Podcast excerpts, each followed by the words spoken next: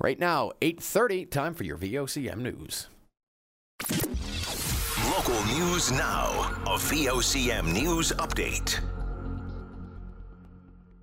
This news presented by Roebothan McKay Marshall. If you've been injured in an accident, make the call today. 576 call. It is minus 16 in Metro. That hasn't budged since I came in around 4:30. Good morning. I'm Brian Medora. What a night it was for Dawson Mercer Bay Roberts, trailing the Los Angeles Kings 2-0 in the second period.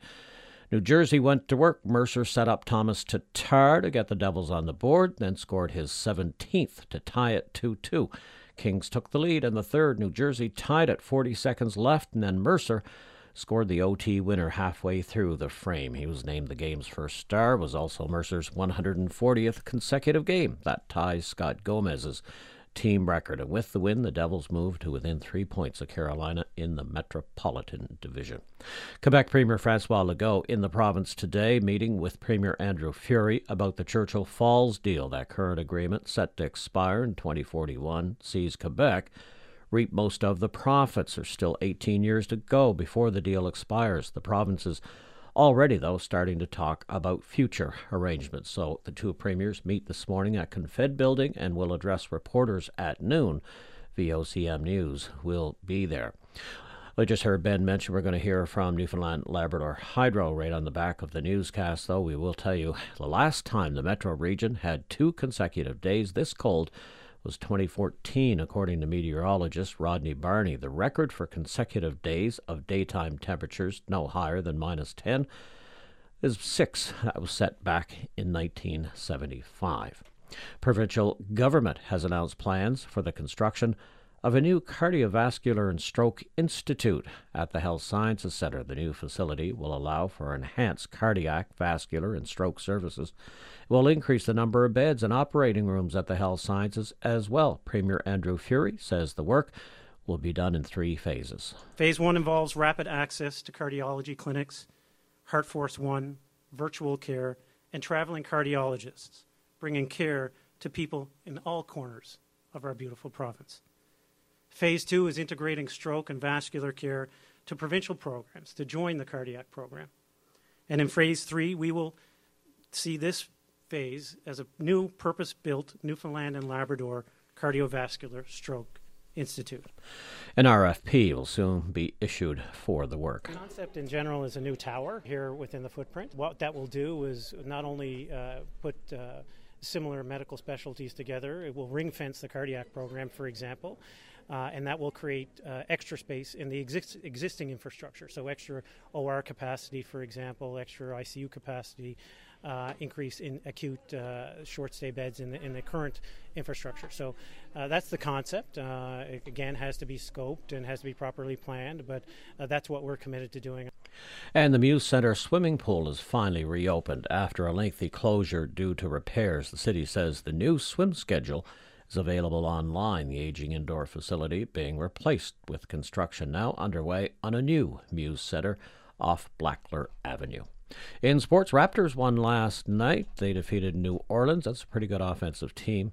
Uh, the Rogues playing tonight at the uh, Mary Brown Center. That tip-off time is seven o'clock. And Montreal, Toronto, both playing in the NHL tonight. It is eight thirty-four. Up next, traffic and weather. I can't even describe my emotional state after it happened. I was just a wreck. It took everything I had in me to ask for help. Thank God I did. After the accident, I called for legal advice, but I got a whole lot more. Roebothan McKay Marshall gave me comfort, support, and attention, and they got me the compensation I deserve. Injured in an accident? Make the call today. It costs nothing to talk. Roebothan McKay Marshall. Drafty, damp, and downright cold. When Old Man Winter attacks your home, make sure you can withstand the brutal conditions. Head to Mount Carmel Building Supplies during the Solar Seal Winter Booking Event. Save 10% on windows, doors, and patio doors. Book early and beat the spring price increases. The team can take free measurements and provide quick delivery and installation. The Solar Seal Winter Booking Event on now until February 28th at Mount Carmel Building Supplies. Call 521 2730. This VOCM traffic brought to you by Dalton's Home Hardware Building Center, Cape Broyle. Book now for the best prices on plywood, spruce, and green and brown pressure treated lumber, and everyday delivery. I just watch out in Metro, the uh, Team Gushue Topsail Road, uh, the uh, overpass there. Icicles hanging down, they can uh, kind of break free and uh, possibly cause some damage. Icicles really on the buildings too, just about everywhere. Uh, was in around walking and noticed quite a few of them he, yesterday afternoon. main roads, primary roads in great shape, bare wet or bare dry. Watch out some secondary roads, some slippery sections, and a bit of snow cover, but nowhere near the amount of drifting that we've had the last couple of days. That's your traffic. This VOCM weather brought to you by Cowan's Optical. We care about the health of your eyes. Eye exams now available Monday to Saturday. Call 722 Eyes to book your appointment. St. John's Metro and the rest of the Avalon. A few sunny breaks today. Winds down to 30 as opposed to, what, 60 or 70 yesterday. Temperature minus 12. Tonight, clear skies. Winds pick up to 40. Temperature minus 12. And for Saturday, cloudy. Winds 40. Temperature minus 13, minus 15 on Sunday. Clarenville and Central minus 14 next couple of days, minus 21 overnight. South Coast minus 11 the next couple of days, light winds minus 16 overnight, and the West Coast, Southwest Coast, Northern Peninsula minus 14 next couple of days, minus 19 overnight, colder in the north. Right now in Metro, minus 16. Back with an update just before nine o'clock. Over to you, Ben. Oh, I mean, do you oh. hear those temperatures? Not too often have I seen this situation here. I get in at four thirty. It was minus sixteen. Four and a half hours later, it is minus 16, hasn't budged a bit. Yep, tonight will literally be one of, if not the coldest nights of the year. Temperatures in the metro region expected to hang around minus 26 with the wind chill today and into this evening. But tomorrow night will always be the coldest night of the year. No better time for the annual Choices for Youth fundraiser for local charities serving people experiencing hurt, hunger, and homelessness. Choices for Youth Manager of Fund Development and Communications, Katie Keats, joins me now to talk all about the coldest night of the year. Katie, good morning. Good morning. How are you? I'm good. How are you? Good. I'm uh, warming up here after coming into uh, the cold this morning. Well, I'm glad you're warming up. So, why don't you tell us all about the coldest night of the year? Absolutely. So, coldest night of the year is actually owned by an organization called Lucy. So we are one of over 80 uh, events happening right across the country uh, tomorrow. Um, but here in Newfoundland, we do have one happening here in St. John's, and Choices for Youth oversees that event. Um, and so that's happening tomorrow. Essentially, the walk is a family-friendly event where you know folks can come out, uh, fundraise to support uh, local charity of Choices for Youth and our programs and services and they'll come out and uh, essentially walk a, a, small route tomorrow, two and a half kilometers here in downtown St. John's, and uh, be in solidarity to raise funds for the programs and services of Choices for Youth. And why is this such an important fundraiser for Choices for Youth every single year? Uh, well, that's a good question. I think it really focuses on uh, two big things that you know we, we believe in, and the first one is uh, providing funding for our programs and services, as I mentioned. Um, the other piece of this event is, you know, it's so fitting the coldest night of the year because we're having such cold temperatures that it really brings an advocacy piece, right, and some awareness to um, some of the, you know, the situations that people find themselves in here all over our community. Um, who may not necessarily have like a warm house or a warm roof over their head. Um, so I think that in addition to it being a fundraiser and you know getting you know family friendly we want you to come out and enjoy it's also a pretty serious uh, awareness event as well yeah, and just on that note, with these bitterly cold temperatures, I guess that really hammers home the, the whole point of this walk. You got it. The you know the walk is called the coldest night of the year. Um, you know we we do our best to make sure um, you know the route is safe and conditions are good, but the ultimate goal of the event is to bring some awareness and really shine just a small shed of light on, on some of the situations that um, some people in our community find themselves in when these temperatures get down so low. We're speaking with Choices for Youth Manager of Fund Development and Communications, Katie Keats, about the coldest night of the year walk. And Katie, who can take part and how can they take part? Great question. Um, so the answer is anybody can take part. Um, the only thing that we ask is that we ask people pre-register online, and you can do that at www.cnoy.ca slash St. John's. Um, it's a very friendly, um, family-friendly event. Uh, with these temperatures, we ask you to come dress warm. Um, we will try to keep it short. It's going to be two and a half hour route, um, but we will have all. We're going to try to just decrease the time outside. I still get in. It is the coldest night of the year, so we ask everybody to come prepared. Um, and if you can't get involved on the day of, there's also a great opportunity to show your support. You can donate, donate directly online, so www.cnoy.ca slash St. George, St. John's, and um, donate and so show your solidarity there as well. Katie, what's the fundraising goal? Uh, great question as well. So the fundraising goal was fifty thousand dollars, and we are so so happy to say that we've reached that goal yesterday, and it actually keeps increasing. So right now, um, as of this morning, actually are at 113% of our goal. So um, a big thanks to all of our walkers and our fundraisers who've been supporting this over the last couple of months. Um, thank you so much for helping us reach our goal, and we're actually to see um, what other funds we can raise between now and tomorrow. Well, congratulations on reaching that fundraising goal before the event even kicks off, Katie. And just finally, where does the money raised go? Uh, sorry, could you repeat the question? Oh, yeah, sorry. Where does the money raised go? Oh, thank you. Um, yeah, so it does support programs and services at Choices for Youth. In particular, it does support um, outreach, outreach Center, which is located on Carter's Hill Place. Uh, we consider that the front door here at Choices for Youth. So if there's a young person in the community who um, looking to get in support with Choices for Youth for the first time, uh, the outreach center is normally where they go. That is the place where they can drop in, grab a hot meal if they need to, grab a hot shower, um, you know, access the internet if they need to, as well as uh, building relationships with our staff there and getting access to healthcare. Katie Keats, a Fund Development Manager with Choices for Youth and Communications Manager. Thank you for joining us here on your VOCM mornings and telling us all about the coldest night of the year. Thank you so much for having me. I also like to give a really great thanks to all of the walkers who have signed up, the volunteers who are coming out, and all of our great sponsors. The event would not be possible without all of those fantastic people. Thank you, Katie. Thank you. Take care. Right now it is 8:42 and yeah, just speaking of the coldest night of the year, we're going to speak with Newfoundland and Labrador Hydro coming up in a few minutes time. They say they're ready to meet increased demand. When Saunders Bath Fitter comes into your life, it's about a better bath remodel. Their one of a kind remodel process fits your life. With hundreds of custom designs, Saunders Bath Fitter fits your style. With their unique tub over tub installation in as little as one day, they fit your schedule. With quality that is guaranteed for life, they fit your high standard. Call Saunders Bath Fitter today or visit them at 271 Black Marsh Road, right behind Domino's.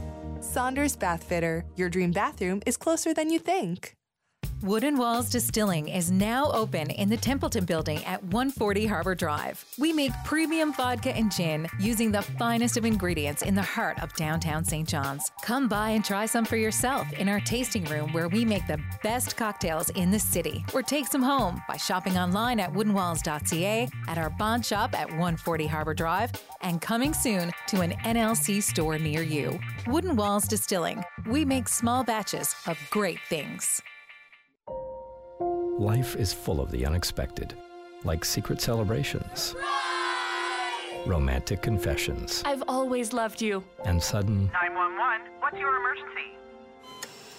when life throws you an unexpected curveball, call Moores and Collins Law Office, personal injury and accident lawyers for over 50 years, offering no fee until you collect. Because life is unexpected, but your claims shouldn't be. Moores and Collins Law Office, 268 Conception Bay Highway, Bay Roberts. Steve here. I'm 48 years old. I've conquered most of my adolescent fears, including eels, clowns, and being trapped inside a tilt-a-whirl. I just can't wrap my head around cleaning out my dad's house so he can move to Littledale. He hasn't thrown out a church bulletin in 30 years. Should I call the rooms? No, Steve. You call us. Our moving concierge can help. The residents at Littledale. Your new neighborhood is waiting. Visit littledale.ca. The wait for new trucks is over. Terra Nova GMC Buick has them on the lot, and they're blowing them out with a huge blowout sale. Don't miss the 2022 GMC Sierra Blowout. Get into a 2022 light duty Sierra and choose your trim Pro, Elevation, AT4, Denali, and they're all priced to go. Find the best selection of GMC trucks at 595 Kenmount Road in St. John's and test drive yours today because they're blowing them out. Everything must go. See TerraNovaGMCBuick.ca. This is Sylvia. She snores. A lot. Next to her is Phil, her husband. He whistles through his teeth when he sleeps. They sleep well because they invest well with NLCU. They don't worry about the future. Their retirement solution is in good hands with NLCU. Does Phil need dental work? Absolutely. Does Sylvia need treatment for sleep apnea? Quite possibly. But their retirement plan is dreamy thanks to NLCU. Call us and sleep well.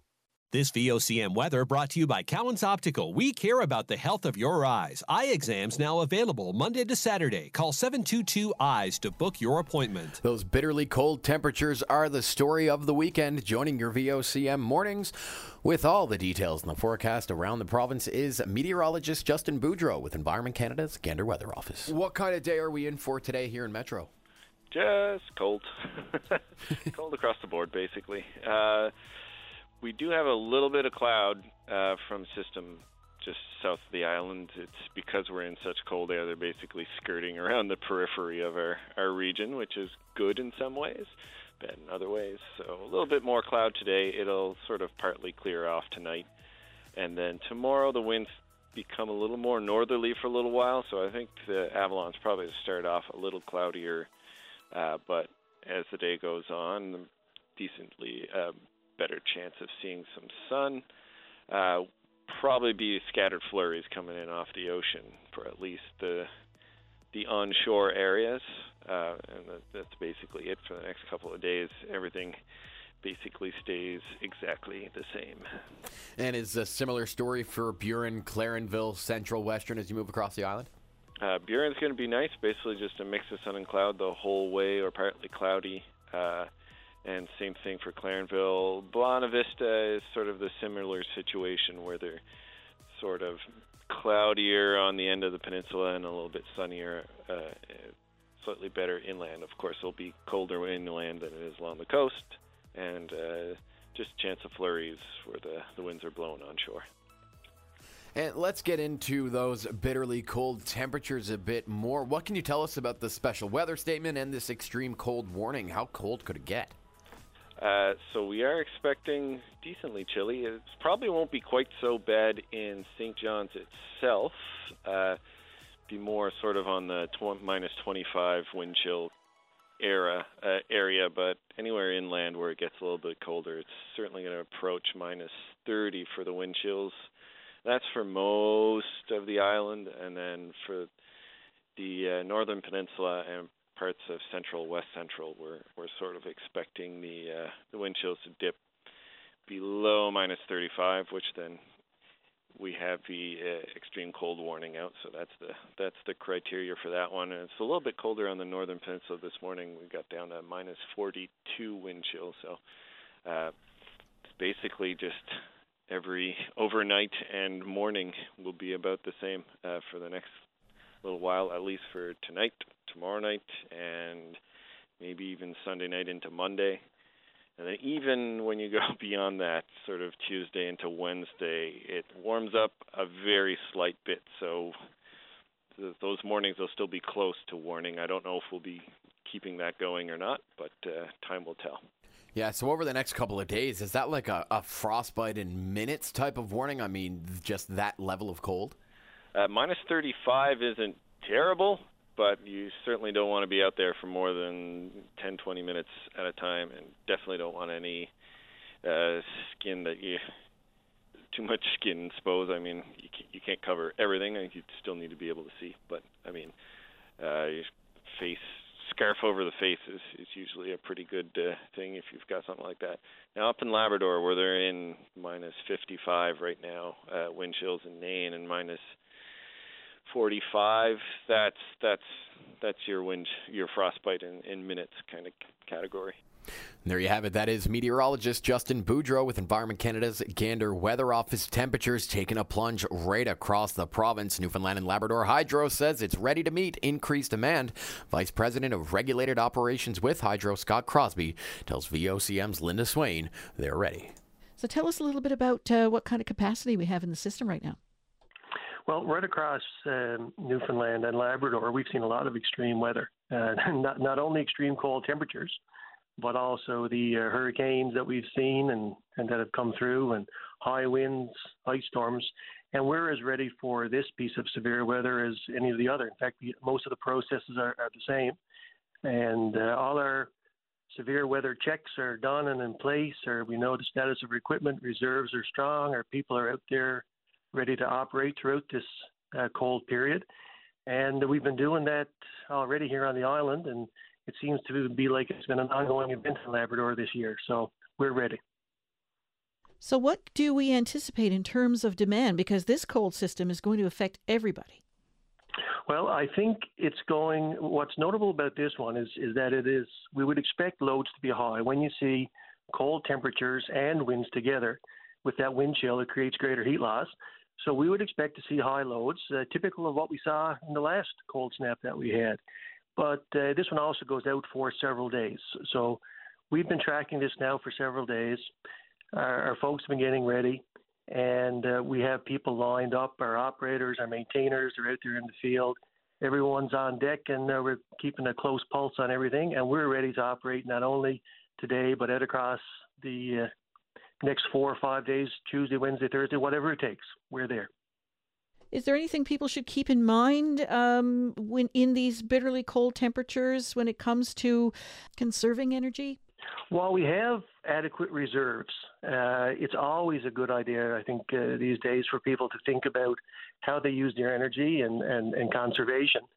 And one of the um, simple examples uh, that came up was, you know, anybody that camps with a generator, if you want to run your hair dryer and your heater and your microwave at the same time, you probably need 5,000 watt generator.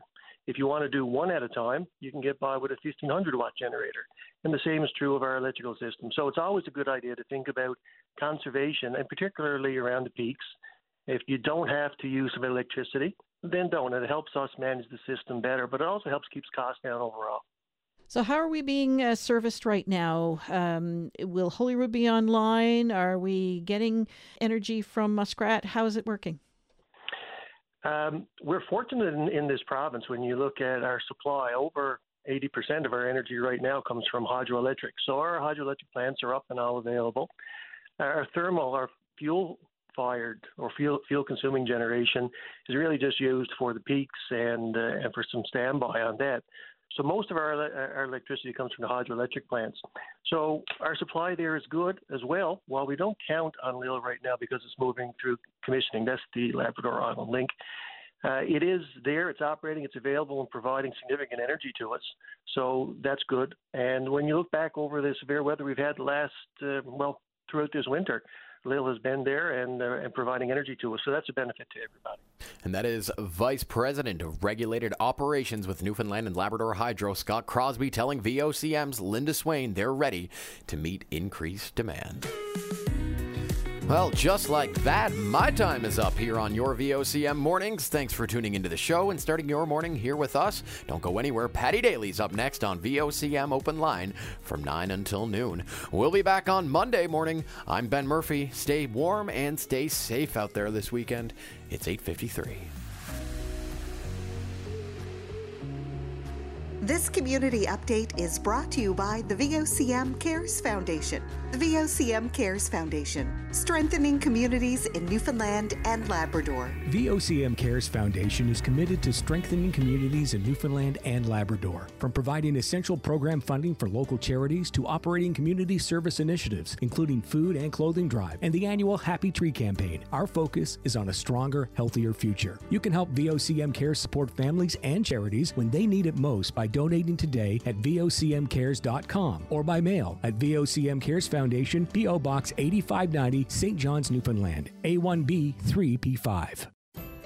Shopping for that perfect prom dress can be a lot of fun for some graduates, but for others, it can be a financial burden. But it doesn't have to be. Prom Dreams Project provides free prom dresses, suits, and accessories to any graduate in the province. Graduates are invited to attend their annual boutique day from 10 to 4 p.m. this Saturday, February 25th at Whitbourne Elementary. For more information, visit Prom Dreams Project Newfoundland on Facebook. Local news now. A VOCM news update. Follow VOCM News on Twitter for breaking news.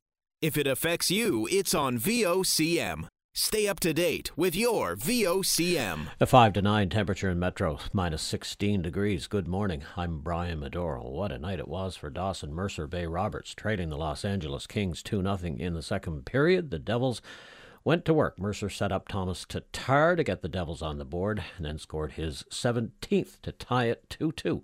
Kings took the lead in the third. New Jersey tied it, though, 40 seconds left in the game. Mercer then went to work scoring the OT winner halfway through the frame. Named the game's first star was also Mercer's 140th consecutive game that ties Scott Gomez for the team record. Quebec Premier Francois Legault is in the province today, meeting with Premier Andrew Furey about the Churchill Falls deal. The current agreement set to expire in 2041, sees Quebec reap most of the profits. Still 18 years to go before that deal expires. The two premiers meet this morning at Confed Building to address reporters. At noon, we'll be there. We want to find out from Premier Legault if he is willing to make adjustments to the existing contract.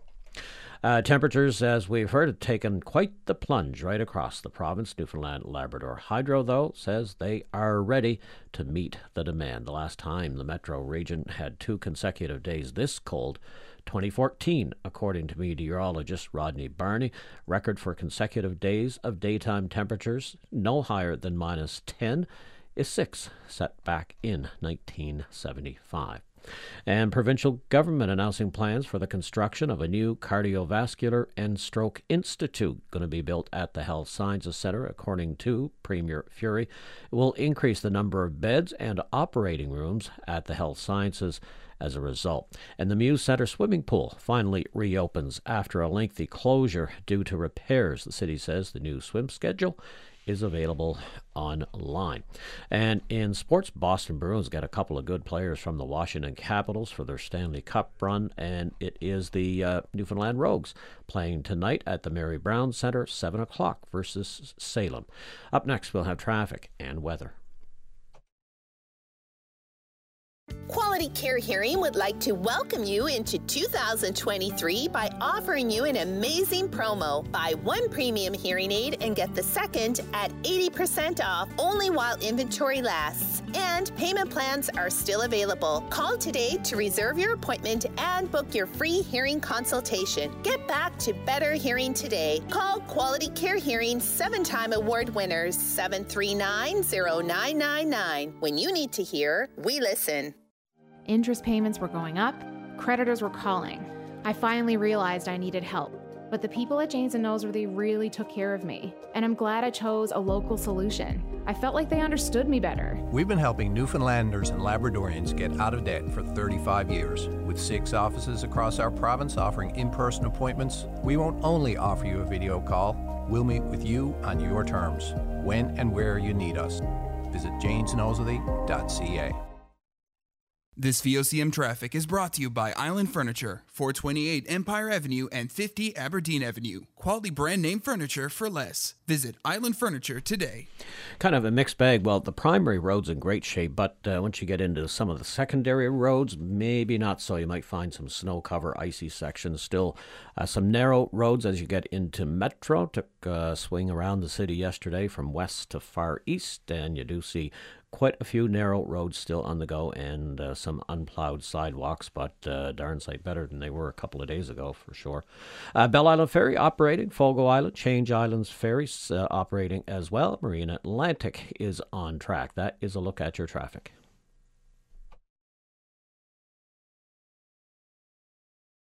This VOCM weather brought to you by Cowan's Optical. We care about the health of your eyes. Eye exams now available Monday to Saturday. Call 722 Eyes to book your appointment. St. John's Metro and the rest of the Avalon mainly cloudy today. Northwesterly winds 30, high minus 12. For tonight, clear skies, winds up to 40, temperature minus 12, but winds nowhere where they were yesterday. It was Boy, that was a cold one. Uh, Saturday, cloudy, winds 40, temperature minus 13. Uh, even colder on Sunday, not much better on Monday. Clarenville and central Newfoundland, minus 14. Next couple of days, daytime, light winds, minus 21, though, overnight. South Coast, some sunshine, and minus 11 daytime. Next two days, Overnight, minus 16. West Coast, Southwest Coast, Northern Peninsula, minus 14 next couple of days, minus 18 overnight, even colder once you get up north. Right now in Metro, it is minus 16. I'll be back with an update at 10 for VOCM News. I'm Brian Medore. VOCM presents Open Line. The opinions expressed on this show are not necessarily those of the station. And now your host, Paddy Daly. Well, all right, and good morning to you. Thank you so much for tuning in to the program. It's Friday, February the 24th. This is Open Line. I'm your host, Paddy Daly, and Greg Smith is back in the producer's chair producing this Come On with an edition of Open Line for this chilly old Friday. So if you're in the St. John's metro region, the number to dial, get in the queue, and on the air is 273 5211. Elsewhere, it's toll free long distance 1 888 590 VOCM, which is 86 26, and it is absolutely frigid and bitter cold out there this morning. You know, when I hear the numbers of minus 56 in Lab West with the wind chill, I mean, it's absolutely unbearable, but it's going to be chilly, and there's a freeze warning right across the entirety of the province. So, batten down the hatches. Newfoundland and Labrador Hydro say they are prepared for this particular cold snap, and we can only hope they are exactly that. All right, you've heard Brian Medore and Ben Murphy talk about this this morning, but it's absolutely unbelievable. New Jersey Devil forward Dawson Mercer, of course, from Bay Roberts, scored in his fifth straight game last night. He had two goals and assists. He was the first star of the game. He scored the overtime winner. So he is on a real burner. In the last five games, he's been the first star twice, the third star once. He's just played in his 140th consecutive game as a New Jersey Devil, tying the all time record for consecutive games with uh, Scott Gomez. So I tell you what, reliability and durability as an NHLer is a real premium when they look around for how they re-sign contracts and or for trade, they don't only look at goals and assists and the plus minus and hits and all that kind of stuff. They absolutely look at how durable you've been, and Mercer's proven to be a real standout for the Devils this year. Absolutely brilliant stuff. So 140 consecutive games. For context, the NHL record for consecutive games played is 1,038, held by Phil Kessel, who was hardly the epitome, the poster boy for a fit and durable hockey player, but he's got the record. So, way to go, Dawson Mercer. Also, uh, check out the newly installed mural in the DF Barnes Arena up off Pennywell Road, uh, commemorating Alex Newhook's Stanley Cup victory. So, it's a beautiful mural, and it does indeed reflect his time as an Avalon Celtic. And of course, the DF Barnes Arena, home to the Avalon Celtics. Big thanks to the City of St. John's for their partnership with the club to get that installed, and it really looks great. A uh, couple of notes of this date in sporting history. It was today in 2002 Joe Sakic, Jarome Iginla both scored twice when Canada defeats the United States 5 2 to win the men's ice hockey gold medal at Salt Lake City. Of course, the women won that year as well, and that was a great call by Bob Cole in that particular game. Joe Sakic, you know that call? Anyway, great stuff. And also, we mentioned the Miracle on Ice uh, earlier this week. It was this date in history, 1980, that the states, Amer- the Americans men's Olympic hockey team, completed the Miracle on Ice by defeating the Finns 4 2 to win the gold Medal. Shout out to Team Curtis at the Scotties. They wrapped up their event this year. They did indeed get their second win. They beat the Wildcard 3 team 10 9, and with a 2 and 6 record. And good luck to MUN at the AUS Basketball Championships, both men and women. It was, you know, they're both pretty poorly seeded, and they haven't had outstanding years, but it's the playoffs, and anything can happen. And in the AUS tournament, it's a one game knockout. You lose, you go home. So uh, I think it was back in 1995 that the uh, women's team at MUN were also similarly seeded. What happened? They went on to win the championship. Andrea didn't remember that team, as a matter of fact. Uh, I think that was 95. Correct me if I'm wrong, Andrea. But for the women, they kick off their tournament today, playing the University of New Brunswick at 1.30 Island time. The men's kick it off against the uh, Dalhousie Tigers. That's tonight at 9 p.m. Island time. So good luck to MUN at the AUS B ball Championship. Speaking of B-ball, the Newfoundland Rogues in action at the Mary Brown Centre tonight against Salem. Tip off at 7 p.m. Now let's talk about tipped off. And how about ticked off? So Denise Hanrahan, the province's Auditor General, has submitted her most recent report, and I think the overarching theme of this report is fraudulent behaviour. It's really unbelievable. So the highlight for many will be that some unnamed municipality in the province submitted phony paperwork to receive some COVID 19 stimulus funding. So some of that funding was up to $150,000 to be used for a variety of things repair community buildings, upgrade walking trails, those sorts of things. Now the money has been recouped. They uh, put in forward fraudulent invoices as and, and a fraudulent proof of payment. There was never any work done. The town has returned the matter the money. The Department of Municipal, Municipal Affairs is planning a special inspection into the matter, so that's a strange one.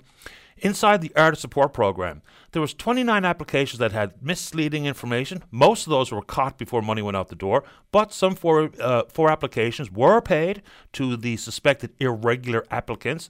So just like many COVID programs, they were devised and created with the essence of speed versus the required oversight and monitoring because even look at some of the federal monies that went out the door to people who should not have gotten it, the totaling billions of dollars, but we're seeing it in this province as well. In addition, the Department of Education, there were stolen identities being used for student financial assistance. 28 potentially fraudulent applications had been received and were processed. So the total of the scam or the fraudulent behavior there, somewhere in excess of $54,000.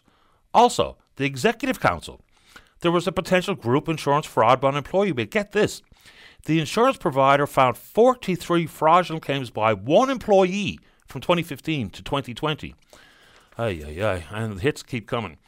The Department of Health Community Services reported employee appeared to be working with another organization while receiving sick benefits from the provincial government, knowing full well they're not doing the proper thing.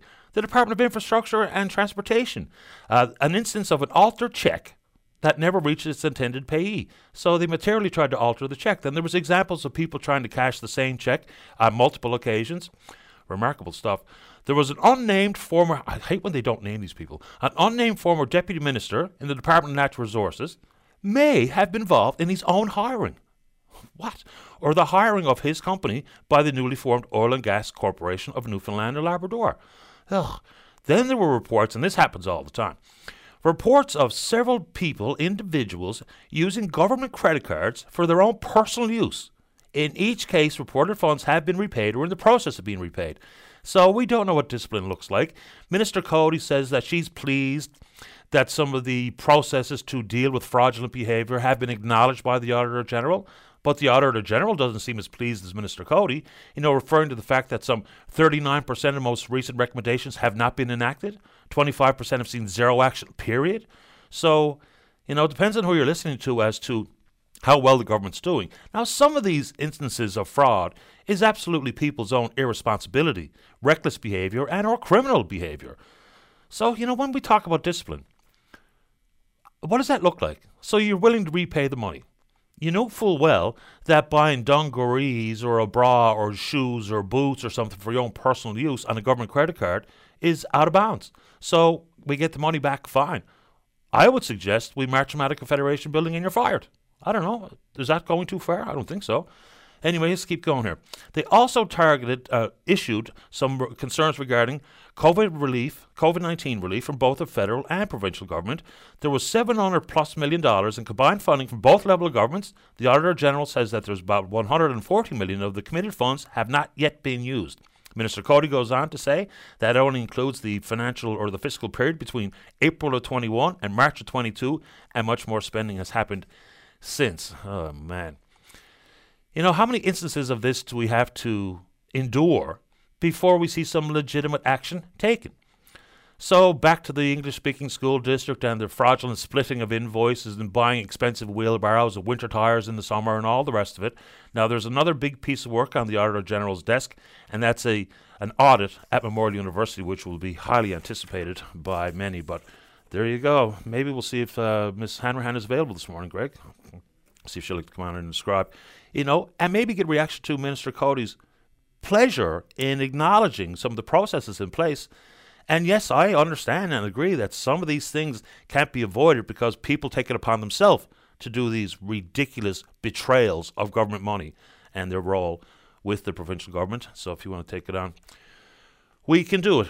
We've been waiting for a while to understand exactly how the province was going to approach the fiscal framework regarding these wind to hydrogen projects. There's some 31 proposals in hand, and if we're all approved, which is not going to happen, be nearly 1.7 million hectares of crown land in Newfoundland and Labrador. So they've come forward with this fiscal framework. And let's just say it's interesting. Now, zero projects have been approved. But here we go. The example used for the royalty and that would be using our water. Now remember, we talk about precious minerals and precious commodities and gold and silver and titanium. One of the most precious commodities on the face of the earth is water. It's not even being traded on the stock market. So here's how it works. And the example given is on a thou- 1,000 megawatt project. Minister Parsons, when describing this water royalty or fee, said a 1,000 megawatt project would bring the province around $3.5 billion over the course of 30 years.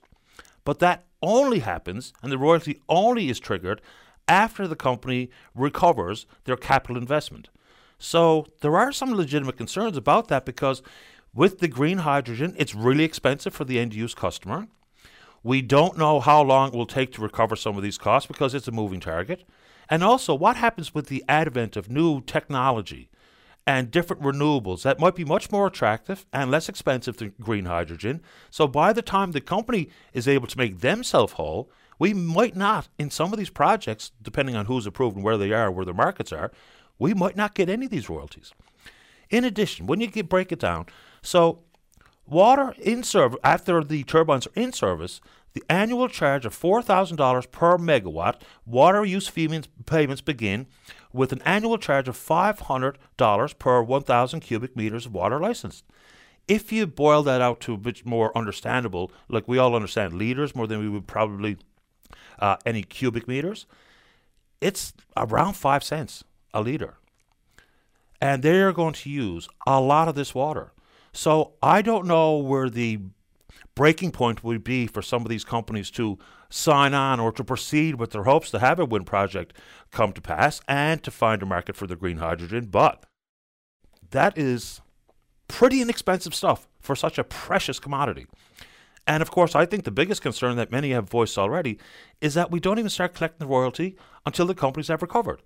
Would there have been a way for a staggered or a uh, a royalty that comes in less at the beginning increases over time as the projects become more and more viable, proving themselves to be uh, sustainable in the long term. But that's what the province has come up with.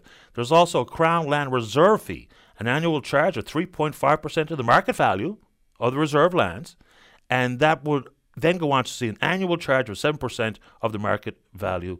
So we do indeed have a fiscal framework in place for these wind projects and you know, the question is not only about environmental concerns, and there is many, but the big one at the very top of the list for many, if especially if it's not in your region, is what's in it for us. So it looks like we're going to create some value, and of course, over the course of 30 years, if a project uh, lasts that long, 3.5 billion dollars to the province is nothing to sneeze at.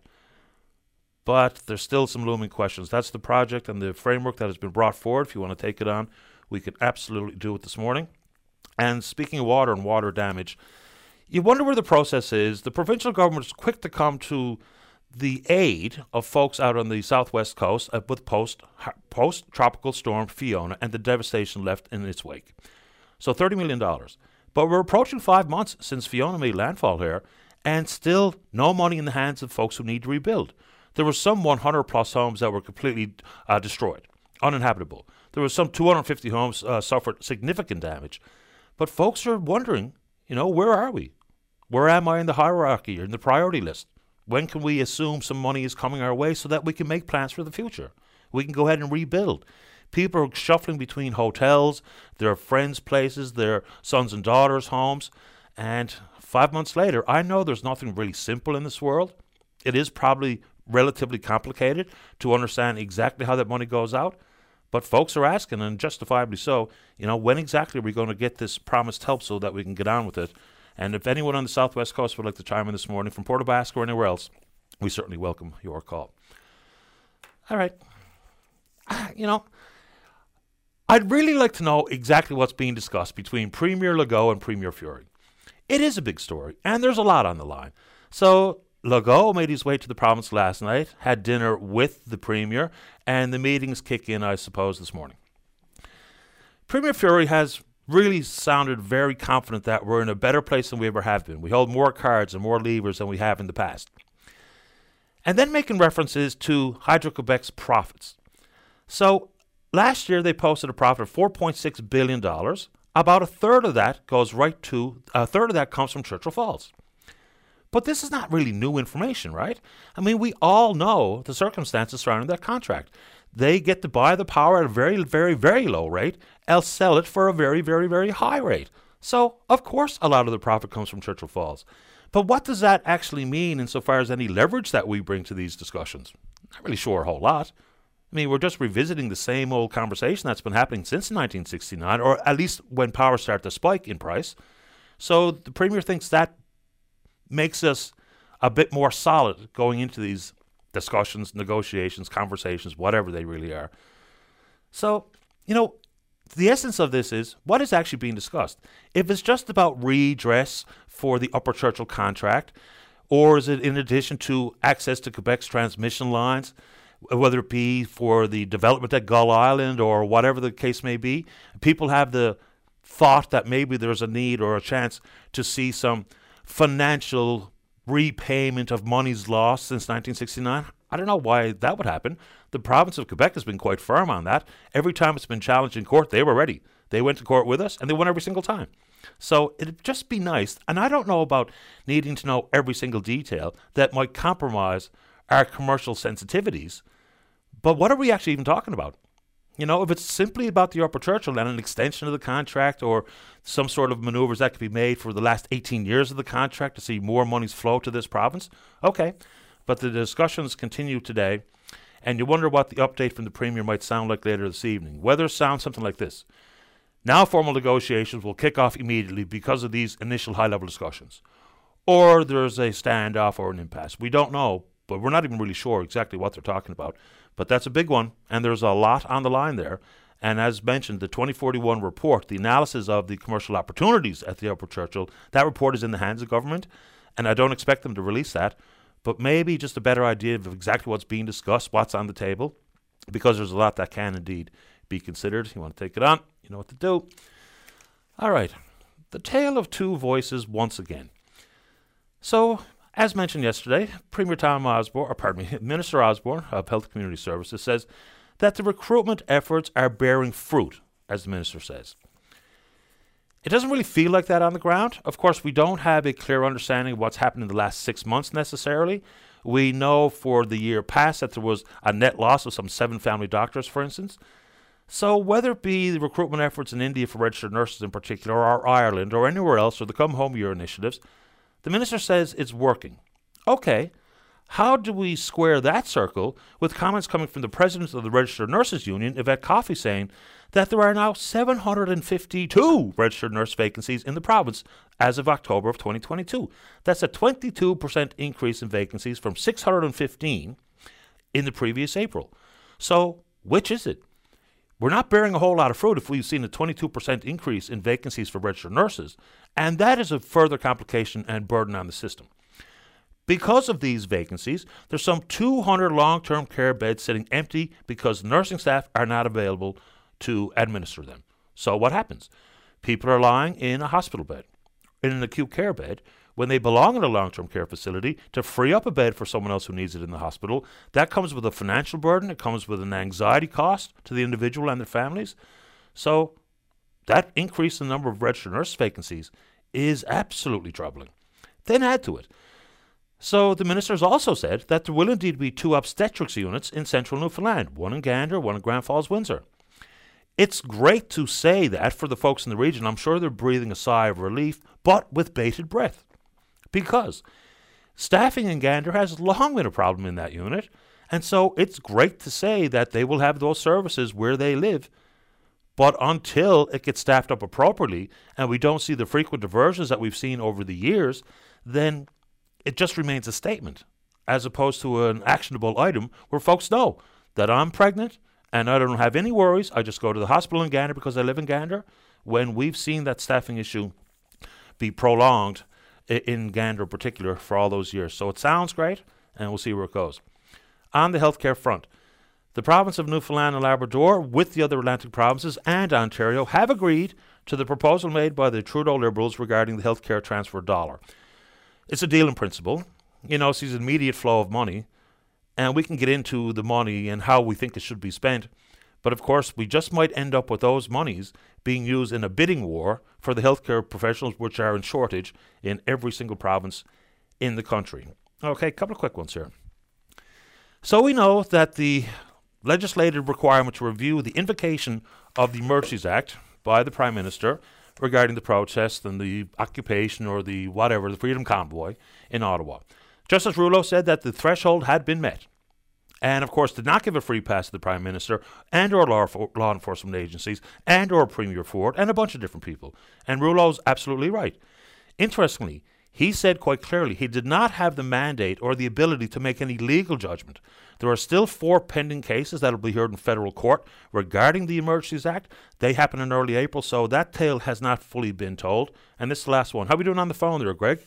Let's get her going so we've heard the report and some of the leaks coming that the Canadian uh, CSIS, the intelligence agency, says that there was absolutely Chinese interference in our most recent election.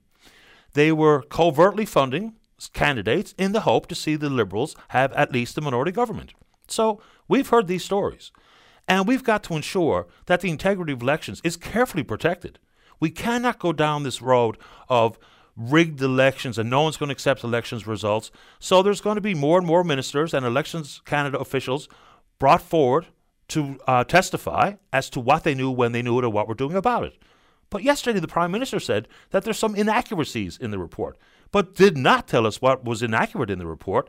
So the only way to get to the bottom of this it's one thing to have Senate committees and or parliamentary committees conduct these uh, interviews and for people to offer their testimony at the committee. This is so important because we see the shenanigans south of the border about the inability for some to accept elections results an independent inquiry. And I don't like doing that all the time because sometimes that feels like window dressing and unnecessary spend of money, but this is way, way too important. To leave it in the hands of politicians who all have a vested interest here this one absolutely belongs in the public sphere with a public inquiry and absolutely ensure that everything possible that can be done will be done to protect us against these hostile actors, whether it be China, Russia, or whoever else. But if it happened, and we're pretty sure it did, so the Prime Minister needs to tell us what these inaccuracies are because it's fine enough to say it, but this is way too big a deal. Way too big a deal. All right, we're on Twitter. That's a big deal. We're VOCM Open Line. Follow us there. Email address is openline at VOCM.com. My favorite is when you pick up the phone and give us a shout. Do that during this break. Don't go away. VOCM's Open Line. Call now. 273 5211 or 1 888 590 VOCM. A settlement has been reached in the class action lawsuit for residents of the boys' homes and girls' homes in Whitbourne and Pleasantville who were sexually assaulted, placed in detention while naked, or beaten while naked. A settlement fund of $12.5 million is available for compensation and to cover the legal costs. If you were there between 1973 and 1989, please call More Smart and More Lawyers at 747 0077. Visit our website at nfldsexualabuseclassaction.ca or email inquiry at nfldsexualabuseclassaction.ca.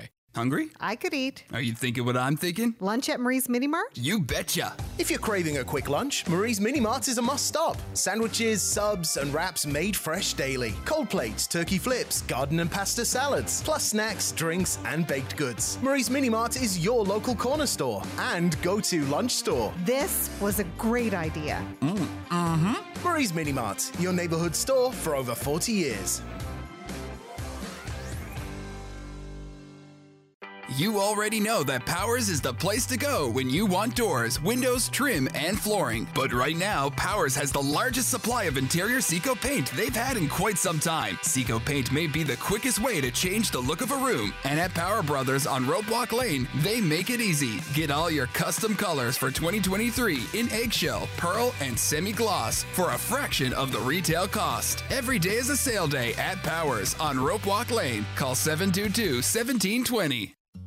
Callan Services specializes in family based care and they're seeking compassionate individuals and families who are willing to open up their homes to provide a safe, loving, and nurturing environment to young people within Newfoundland and Labrador. So, does your heart have room for one more? If so, visit callanservicesnl.ca for more information on how you can help and to learn about the high level of support they provide for family based carers. Callan Services, a world where equal opportunity exists for all children. Hi, I'm Jake Rideout with Newfoundland Power. Make sure you keep safety top of mind when you're having fun this winter. Electricity is everywhere you go, even when you're off the beaten path, so you must always be aware of your surroundings. When snowmobiling, avoid power line rights of way and be cautious around guy wires and poles that can be harder to see in winter. And please talk to your children about the dangers of electricity and the no go areas. Newfoundland Power, whenever, wherever, we'll be there. At the Nissan Institute of Thrillology, we're taking winter to the limit. Today, we're pushing the Pathfinder's HC capacity with our whole Polar Bear Dip Club.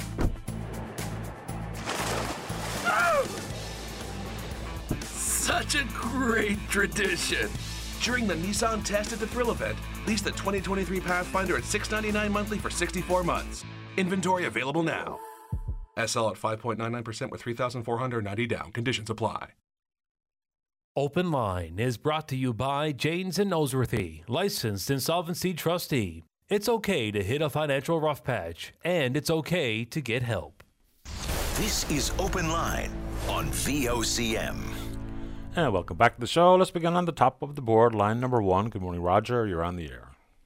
Good morning, sir. Uh, I'd like to talk about the windmills that they're installed and how much country they're going to destroy and and uh, wildlife, and then take away or uh, give their water, the water rights around it. Uh, uh, can you explain to me what it all means, what happens there, what they do? Uh, are they losing their water rights, or Is who losing the water rights? I don't really know what you mean by that.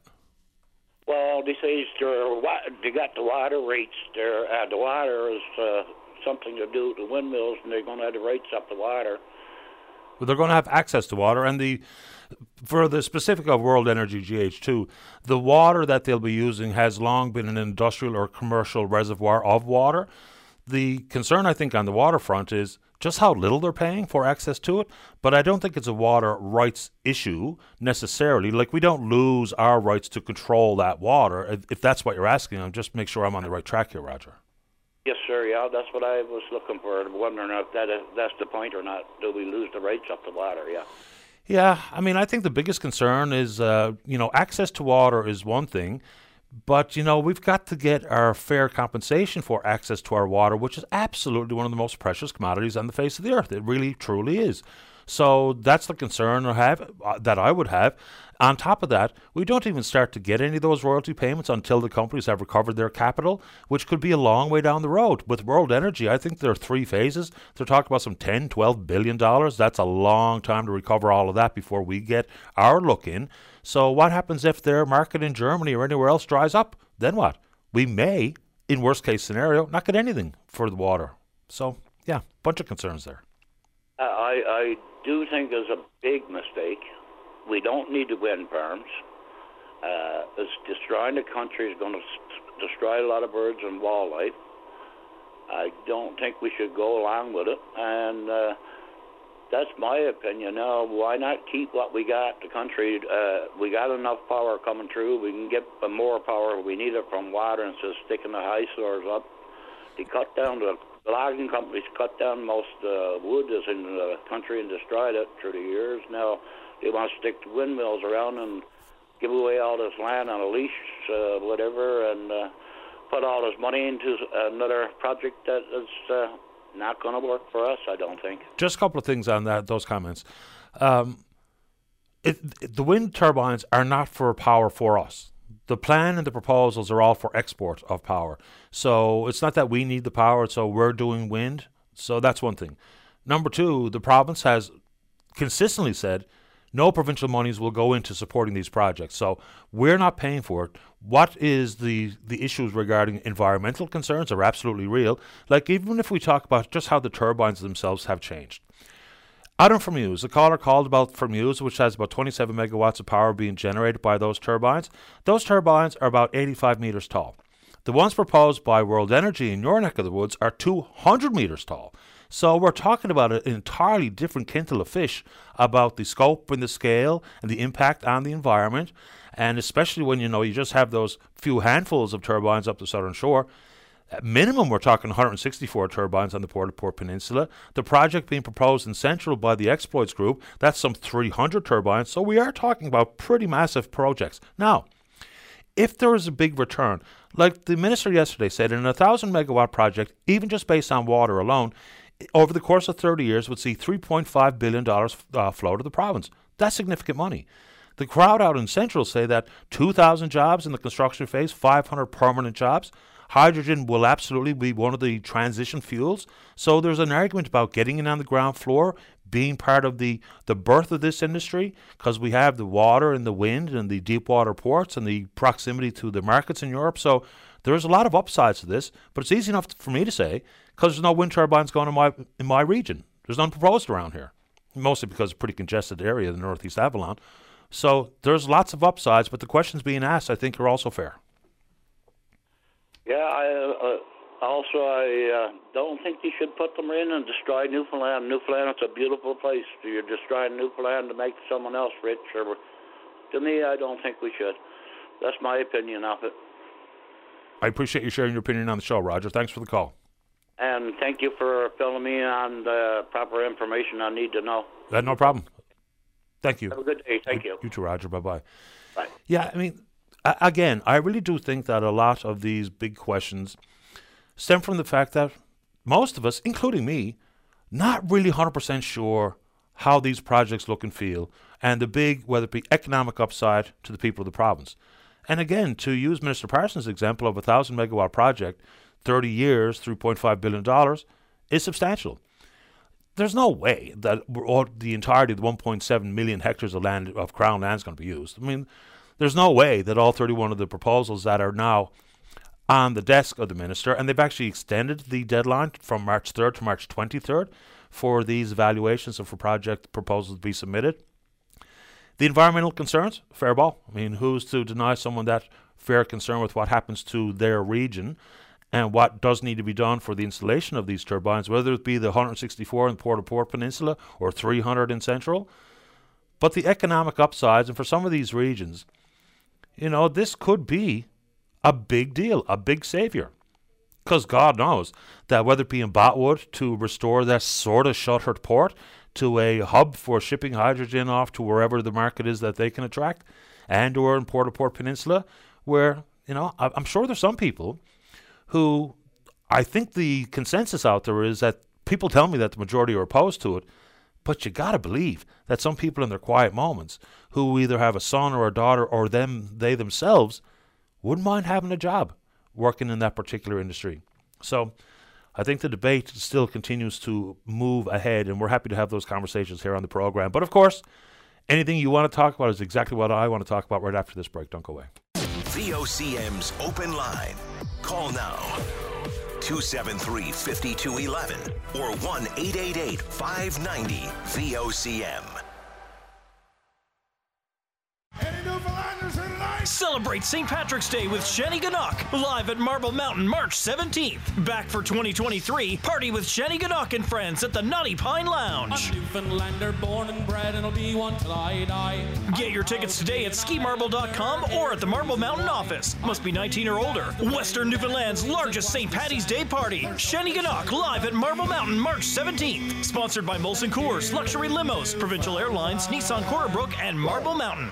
I'm Jillian Ryan, registered audiologist at New Life Hearing. Do you strain to hear a conversation, think people mumble, misunderstand conversations, or ask for words to be repeated? Are you having trouble hearing the TV, radio, or listening on the phone? Have ringing in your ears? Current recommendations suggest a hearing test before the age of 55. Take action today towards improving your quality of life and contact the audiologists of New Life Hearing at 800 7343 or at newlifehearing.ca. Your journey to better hearing starts at New Life. At Trades NL, their goal is to aid in the building of prosperity in our province. They represent thousands of highly trained, diverse, safe, and highly productive working tradespersons in the Newfoundland and Labrador building and construction industry. It's thanks to their vision that so many Newfoundlanders and Labradorians are forging pride and professionalism in the trades through training and lifelong career opportunities. For quality construction and labor solutions, Trades NL is here for you. Combat rising heating costs. Make the switch to a Daikin heat pump or mini split with Cole Air Contracting. Voted St. John's best three rated HVAC services. Install now and enjoy no payments until 2024. In house financing and government rebate programs available, including up to $10,000 on oil furnace swap outs. Right now, get no interest and no payments till 2024 on all Daikin products. Cole Air Contracting. 100% locally owned and operated. Call 727 2680 to book a quote or visit kohlercontracting.ca. Hi, it's Mark here from Cowan's Optical. Come in and see for yourself why Cowan's Optical is your number one choice for all your eye care needs. Start with booking your eye exam today, or just bring in your current prescription, no matter where you had your eye exam. Choose from our huge selection of the latest fashion frames.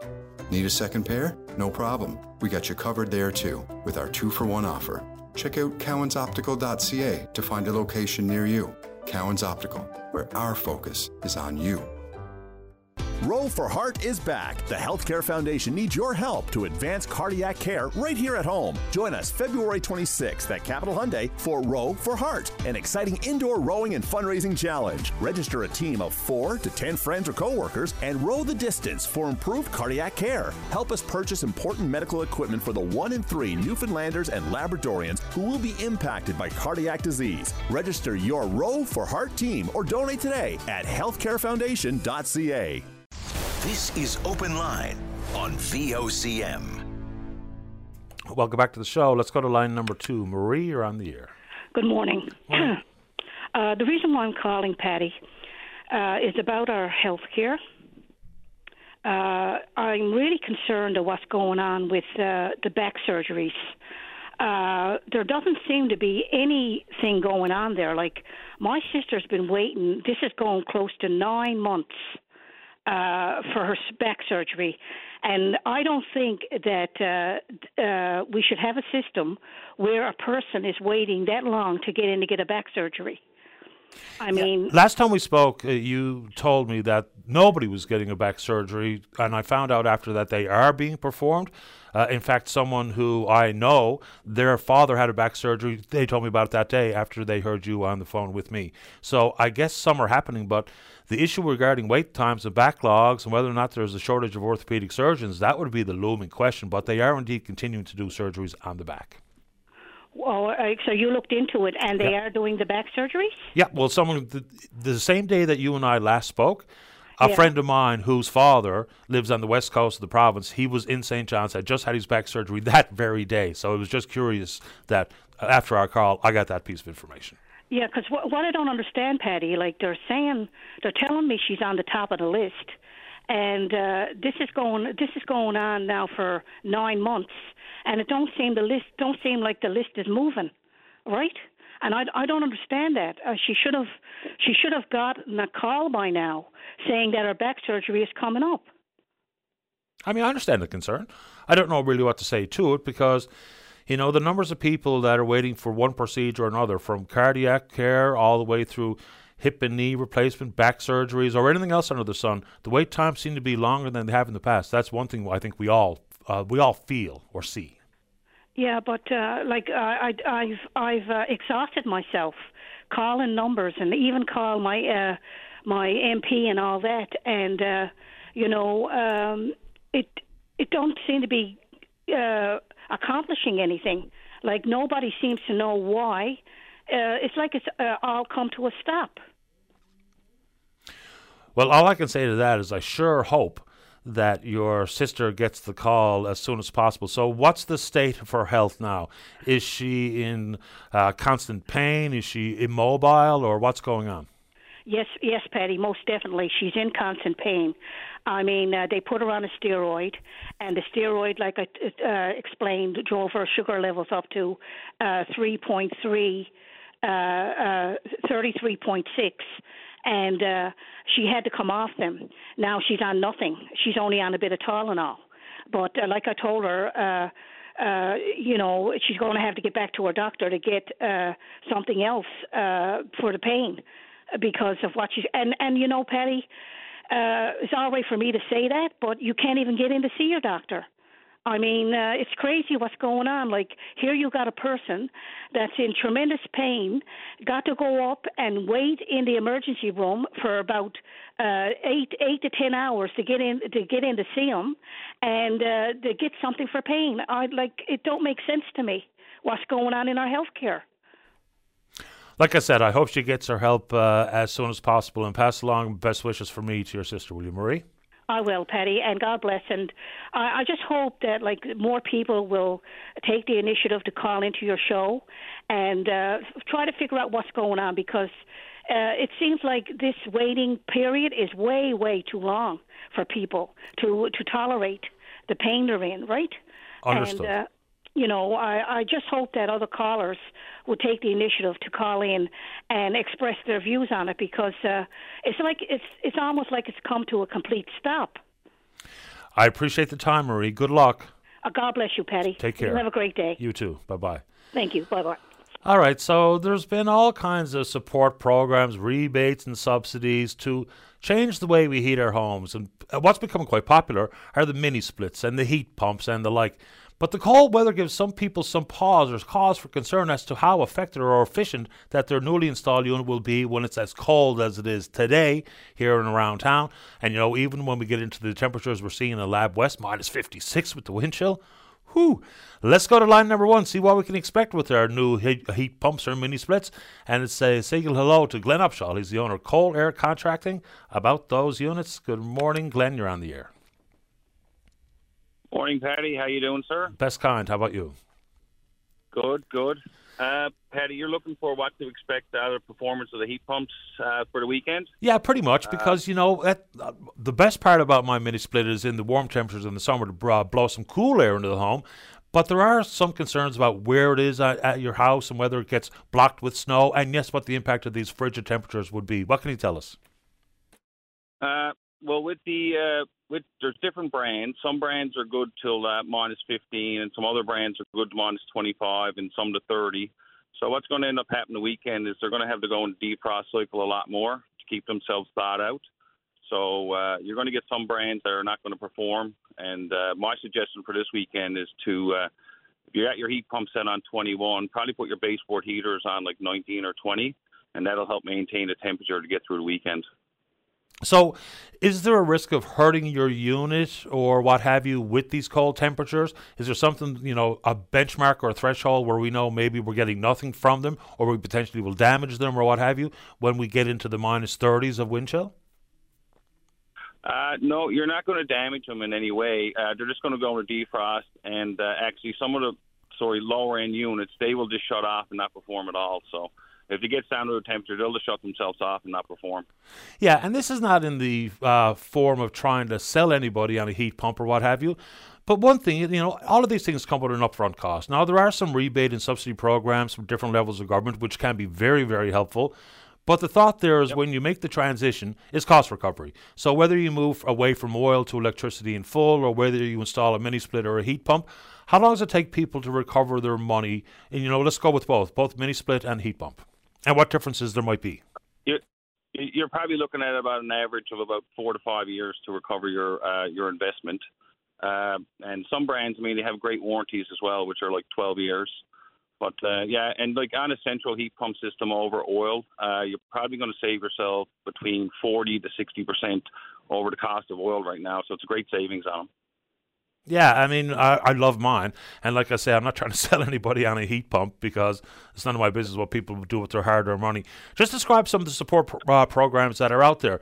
You know, every now and then I throw out the name of your company when people ask me about these uh, these uh, units, and you know, I'll add to it uh, Heat Pump Solutions or whoever's out there, and then you'll help walk people yep. through these programs and subsidies and stuff. What's out there to support people who are considering this t- type of move?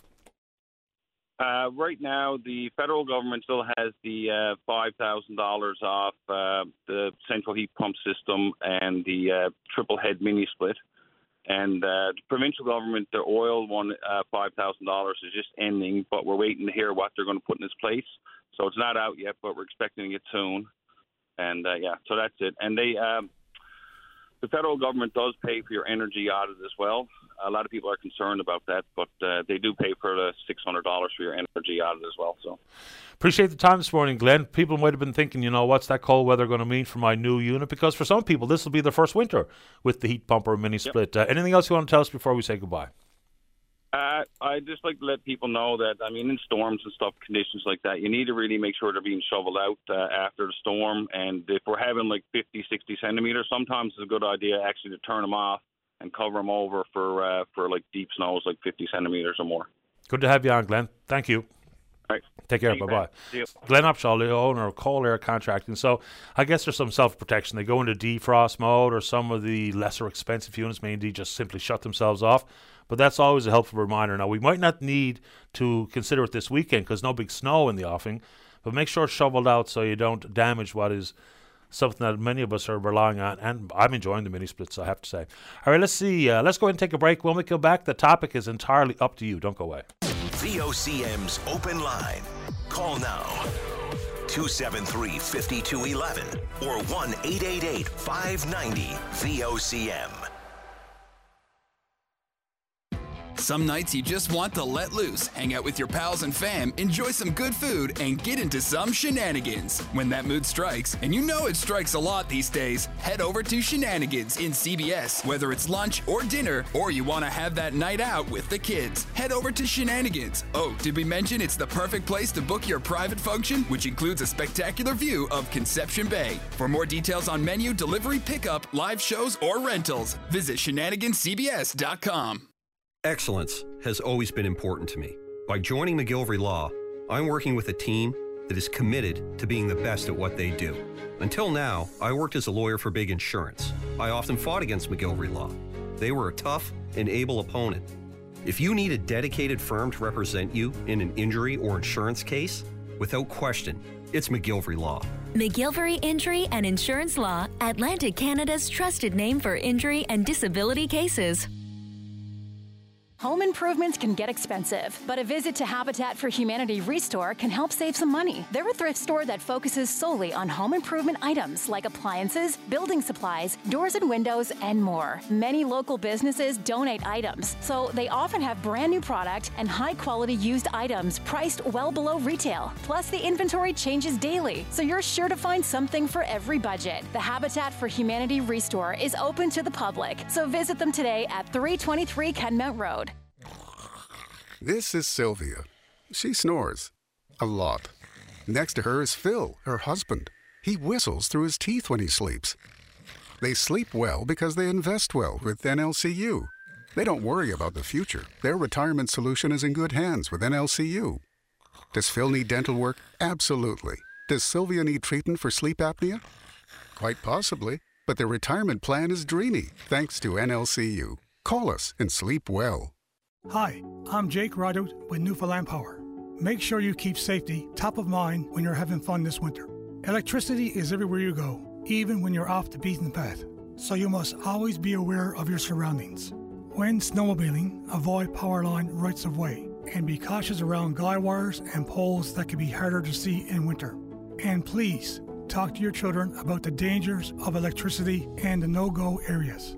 Newfoundland Power, whenever, wherever, we'll be there. At Toyota, our vehicles have always had quality and capability built right in. Because sometimes the middle of nowhere is exactly where you want to go. Quality means everything to us because it means everything to you. Go anywhere you want to go with confidence in the wildly popular 2023 Tacoma 4x4. Visit shoptoyota.ca or your Atlantic Toyota dealer today. It's time to Toyota. This is Open Line on VOCM. And welcome back. Let's go. Line number one. Trina, you're on the air. Hi, Trina, on line number one. Sorry, I thought I was line number five. no, you're all good. You're on the air. Go right ahead. Okay. Yeah, no, I wanted to talk about the uh, rebate programs for um, retrofits, particularly heat pumps. Yep. Um, I've applied for both the Newfoundland Hydro and um, the Greener Homes um, Initiative, uh, the federal Greener Homes Initiative. Um, both of them are, you know, they're not as straightforward as it may seem. They they advertise obviously that saying that these are things that you can take advantage of, but you, you have to jump through hoops that are the size of the eye of a needle in order to get, you know, approved for these.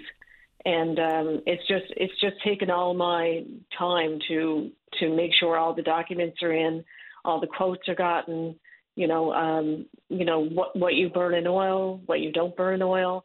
It, it's just it's crazy at the amount of information that's required for both of these rebates.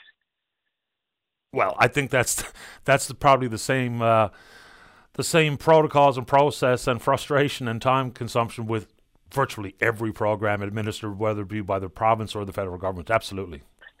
Yeah, and the federal government not just offers you can you can qualify for a grant. So I qualified for the five thousand dollar grant. There's also a non-interest loan that you can apply for, but you can't get it or apply for it until you've been approved for the grant. So it's just now I've applied for the interest-free loan just to cover off the costs that are not covered by the rebate. And there's where I'm running into like, you know, it's going to need 30 days for it to be reviewed. And, you know, it's, I'm under the timeline because Hydro wants you to get your work finished by the 15th and everything submitted by the 15th.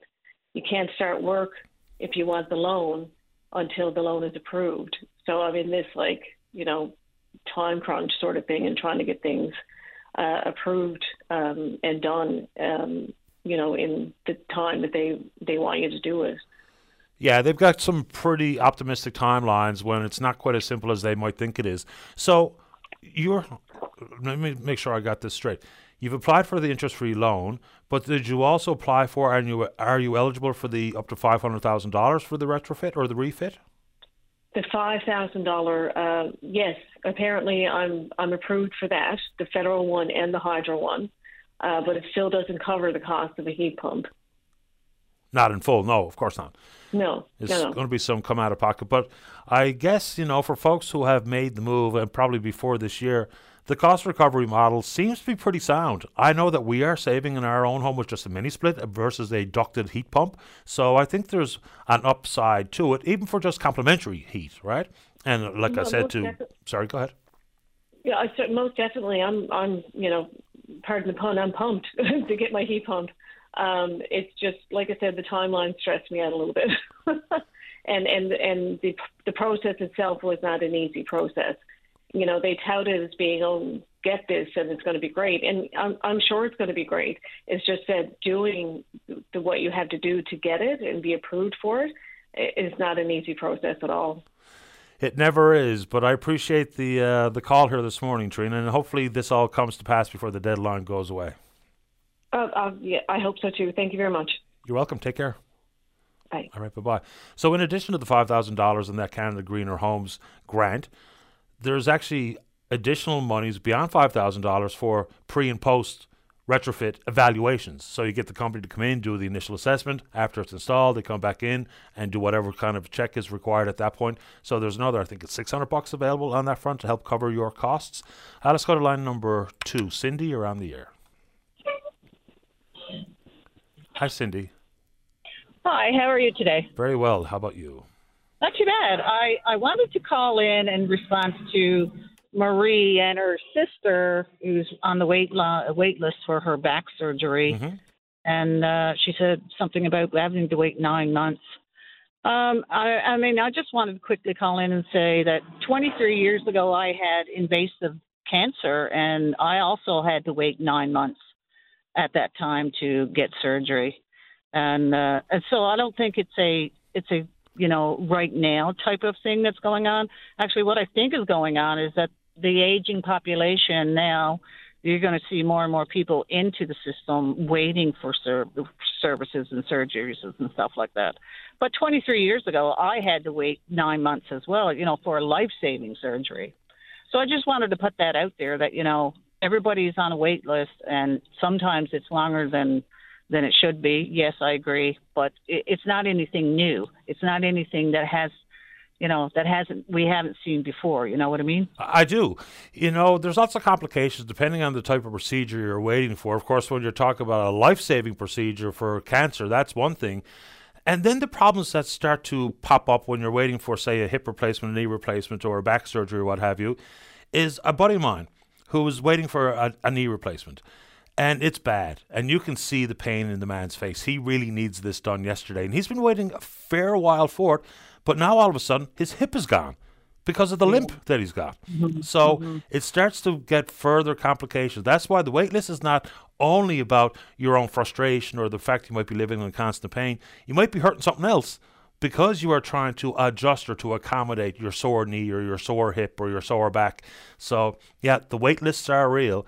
And hopefully, the outcome doesn't mean that all of a sudden I needed just one procedure done, and because I waited a year for that procedure, maybe I need something else done as well, because I've, you know, as my buddy has, he think he's ruined his hip because of he, the way he's trying to accommodate his knee.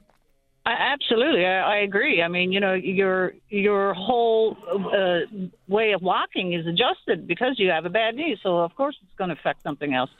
But I mean, what I'm saying is that you know, with invasive cancer, of course, that's going to spread if you're not there fast enough. Absolutely. But I mean, I, I was still put on a nine month wait list 23 years ago. Now I'm 23 years free, cancer free, but and you know, uh, but I still had to wait that nine months. Now whether or not I it would, eh, if I had waited any longer, it would have killed me. You know, because it was invasive. So what what just kind of tell us about that nine months. So not only what it meant in your mind, your emotions and frustration, but how much how more much more severe and how far did the cancer spread in those nine months? The cancer had uh, was invasive. It had spread. Uh, it, it was, you know, it was cervical cancer. I'm not afraid to come out and say it. And it would have spread right into the uterus and everywhere else, and bones and what else, if it hadn't been taken it. So it had to have been surgically removed, which was called a radical hysterectomy. I was still a young woman, and you know, and still childbearing years. Uh, and if it hadn't been uh, taken care of when it did, it would have. Uh, you know, and the pathology report came back and said yes, the margins of the cancer had spread. well, I'm glad you're here 23 years later to give us a call to tell us about your own experience. Anything else you want to say, Cindy?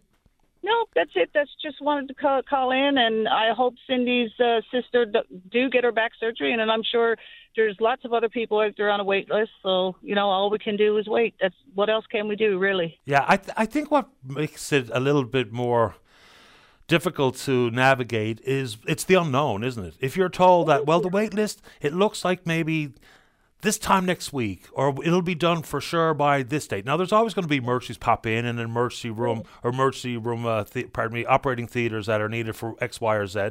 But when Mhm. people have no earthly idea where they stand, no comprehensible idea or date where they might anticipate getting in, as opposed to be, well, it might be today, it might be next week, it might be, the, and for others, they haven't even heard from their healthcare professional. They haven't spoken with their surgeon. They don't know where they stand in the wait list. I think that makes it just a little bit more traumatic. Absolutely. It it does, and it's uh, you know, and, and the mental health that that it affects as well.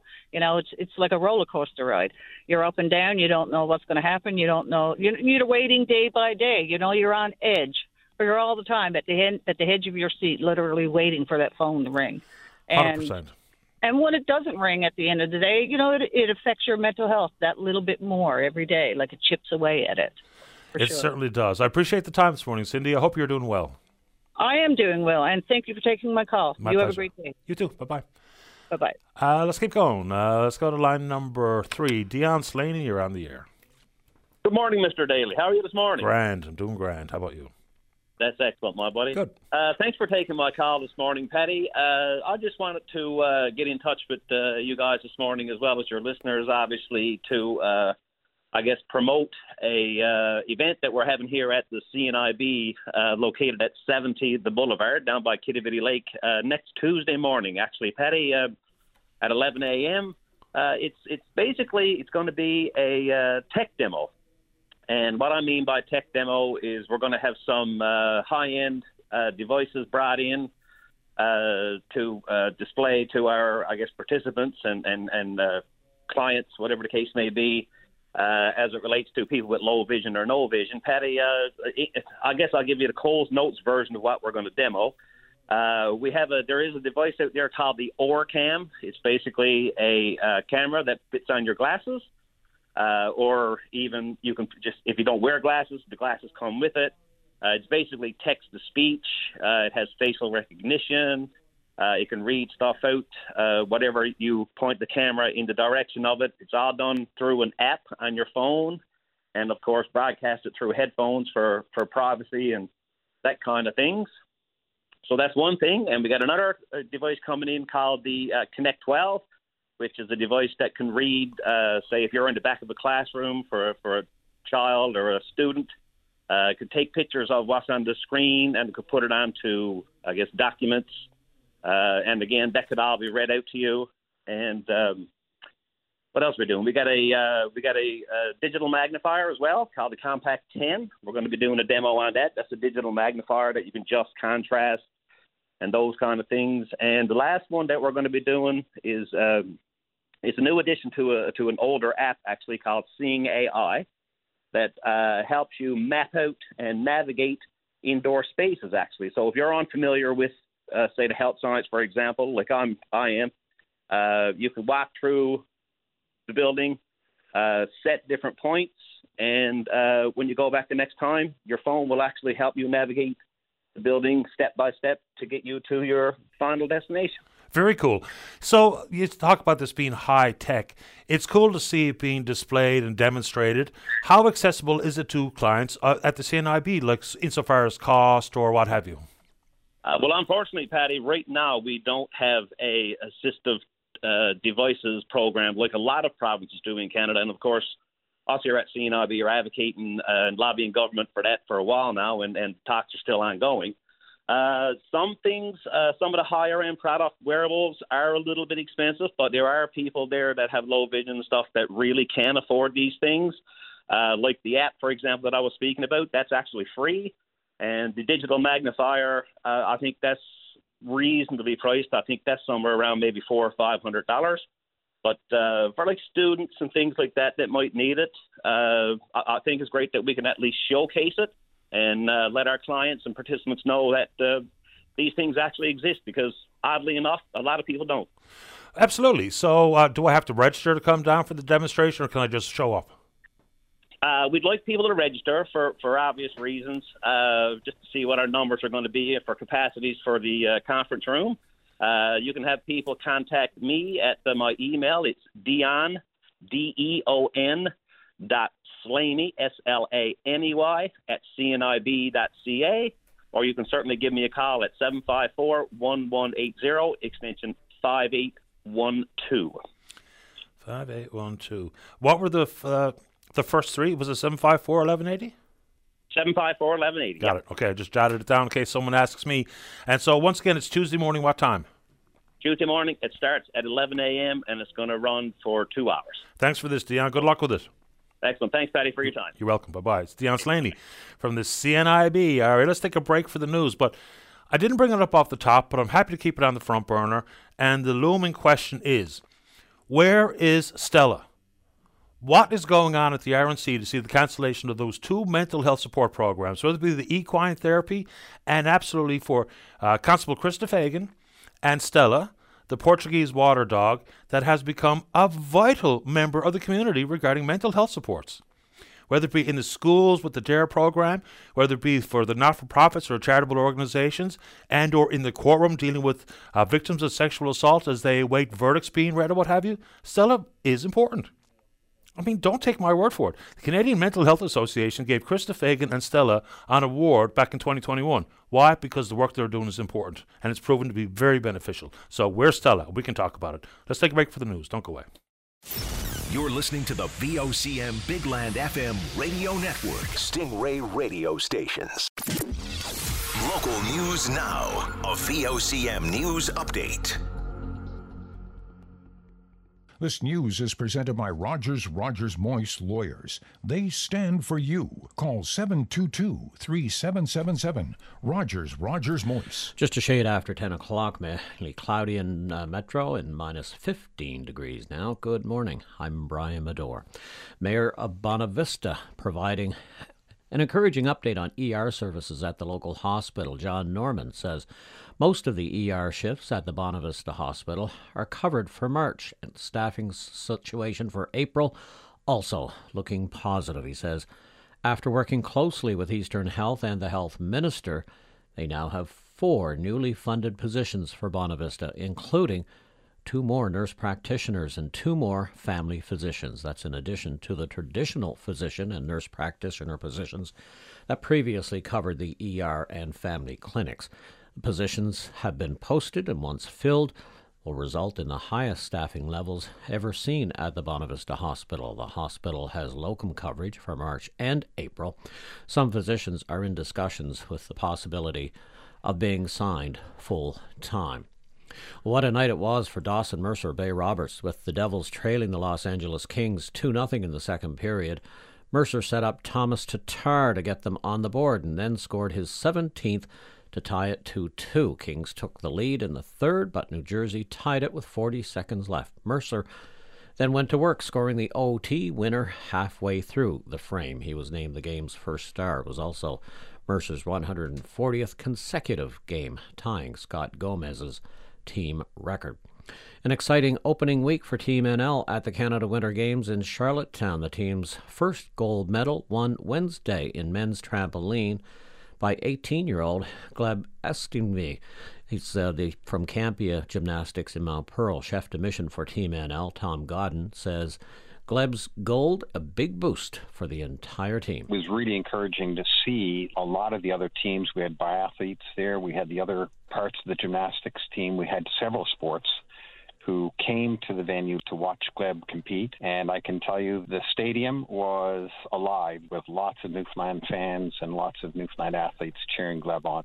Provincial government providing close to a million dollars over three years for Laughing Heart Music Limited to implement a workforce development plan in the music sector in Corner Brook. That funding being made available through the federal provincial labor market transfer agreement Laughing Heart Music will hire four staff to deliver programs essential to develop and sustain a thriving music sector in the region. The aim is to benefit both emerging and established music professionals with access to new programs, workshops, mentorship, and studio space. The work will be carried out through uh, 62 Broadway in Corner Brook. It's being described as a burgeoning arts hub. Six minutes after 10, up next, I'll have your weather forecast. You've been injured in an auto accident. 120 days have passed and you haven't filed a claim yet. If you think you're out of time, don't worry. The lawyers at Rogers Rogers Moyse can help. You can still receive a settlement even if your accident occurred more than 120 days ago. Call the experts at Rogers Rogers Moyse to get your claim back on track. Call 722 3777. Rogers Rogers Moyse. We stand for you. This VOCM weather brought to you by Cowan's Optical. We care about the health of your eyes. Eye exams now available Monday to Saturday. Call 722 Eyes to book your appointment. St. John's Metro and the rest of the Avalon. Mainly cloudy today, northwesterlies 30, high minus 12. Tonight, clear skies, winds up to 40, temperature minus 12. And Saturday, cloudy, winds 40, temperature minus 13. Clarenville and Central, mix of sun and cloud today, light winds minus 14, much the same tomorrow, minus 21 overnight. South Coast, daytime temps minus 11 next two days with light winds and overnight temperature minus 16. West Coast, Southwest Coast, Northern Peninsula, light winds minus 14 today, minus 18 overnight with winds at 30 minus 13 tomorrow. Uh, keep in mind, add a few degrees or a uh, few degrees colder in the north. Goose Bay, sunny today, winds 30, minus 25, minus 31 overnight with winds at 30, minus 24 tomorrow with winds at 30. Lab West, temperature falls to minus 40, and uh, this afternoon. And clear tonight, minus 37, sunny, and minus 27 tomorrow. And the North Coast, minus 26 today, minus 29 overnight. And tomorrow, sunny, minus 24. Wind chills up in the minus 40 range right now. In Metro, it is minus 15. Back with an update at 11 o'clock for VOCM News. I'm Brian Medore. This is Open Line on VOCM. Welcome back to the show. Let's go. Line number one. Rob, you're on the air.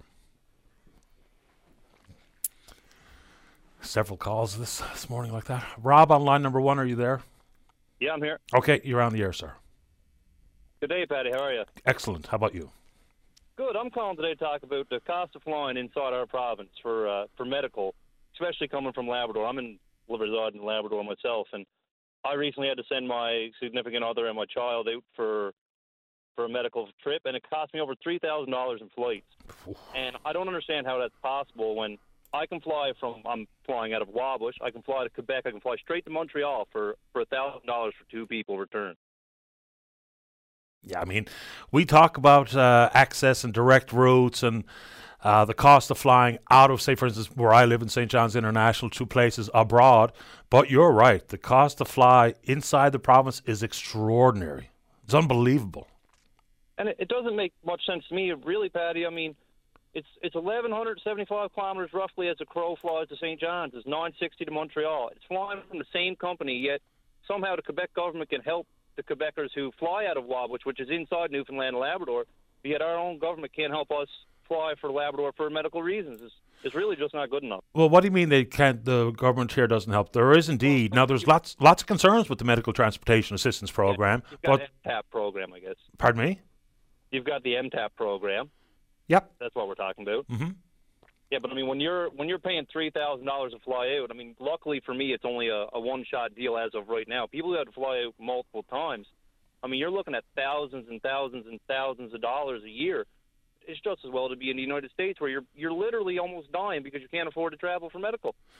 I completely understand it, and then the additional concern layered in there is that it's a monies that are returned after the fact, after you provided proof of attending your appointment or your procedure, what have you. And for so many people, and we hear the stories all the time here, is they don't have the upfront money. So, especially if they are repeat travelers for medical care, so they're having 50 50s and raffles and going to their church or they're going to community organizations to try to come up with the money to travel for health care. It really does feel like when we talk about the Canada Health Care Act, is they talk about extra billing. This kind of feels like it. So if someone is going to be approved for travel, I think there's got to be some discussion about that money coming up front. I mean, I know if it's repeated after uh, after your first trip, the the uh, compensation goes down to I think 50% of coverage. And you know, there's there's some money there for nightly accommodations. There's some money there for meals. But if you had to travel three, four times in one calendar year from Labrador to St. John's, for instance, that money boy, you better have a, a big load of money in your savings or checkings account or have a big job because upfront cost is really where the barrier exists as far as the stories coming from Labrador that I hear. Yeah, exactly. I mean, it's it's really shameful, Paddy. Um, I've got family members who have to fly once every three months for checkups, and I mean, they're they're they're retirees. They're on a fixed income. I don't I don't even know how how people can do it. Honestly, it's it's really it's something else, man. It is. I hear the stories all the time. We actually had the NDP member for Lab West, Jordan Brown, on the show on this uh, specific topic earlier in the week. So, my questions for the folks that administer MTAP is there a way to ensure that we change the, the, uh, the conversation a little bit for some upfront coverage? Because I suppose what goes on here, Rob, is that they're wary of making that change just in case some people might be willing to abuse it by not actually going through their appointment, by not actually even having appointment, and then there's that big chase. Now, I don't think that's going to be a really popular approach taken because it's easy enough after the fact for you to have to provide the proof that you made it to your appointment or your procedure. But I suppose that might be some of the wariness of government to change when the monies flow. But I think we've got to figure that out because there's no way that if you can't afford to travel, that you, in essence, are being denied health care, that's a real problem that is flies in the face of what we call universal health care in the country. I agree completely. I'd like to commend Jordan Brown on, on the service he's doing for, for Labrador. I think he's doing an excellent job. I'm glad to hear him call in, and I, I was actually listening when he called in earlier the week. another thing is that no one's ever called back. Like he he voices his concerns, and you never ever hear any rebuttal from from the opposing side of it of how it MTAP is benefiting us. It's only us calling, talking about how it's not doing us a justice. Well, we can certainly put it on our plate to discuss with Minister Osborne, and I would imagine in the next week, next week or so, given all the healthcare stories that we hear every single day, we'll try to make time with the minister. I'll make sure that this is on my list. Perfect. Thanks so much, Patty. I'd like to uh, I'd like to tell more Labradorians to call in. We hear a lot of Newfoundlanders calling in about all kinds of concerns, and I think personally, Paddy, that that you're a great avenue to, to voice your concerns to because it seems like when you hear it, start, the ball starts rolling immediately, or at least you get an answer for for your question. So I'd like to thank you for for being a voice for all the people, and I'd like to hear more people from Labrador calling in, voicing their concerns as well. Well, you know what, Rob? I'm with you 100%. I wish we had more callers from Labrador because the circumstances of almost everything under the sun are very different in Labrador than they are on most parts of the island. So I'm going to uh, echo what you just said, and for folks in Labrador, whether it be about this or healthcare or mining or critical minerals inside of mining or any concern you have with social programs or whatever, please do put them on our radar. And I I try to look around and try to find the stories from different parts of the province, but the best way to be for those, those stories to be told is for the individuals who are living it. So whether it be in remote or rural parts of the island, and absolutely Labrador, we welcome your call and look forward to it. Thanks for this, Rob. Thank you so much. Have a great day. You too. Bye bye. Yeah, I mean, you know me. I'd prefer more callers from every nook and cranny of the province because you're the ones living it. You're experiencing it up close and personal for me, I got to try to read between the lines. I got to try to understand it and put myself in your shoes, which is a really difficult task. I'm not complaining. I'm just saying it's much easier for people to understand the stories in your part of the province when you tell them. And also, there's a medical transportation assistance uh, program that's separate from the overall MTAP for folks who are on income support. So, anyway, we can talk about that or anything else. Let's go to line number two. Krista, you're on the air. Hi, good morning. How are you? Excellent. Thank you. How are you? Oh, good, good. I just wanted to call in there. I've been listening on and off throughout the morning uh, to the uh, conver- ongoing conversation there regarding the mini splits and the heat pumps. And so uh, I, I was uh, listening to the lady there earlier, and she was expressing some frustration with the uh, red tape involved, you know, with the rebate processes. Uh huh.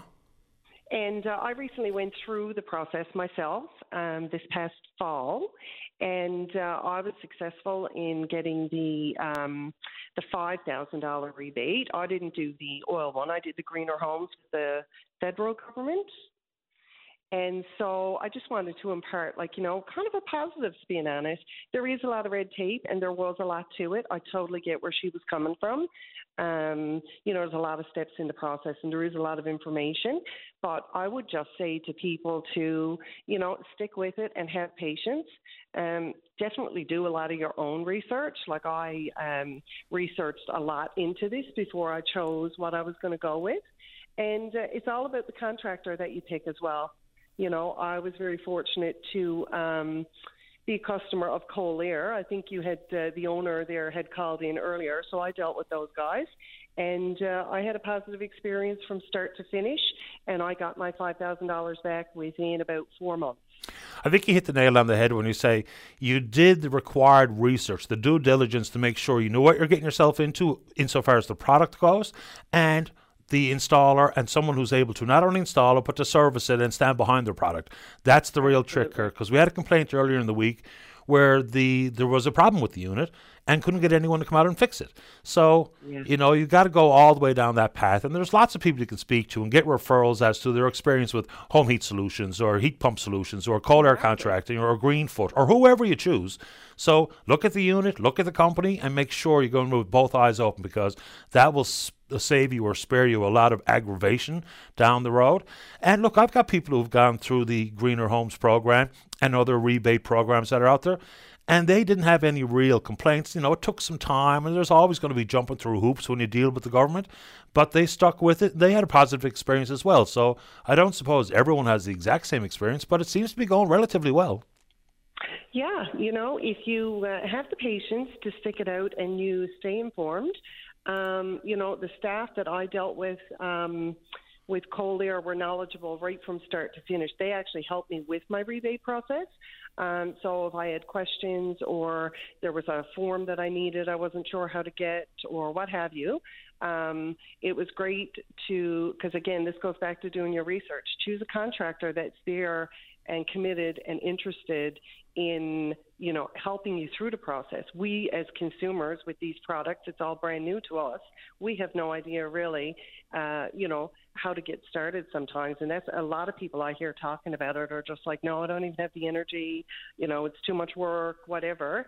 But again, if you if you choose the right product and you choose the right contractor, it will work. You just have to stick it out. It takes a few months, um, you know, and it is frustrating at certain points but you know, it's a government program you're dealing with. It's not going to be, um, you know, as easy as uh, submitting it and getting your money the next day. It doesn't work that way. No. Um, but it does work. You know, if you stick it out and you, like I said, being knowledgeable and doing your research was huge.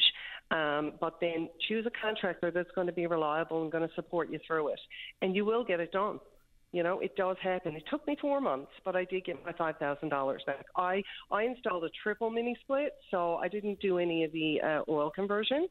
So I just installed as an addition to my home to help with my electric heat costs. Uh, which, by the way, it's reduced it drastically. Again, I can't say enough to people. I know there's upfront costs with these machines, but um, the savings is evident within the first few months in compared to my last winter's bills. Yeah, no question. The the cost recovery model is pretty encouraging. There's no question about that. Oh, uh, absolute, and a nicer heat too. It's more comfortable. It's more consistent. Like, uh, you know, I'm really enjoying it in my home. Um, but um, yeah, so I did the greener homes with the 5,000. So I didn't go through hydro, was what I was going to say. So I don't know much about that program, um, but the greener homes program was the one I used. I appreciate the time and the update. Thanks a lot, Krista. And absolutely, I would recommend anybody out there, don't hesitate. The staff at Collier were fabulous. There you go. They'll, I'm sure they appreciate the pump. Well, you know what? And they will continue to get it from me. If uh, you receive good customer service, I feel that it's worth spreading the news. Absolutely right. Appreciate the time. Have a great weekend. Thank you. You too. You too. Bye bye. Bye bye. You know, positive experience there. You don't often hear of positive interactions with the government from one program or another, but Krista had one. Uh, let's go ahead and take a break. When we come back, we're talking about whatever's on your mind. Don't go away. VOCM's open line. Call now. 273 5211 or 1 888 590 VOCM.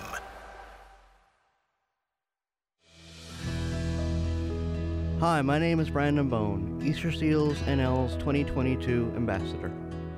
When I attend Easter Seals NL's meaningful recreational programs, camps, family events, fundraisers, and career and educational services, my disability is left at the door. To maximize opportunities for people with disabilities living right in our province, please donate today at eastersealsnl.ca.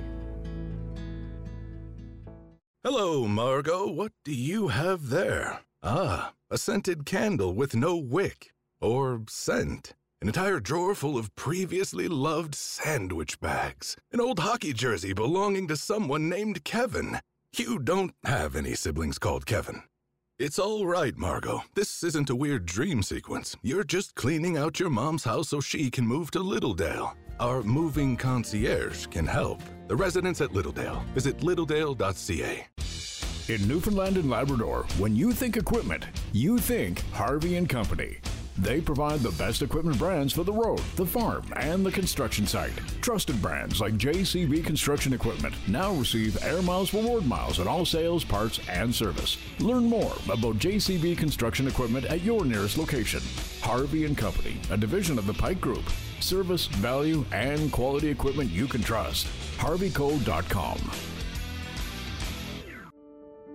This is Melvin Coombs, owner and on-site jeweler of the Goldsmith in Churchill Square. While we sell all gifts that sparkle, we are best known for what we do: expert repairs and custom designs. Create something special for yourself or a loved one. With our on-site designer, you can watch your ideas take shape. Be part of the computer design process. Reuse your diamonds or add new ones. The possibilities are endless at the Goldsmith. Trust us and our many years' experience and be there every step of the way. Visit our website, Facebook, or call 368 Gold. The second I walked into their office, I was relieved. They took care of everything. There were so many things I hadn't thought about. The accident changed my life forever. I'm still dealing with the effects. But Roebothan McKay Marshall has been right here with me the whole time. I love that they're always just around the corner when I need them. Roebothan McKay Marshall has been helping accident victims in Newfoundland and Labrador for over 35 years. Make the call. It costs nothing to talk. When looking for new parts for your vehicle, you want someone you can trust who will give you honest advice and have a great selection of quality parts for all makes and models. That's why you need Automotive Supplies Limited. They're your number one choice for parts, a supplier of AC Delco and conveniently located 1222 Topsail Road, 99 CBS Highway in Manuels, and now 33 Stavanger Drive. Locally owned and happy to serve you. That's Automotive Supplies Limited. Open Line is brought to you by Janes and Noseworthy, licensed insolvency trustee. It's okay to hit a financial rough patch, and it's okay to get help. This is Open Line on VOCM. Welcome back to the show. Let's go line one. Caller, you're on the air. Good morning, Mr. Daly. Morning. Uh, I just want to talk about the home heating rebate. Okay. The five hundred dollars. No, I, I I don't send in no application, but I certainly knows of a person that I've been talking to and in his company. You receive, I know a lot of people that having some problem with their applications. Guarantee you, you know, refusing them, had to re had to re uh, redo them out. But uh, I didn't know why. Well, I said I was going to call on his behalf because he, some people won't call into your line, but I want to know why. Like I said, I was looking at his uh, stub there on the home he rebate. It's supposed to be five hundred dollars, but uh, initially it was four hundred and six dollars. So I wonder where the other ninety four dollars went to. The program was always promoted as up to $500, wasn't it? Yeah, but up to five hundred, I, I I have no idea. But like I say, that's what he that's what he received four hundred six dollars. Yeah, and now the, the applications for that home heating supplement program are actually closed. So it was all about net family income and the amount of fuel that you burn, right? So if it was adjusted net family income up to, I believe the number was $150,000, you could be eligible for it. But it also all depended on how much money you would get based on the, the amount of furnace or stove oil that you burn to heat your home. So I think there was a floating target. Yeah, well, I know is initially uh, his tank is filled up every two weeks, so. But uh, and like you say, uh, a lot of people having problem with uh, with applications being denied for some simple reason because the R is not dotted, the T is not crossed. You know, I don't know who we have working in the finance department in the government. You know, or whoever who's in charge of, of these issuing these checks. Well, I heard of a couple of strange ones. So you had to submit your bills, right? So the bills are quite clear: is who your distributor is, your supplier is, and where they deliver deliver to. So there was one lady had her application denied because she didn't put uh, the address of her home inside wherever, whatever line that was on the application process. But the bill she submitted showed quite clearly where the oil was being delivered. So there was little fundamental mistakes made by individuals, which made them sent them back to the drawing board and all the frustrations that comes with it. So yeah, there were some tangles there. Yeah, exactly what you just said. My brother-in-law had the same thing. Okay. Same thing. Got to wait another two or three months. Okay, I'll get off of that issue uh, about uh, flights of uh, from Vancouver to be from Newfoundland. My uh, niece had a flight. She was coming out uh, this week, uh, this uh, this weekend, but she had to cancel her flight. She lives in Vancouver Island. Yeah. You know, to cancel her flight cost thirteen hundred and eighty dollars.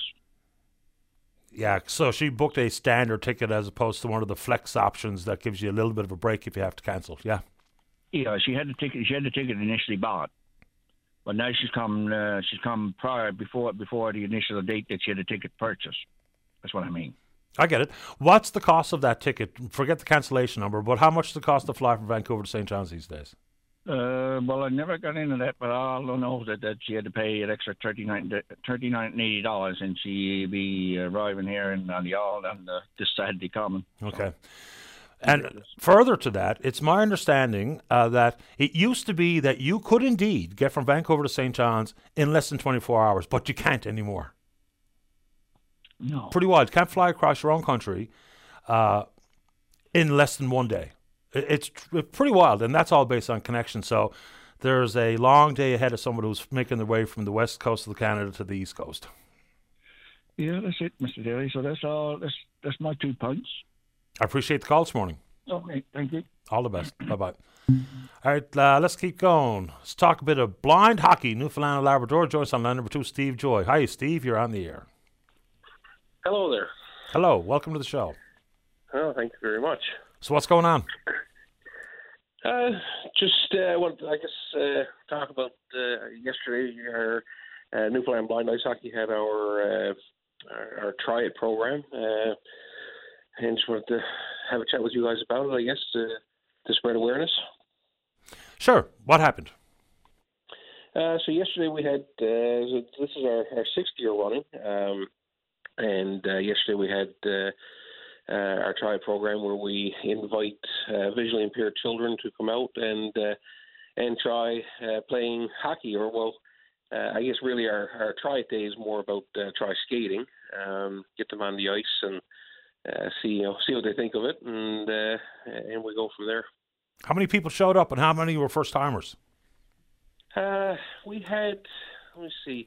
Uh, originally, we had 19 kids uh, that were registered for it, and I guess uh, due to uh, uh, sick, uh, a couple of kids being sick, whatever, we, we ended up having, uh, I think it was 14 kids altogether that did show up for it and, and came out. Uh, seven of those kids were were new, and seven of them are were ones that that have been there before. So it was it was a good turnout. We enjoyed it.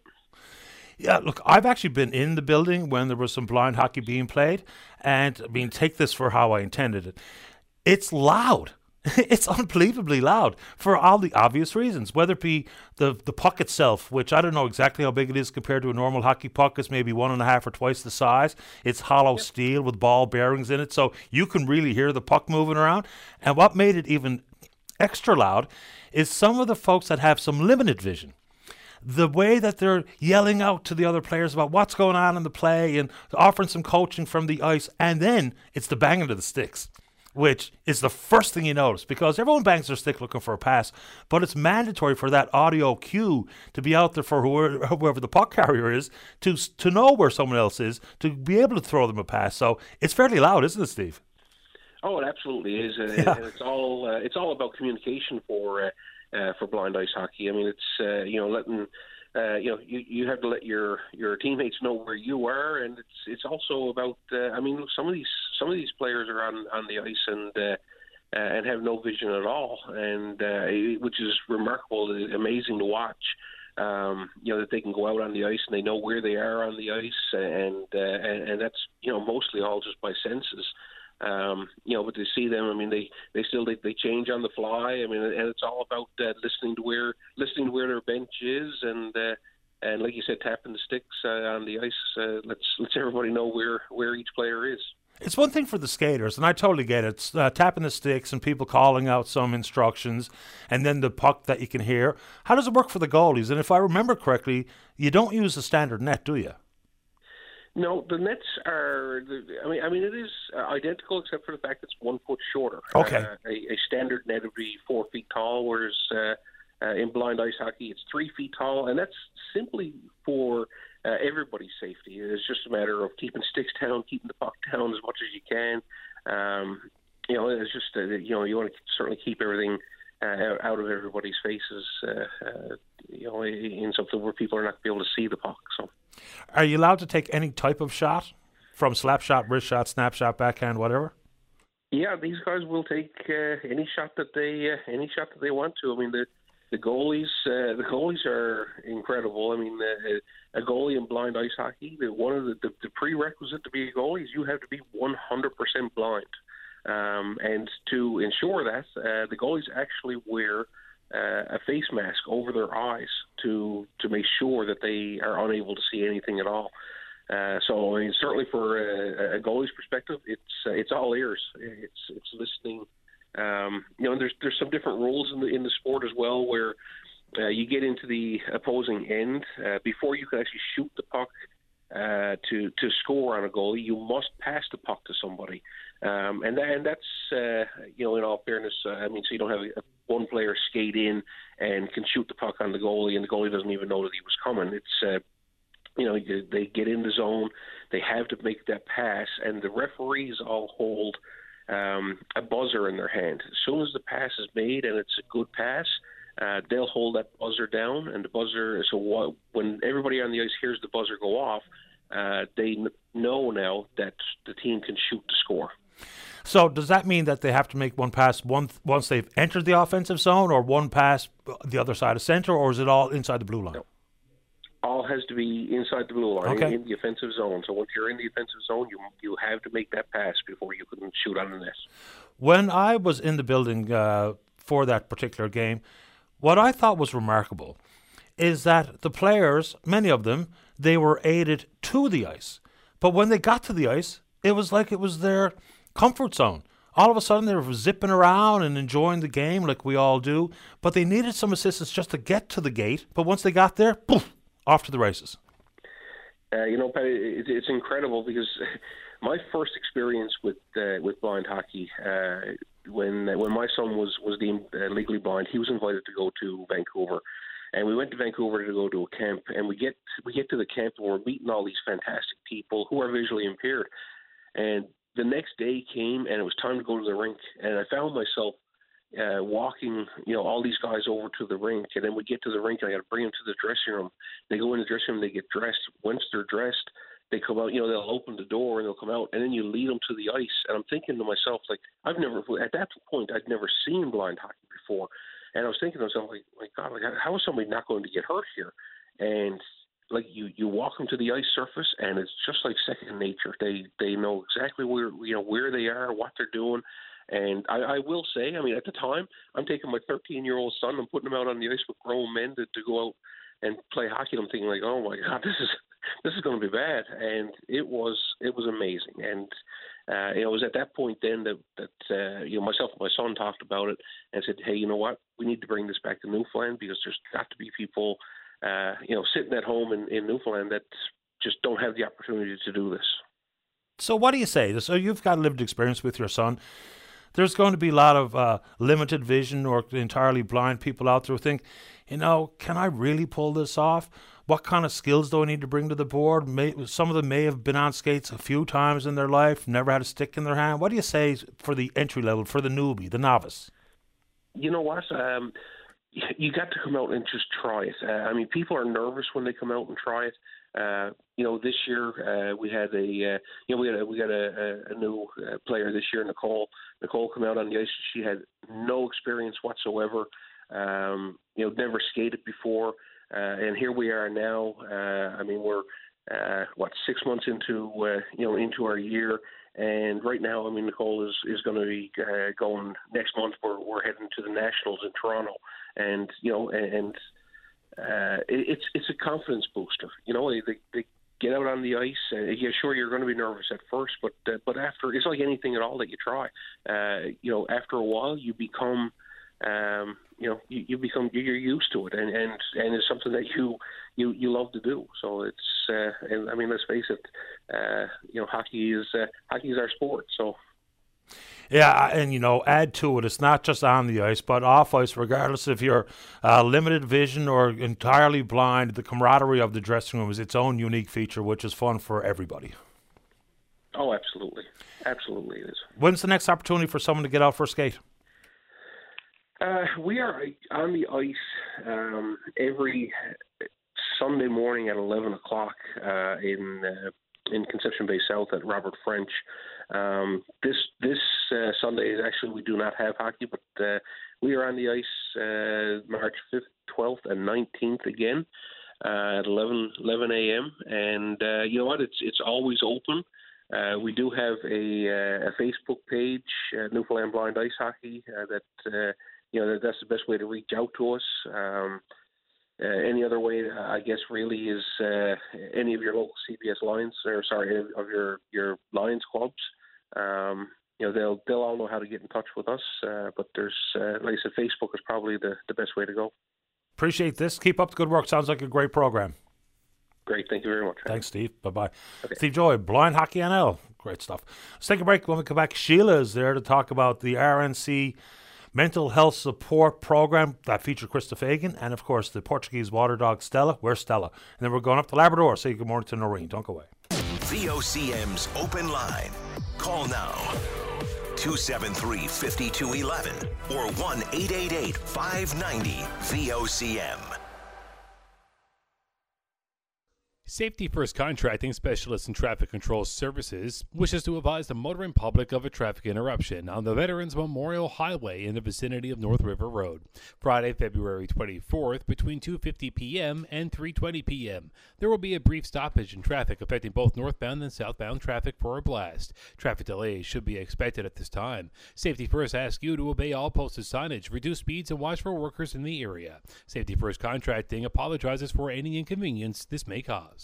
It's time for your Money Minute with BDO licensed insolvency trustee Nancy Sneddon. Nancy, are buy now, pay later payment plans a good idea? Buy now, pay later is definitely gaining in popularity. Lots of new companies are setting up shop with enticing marketing campaigns designed to make you want to spend. But before you commit to paying later, think carefully about the financial commitment you are about to make. Even if buy now, pay later plans are usually interest free, if you miss payments, you will be charged interest and might end up paying far more than the original original price. So before you click that buy now button, ask yourself three questions. Do I really need this item? Would I still want it if I had to pay up front? And can I afford the payments? If you find yourself overwhelmed by debt or buy now pay later plans, a BDO licensed insolvency trustee like myself can help you explore all your debt relief options. Take care of your financial health. For more helpful advice on managing debt, visit bdodebt.ca or call 1-833 BDO Talk to book a free consultation. What could Friday's Lotto Max jackpot of an estimated $50 million plus an estimated two max millions get you? A fleet of helicopters. No, wait. A flight to outer space. We have a dreamer. Dream to the max. Must be 19 or over. Thousands of families are facing the pressure of unemployment, reduced income, inflation, food insecurity, and more. The Salvation Army in Newfoundland and Labrador gives help and hope to over 40,000 people each year through social and community service programs. Coming to the food bank is a big help, and the encouragement I get from the Salvation Army makes me feel like I'm not alone.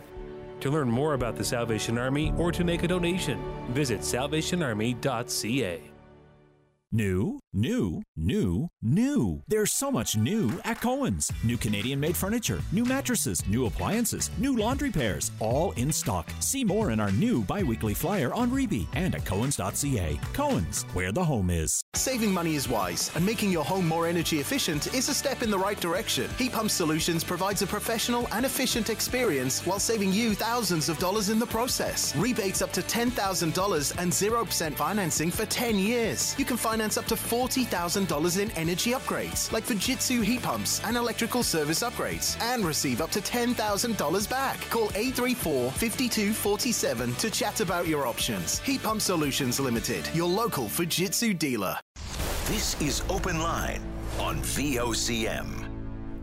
Welcome back to the show. Let's go to line number three. Sheila, you're on the air. Good morning, Paddy. How are you? I'm doing okay, thanks. How you doing? Good. I just wanted to follow up on the Stella and also the equine therapy program with the RNC because both have been in the news in the last couple of weeks, as I'm sure you already know. Mm-hmm. And I think CBC is also investigating the Stella thing. I saw it on here now a couple of nights ago. All very concerning because there are huge steps backwards in mental health and wellness, particularly in the workplace. But these two programs are also for the community, which is where my interest lies. So I sent an email to John Hogan, the Minister of Justice, a couple of days ago to express what I just said to you and to ask him essentially what was going on. So I have his response. Uh, can I read you a couple of lines? I think it's the same email that everyone gets, but yes, please do go ahead. I have a copy of it. There you go. He says, while I understand that these programs are under, undergoing some changes, I can assure you that they have not been cancelled. They are part of the policing. They are part of policing operations over which the RNC has independence and authority. So, and he says, as you can appreciate, as Minister of Justice and Public Safety, I cannot interfere in police operations. So I guess And I heard Jim Hines. He called you yesterday, right? The, the man who facilitated Stella, her purchase, her training, all that stuff. He called him yesterday, right? He did. Very upset. He's upset. I think a lot of people are. I've uh, done a little bit. I've been exposed to Krista Fagan and Stella in different settings where you can just see quite simply and plainly how important and beneficial that that program and the equine therapy program have been. They're both a bit different, you know. For the equine therapy program was more about first responders and their need for some additional supports. But Stella became part of the community. And I'm not trying Absolutely. to overstate it for the sake of being sensational. I mean, Stella's a dog, but Stella has made an absolute impact. It's as plain as the nose on your face. So while the minister says that he can't get involved in day to day operations at the RNC, I get that. But I know too. It can be considered a bit of an overreach. yeah, sure. Like if even if the minister's office is saying do this or that, uh, Mr. RNC chief, that's maybe a bit much. But I mean, to be Mhm. able to simply speak out and say, "I understand." Stella Mm-hmm. has been important, not only to Krista Fagan individually, but to the community. And I'm encouraging the RNC to uh, revisit uh, this past six months. Da, da, da. He doesn't have to say you have, you must do this, you must do that, but he can certainly say that he recognizes the importance of Stella and he recognizes that these programs have been beneficial, and to ask questions as to why for the last six months all requests have been denied. There's no, I don't think Mhm. there's a downside there. hmm It's like we can't get the truth. Where's the truth? Where's the dog? Why is it being denied? I think the dog is. I think the dog is simply just at headquarters. Right, but I mean, isn't Jim Hines getting information that it's cancelled? Minister Hogan is saying no, it isn't. Like, do you not agree? There's mixed messages here. Oh, of course there are. But you know, even before that, Sheila, here's what I would ask. Even you know where the mixed messages lie, because there there absolutely is part of this conversation. Is why? Why did this stop? Period. You know, is Exactly, there any exactly. legitimate reason as to why a private donor who has put Stella and dealt with all the rest of the canine unit and built Mm-hmm. kennels and put GPS trackers and all the things that they really needed to be a modernized world class canine unit. So Mm-hmm. Jim Hines has supported to the RNC initiatives to the tune of almost three hundred fifty thousand dollars. So if that support has come from a member of the community who's not out there looking for gratitude and thanks and pats on the back, he simply wanted to do what he thought was the right thing. So if that's how this all came to bear and how Stella appeared on the scene, why why did it stop? Why has there been a six month interruption? If there's something wrong with the dog or Miss Fagan or any, okay, well, let us know. And I don't think either is the case. So why did it stop? I just can't wrap my mind around it. You know, this was good news. When the RNC really are desperate for some good news stories, because there's been some problems and been some We headline grabbers. We love Stella. She always looks great, right? Yeah. Does great work. Yeah. Yeah. Yeah. So I just don't know what's going on here. I'd love to have the chief. I agree on. with you, but there's but there's two questions here, Paddy. I totally agree with you. I get it in spades that how valuable that dog and her handler is to the community. What about the equine therapy program? What happened to that? I have no idea. That one I don't I understand. Think, I think they're linked, Paddy. Somehow they're connected. I don't know how, but it's very strange that both things that involve animals in this case have been shelved or appear to be. I don't know. We don't know. Well, there, I think there's probably a connection given the fact that both stories kind of popped up in the same week, different timelines for how they went away. But yeah, there's got to be some connection of some form or variety. I don't know what it is, but I don't either. We I think there's three speculate. questions. But I think I think so, I think somebody somewhere has some of these answers. I do. I think whoever that is needs to come forward. that's the chief. There you go. I'm happy to have Chief Roche on. Love to. And this is not about pinning him in a corner. This is just so we can understand exactly what's happening. hmm I agree. I agree. So why don't you invite him in? Hundred percent. Don't you worry about that. We try to get all the guests that we think have decision making authority that has a major league impact on society, and the chief is exactly one of those. I will send along uh, a text now to I think the appropriate person at the RNC to invite him on first thing Monday morning. Perfect. Well, let's ho- let, let's let's see what happens, and let's hopefully we'll get good news from the chief. Appreciate the time, Sheila.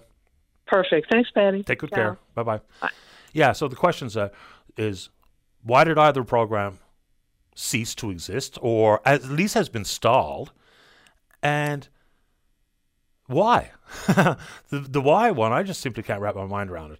Anyway, let's take a break. When we come back, we're going to be saying good morning to the province's Auditor General. That's Denise Hanrahan about her most recent report. And the one word that I think sums up the most of it is fraud. Don't go away. VOCM's open line. Call now. 273 5211 or 1 888 590 VOCM. You already know that Powers is the place to go when you want doors, windows, trim, and flooring. But right now, Powers has the largest supply of interior Sico paint they've had in quite some time. Sico paint may be the quickest way to change the look of a room. And at Power Brothers on Ropewalk Lane, they make it easy. Get all your custom colors for 2023 in eggshell, pearl, and semi gloss for a fraction of the retail cost. Every day is a sale day at Powers on Ropewalk Lane. Call 722 1720. Hi, it's Mark here from Cowan's Optical. Come in and see for yourself why Cowan's Optical is your number one choice for all your eye care needs. Start with booking your eye exam today, or just bring in your current prescription, no matter where you had your eye exam. Choose from our huge selection of the latest fashion frames. Need a second pair? No problem. We got you covered there too, with our two for one offer. Check out cowansoptical.ca to find a location near you. Cowan's Optical, where our focus is on you. Why have this? When you could have this. Harvest the sun's energy with NL Off Grid Solutions. Specializing in off grid power systems for your home, NL Off Grid Solutions brings the future of energy with solar systems designed for you and Newfoundland weather. Check out their solar packages to find the best solution for you. They also provide hot water on demand and propane furnaces. Discover more at nloffgrid.ca. Hi, I'm Jake Rideout with Newfoundland Power. Make sure you keep safety top of mind when you're having fun this winter. Electricity is everywhere you go, even when you're off the beaten path, so you must always be aware of your surroundings. When snowmobiling, avoid power line rights of way and be cautious around guy wires and poles that can be harder to see in winter. And please talk to your children about the dangers of electricity and the no go areas. Newfoundland Power, whenever, wherever, we'll be there. This is Melvin Coombs, owner and on-site jeweler of the Goldsmith in Churchill Square. While we sell all gifts that sparkle, we are best known for what we do: expert repairs and custom designs. Bring gold treasures back to life. From ring sizing, stone setting, rhodium plating to complete restorations, we can do it all. Even watch batteries and iframe repairs. All work is done right here at the Goldsmith, and nothing is shipped away. Trust your precious jewels to the Goldsmith and our many years' experience. Visit our website, Facebook, or call 368 Gold. New from Atlantic Lottery. Ask in store at your local Circle K, Atlantic Superstore, your independent grocer, Dominion, Needs, Marie's Mini Mart, or North Atlantic for their unique QR code to scan and find out how to earn a $25 gift card. See in store for details. Must be 19 or over. When planning an event fundraiser or when you simply need to reach the province with important community updates, turn to your VOCM. When you know the who, what, where, and why, make VOCM the how to reach your community. Send your community announcements to psa at VOCM.com. This is Open Line on VOCM. Welcome back to the show. Let us go to line number two. Say good morning to the province's Auditor General. That's Denise Hanrahan. Good morning, Ms. Hanrahan. You're on the air. Good morning. Welcome back to the program. Thank you for having me. So, when I read the not only the news stories but some of the nitty gritty of the report, you know, certain things jump out at me. Like I think the overarching theme here is fraud, but I'm curious as to how you see this and absorb this material. Is it disappointment? Are you exasperated? Is it frustration? How do you describe your thoughts when you go ahead and see all of these compiled? Because it's a long list of terrible behavior. Our annual report is a great opportunity for our office to sum up a year's worth of work and to make comments on a wide variety of topics. And we know it's a lot to absorb. The way that the, you know when when you put all this information out there, uh, I'm not going to lie. I'm I'm almost there two years now. I've got eight to go. Um, and this morning I wondered uh, how crooked I'll be in five or six years if I'm reporting on the same stuff because I really hope. Um, and our goal is to report on things so that we can improve them, fix them, repair them, adjust them. Um, and when I look at some of this fraud, I mean, fraud is not just about the money. Fraud is as much or more about having confidence in your public institutions and the reputational damage that can come um, when a taxpayer has to doubt whether um, programs are managed appropriately, whether there's safeguards in place, whether there's good fiscal stewardship happening. So the fraud items, and it is a very large, complex organization, government is, we understand that. But when fraud happens, it has to be taken very seriously. There needs to be appropriate and immediate actions. And um, I think what frustrates me sometimes is if I sense a flippant attitude towards it. Are you sensing that? What did you make of Minister Coady's comments yesterday? Um, I haven't had much of a chance to really uh, read many comments, and we've had a great relationship with um, the minister and her officials with respect to doing public accounts. And we were very happy to report, you know, this is the 28th year in a row the province has had uh, financial statements that fairly represent the, the province's um, financial position, let's say, over the last year.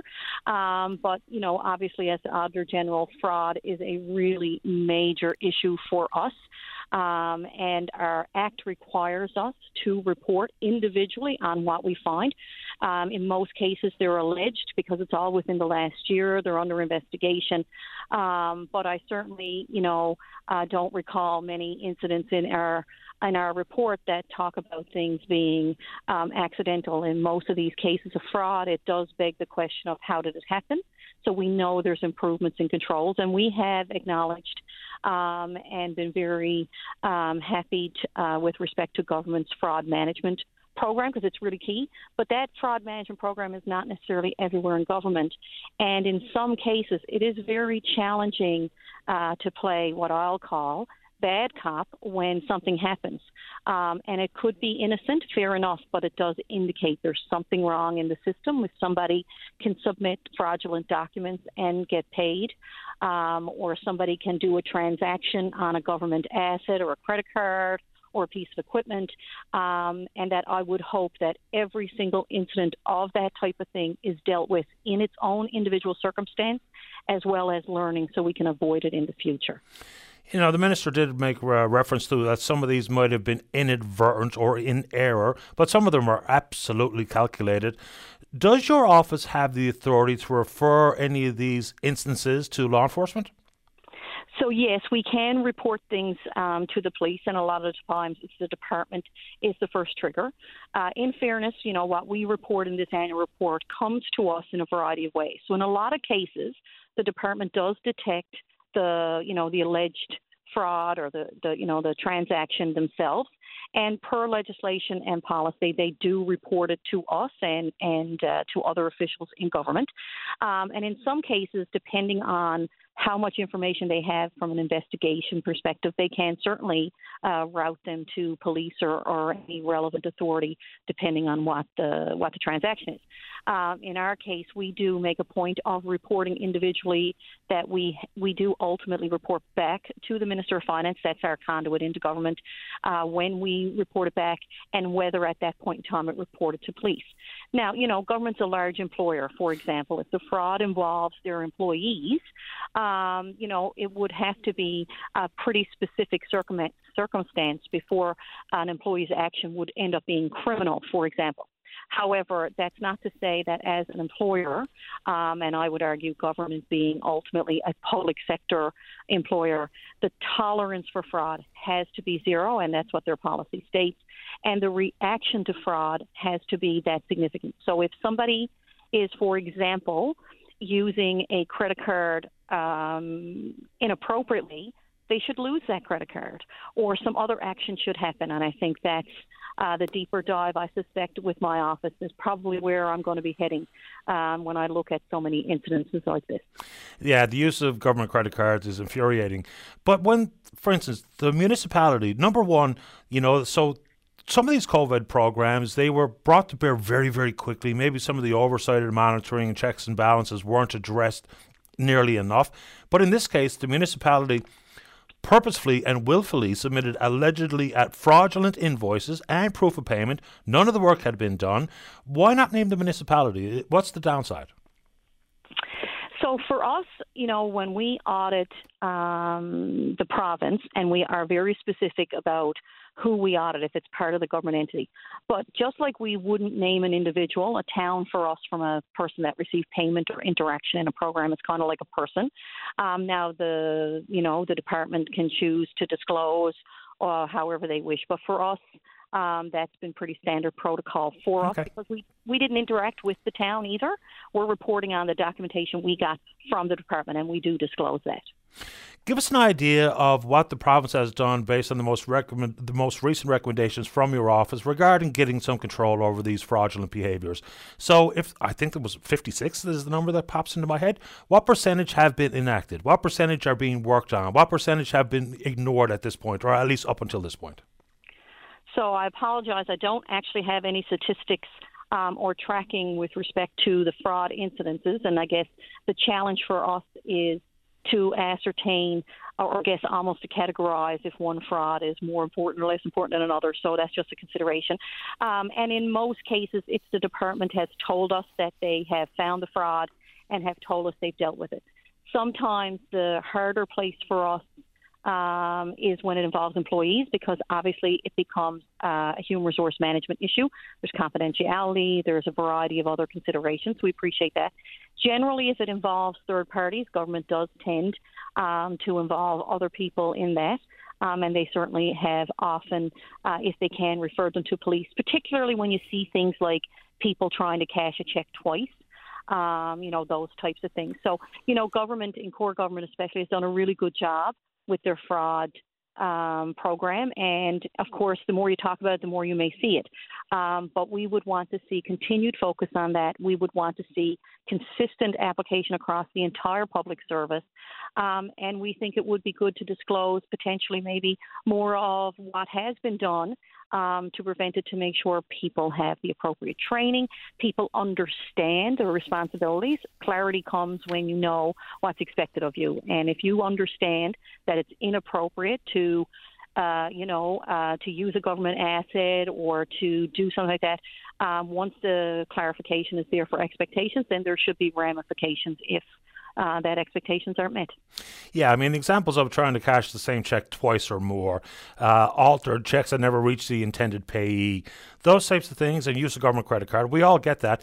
Are you able to provide any more details surrounding this one, which I find uh, absolutely infuriating again?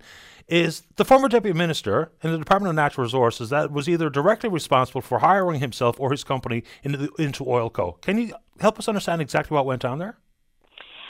So this one, um, as you know, has been in the media, I think, in, in different forms, or has been, I think, was known.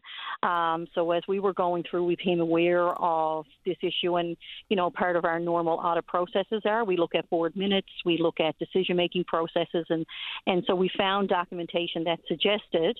Um, that this former deputy minister may have been involved in his hiring as a consultant, um, and that it was connected to um, the time when he would be after retiring as a deputy minister. Um, and we did find some information with respect to a term sheet um, outlining terms of a contract. Um, and we ultimately reported this incident uh, to the minister uh, in March of last year. Um, and we fulfilled our legislation requires us to basically say we found this item.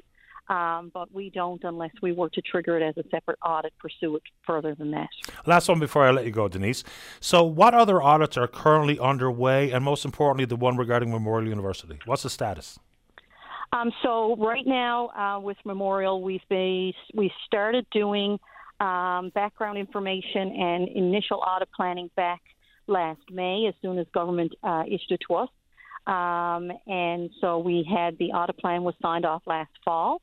Um, at this point, um, our intention is to have that audit um, report to, to, provide that audit back to government because ultimately they're who asked for it uh, by the end of the calendar year. Um, and this is a special assignment, so we will bring this back um, as per that. We are looking at three specific areas, as I'm sure you can appreciate. Memorial is a very large and complex entity with um, lots of different locations and programs. So we're trying to make sure our audit scope is something we can do in a timely manner. So we're looking at executive and management compensation. We're looking at um, specific lines of operating expenses, and we're looking at oversight or how decisions are made in this initial report. And our plan is to have that out by the end of this year.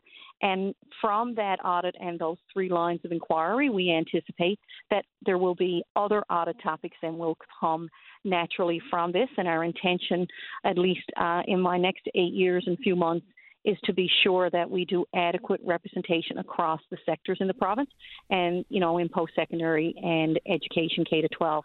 It takes a lot of financial resources uh, from the public sector to fund those operations, and certainly that, as well as healthcare, will be a focus for me. Appreciate the time this morning, Denise. Thank you very much. Thank you. Appreciate the opportunity. Take care. Bye bye. Bye bye. That's the province's Auditor, Auditor General Denise Hanrahan. Break time for the 11 o'clock news when we come back. Noreen, appreciate your patience. We're going up to Labrador to speak with Noreen Green. Don't go away. You're listening to the VOCM Big Land FM radio network, Stingray radio stations. Local news now, a VOCM news update. This news presented by Mako Hearing Service, 84 Thorburn Road. Phone 726 here. That's 726 4327. Just a shade after 11 o'clock, temperature in Metro is minus 15. Good morning. I'm Brian Medor. A man has been charged with assaulting a police officer following an incident at a business on Kenmount Road. RNC confronted a 30-year-old who was asleep at the business last night at about 9:30. The man was detained due to his level of intoxication, but became uncooperative and combative. He was held for court today.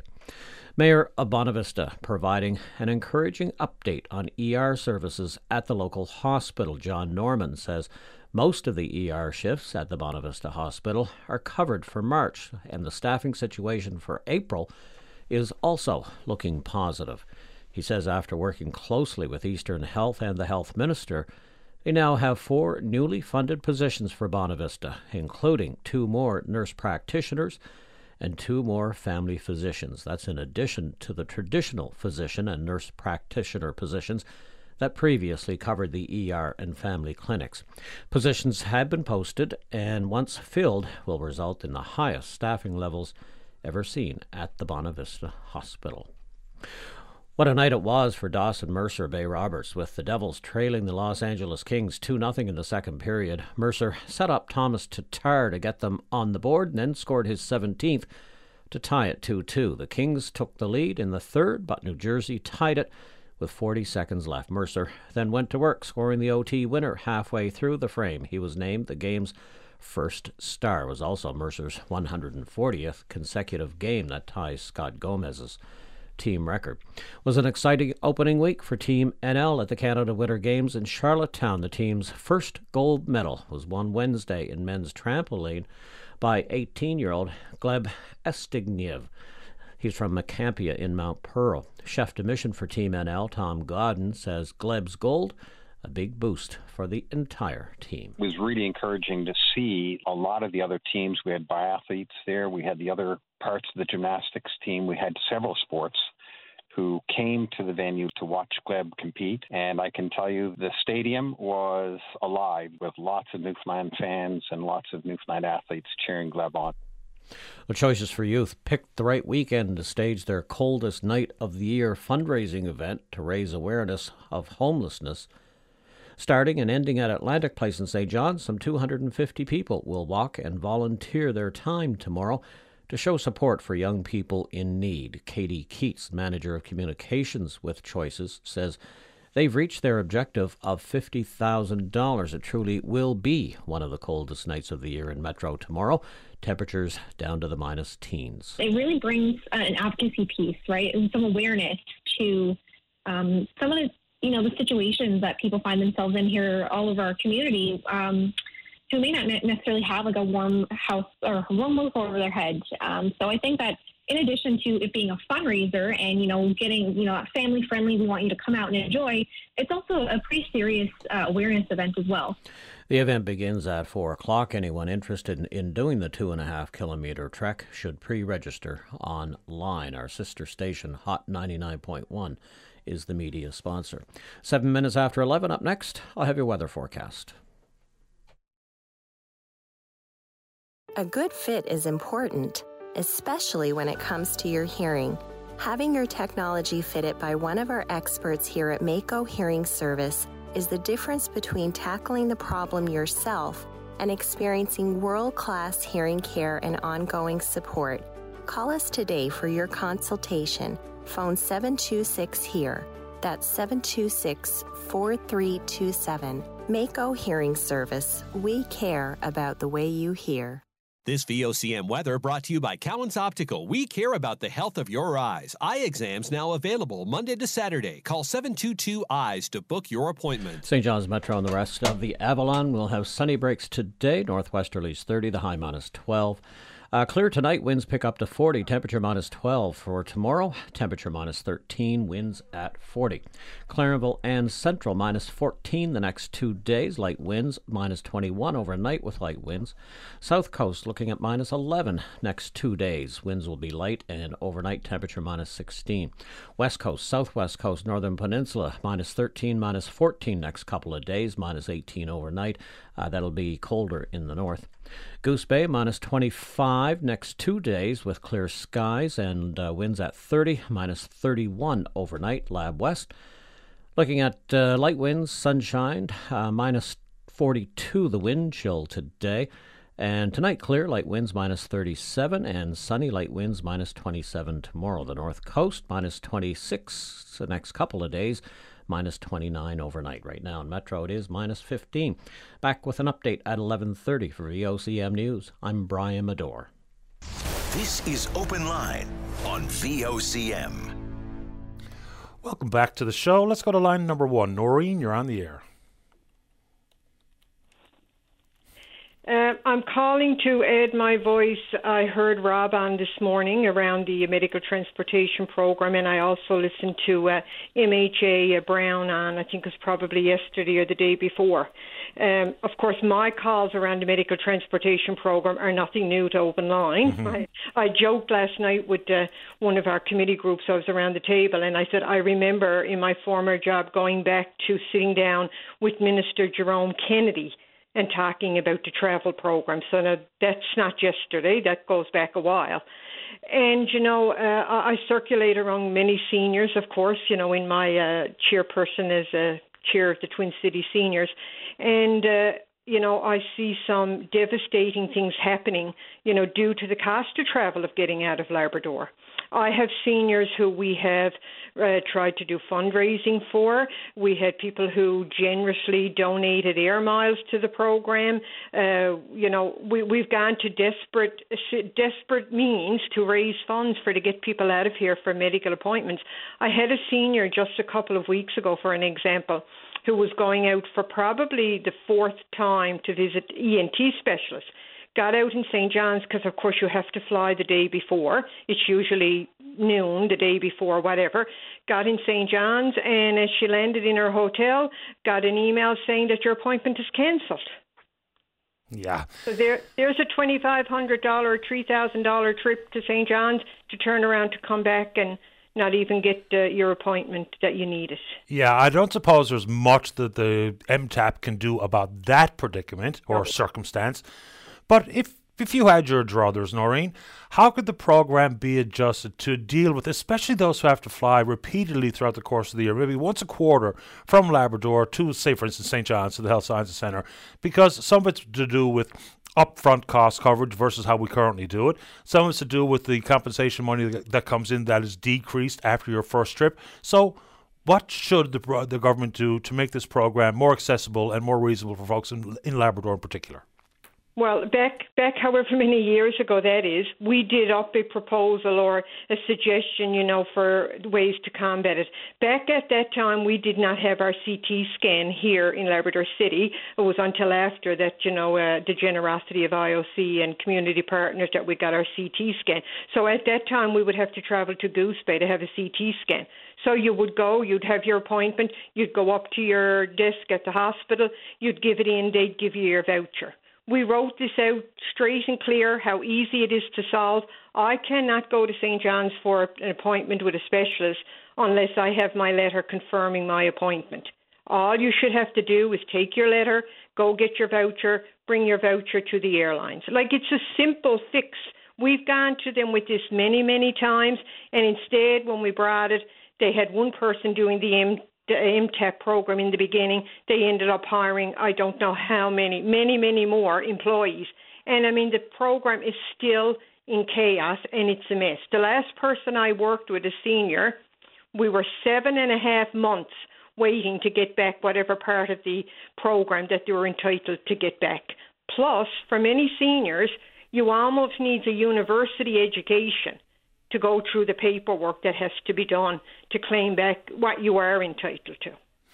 Yeah, because I suppose with the current process to get your monies back, you had to prove you made it to your appointment or your procedure. I suppose we can always still include that after your uh, your travel is done, and if you can't provide said proof, then we can send you a bill. I mean, I Oh, sup- there's things we can do.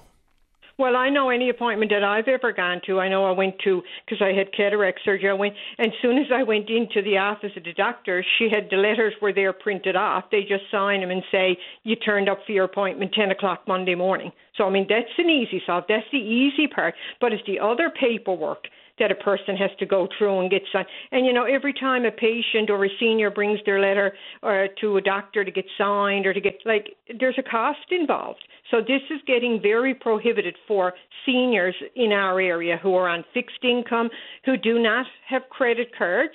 I don't know if people realize that, but there is lots of seniors who do not have credit cards to book, you know, up front. So it's it's like it's really really getting uh, into a very serious situation because of course our population is aging. And of course you know with that comes sometimes more medical appointments more trips to St John's or whatever. And you know people say well and it's not only the cost of your ticket. You have to book a hotel. You have to have meals. You have to have transportation. Like it's it's it's very very costly Yeah, of course it is. I mean, just the cost of travel, regardless if it's for medical procedures or otherwise, is cost prohibitive for so many people uh, in Labrador. And I would suggest people even flying to Labrador from here, interprovincial travel is very dear. There's no doubt. Yeah. I always say to them, and I suggested, and I've talked uh, about this around round tables when I'm at provincial meetings. Uh, you know, uh, converse with the Nuna, new Nazi of a NunatuKavut government. You know, like they have it figured out very well. So uh, there's a lot to learn, I think, from them. Yeah, someone sent me a note about the Quebec approach. Let's see, I got it here right in front of me. Mhm. Uh, the Quebec government subsidy program affords Quebec travelers a maximum fare of five thousand, or is it five hundred dollars, limited to 3 Mhm. flights annually. The delta in the fare between five hundred bucks and the listed fare is covered by the government of Quebec. Yep, absolutely. So, you know, like there's lots of uh, good practices out there that can be taken and that are working very well. Yeah, best practices are something we could and should be mimicking when uh, at all possible. Uh, anything else you'd like to say this morning, Noreen? No, I just want to say uh, I want to add my piece to uh, to Stella and you know Miss Fagan. Uh, Krista, of course, was our NC officer here in Labrador West for many years and did some wonderful work, and you know returned several times with Stella to our to the big land, and you know uh, it was wonderful. So again, uh, you know, just listen carefully to see what's happening with the program. Absolutely. I appreciate the time, Noreen. Thank you. Take care, Patty. You too. Bye bye. Bye bye. Noreen is actually the chair of the uh, Twin City Seniors 50 Plus Club up in Labrador as well. Uh, will I take the break here, Greg? Let's take a break. When we come back, lots of time for you. Don't go away. VOCM's open line. Call now 273 5211 or 1 888 590 VOCM.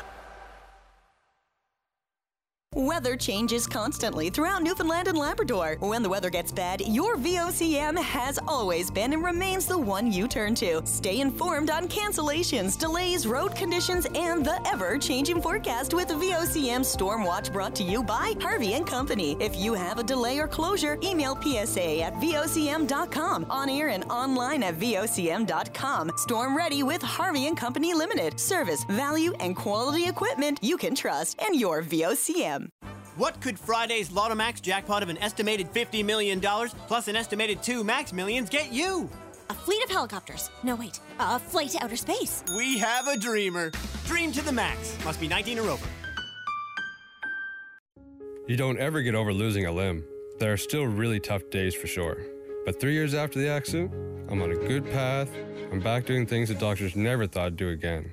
MacGillivray Law managed my insurance claim when I was focused on physio and recovery.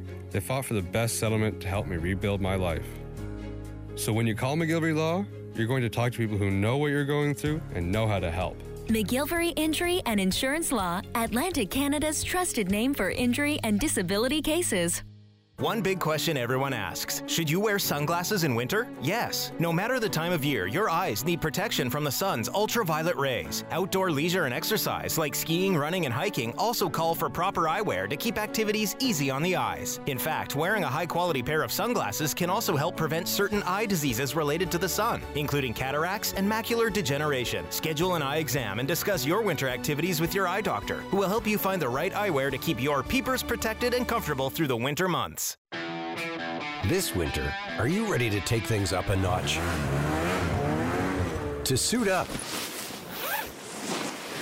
and dance up a storm? From exhilarating outdoor adventure to lively indoor entertainment, whatever you're up for, we've got an experience package that's right for you. Things to see and do, places to stay and eat. It's up to you. Find them at winterupnl.ca.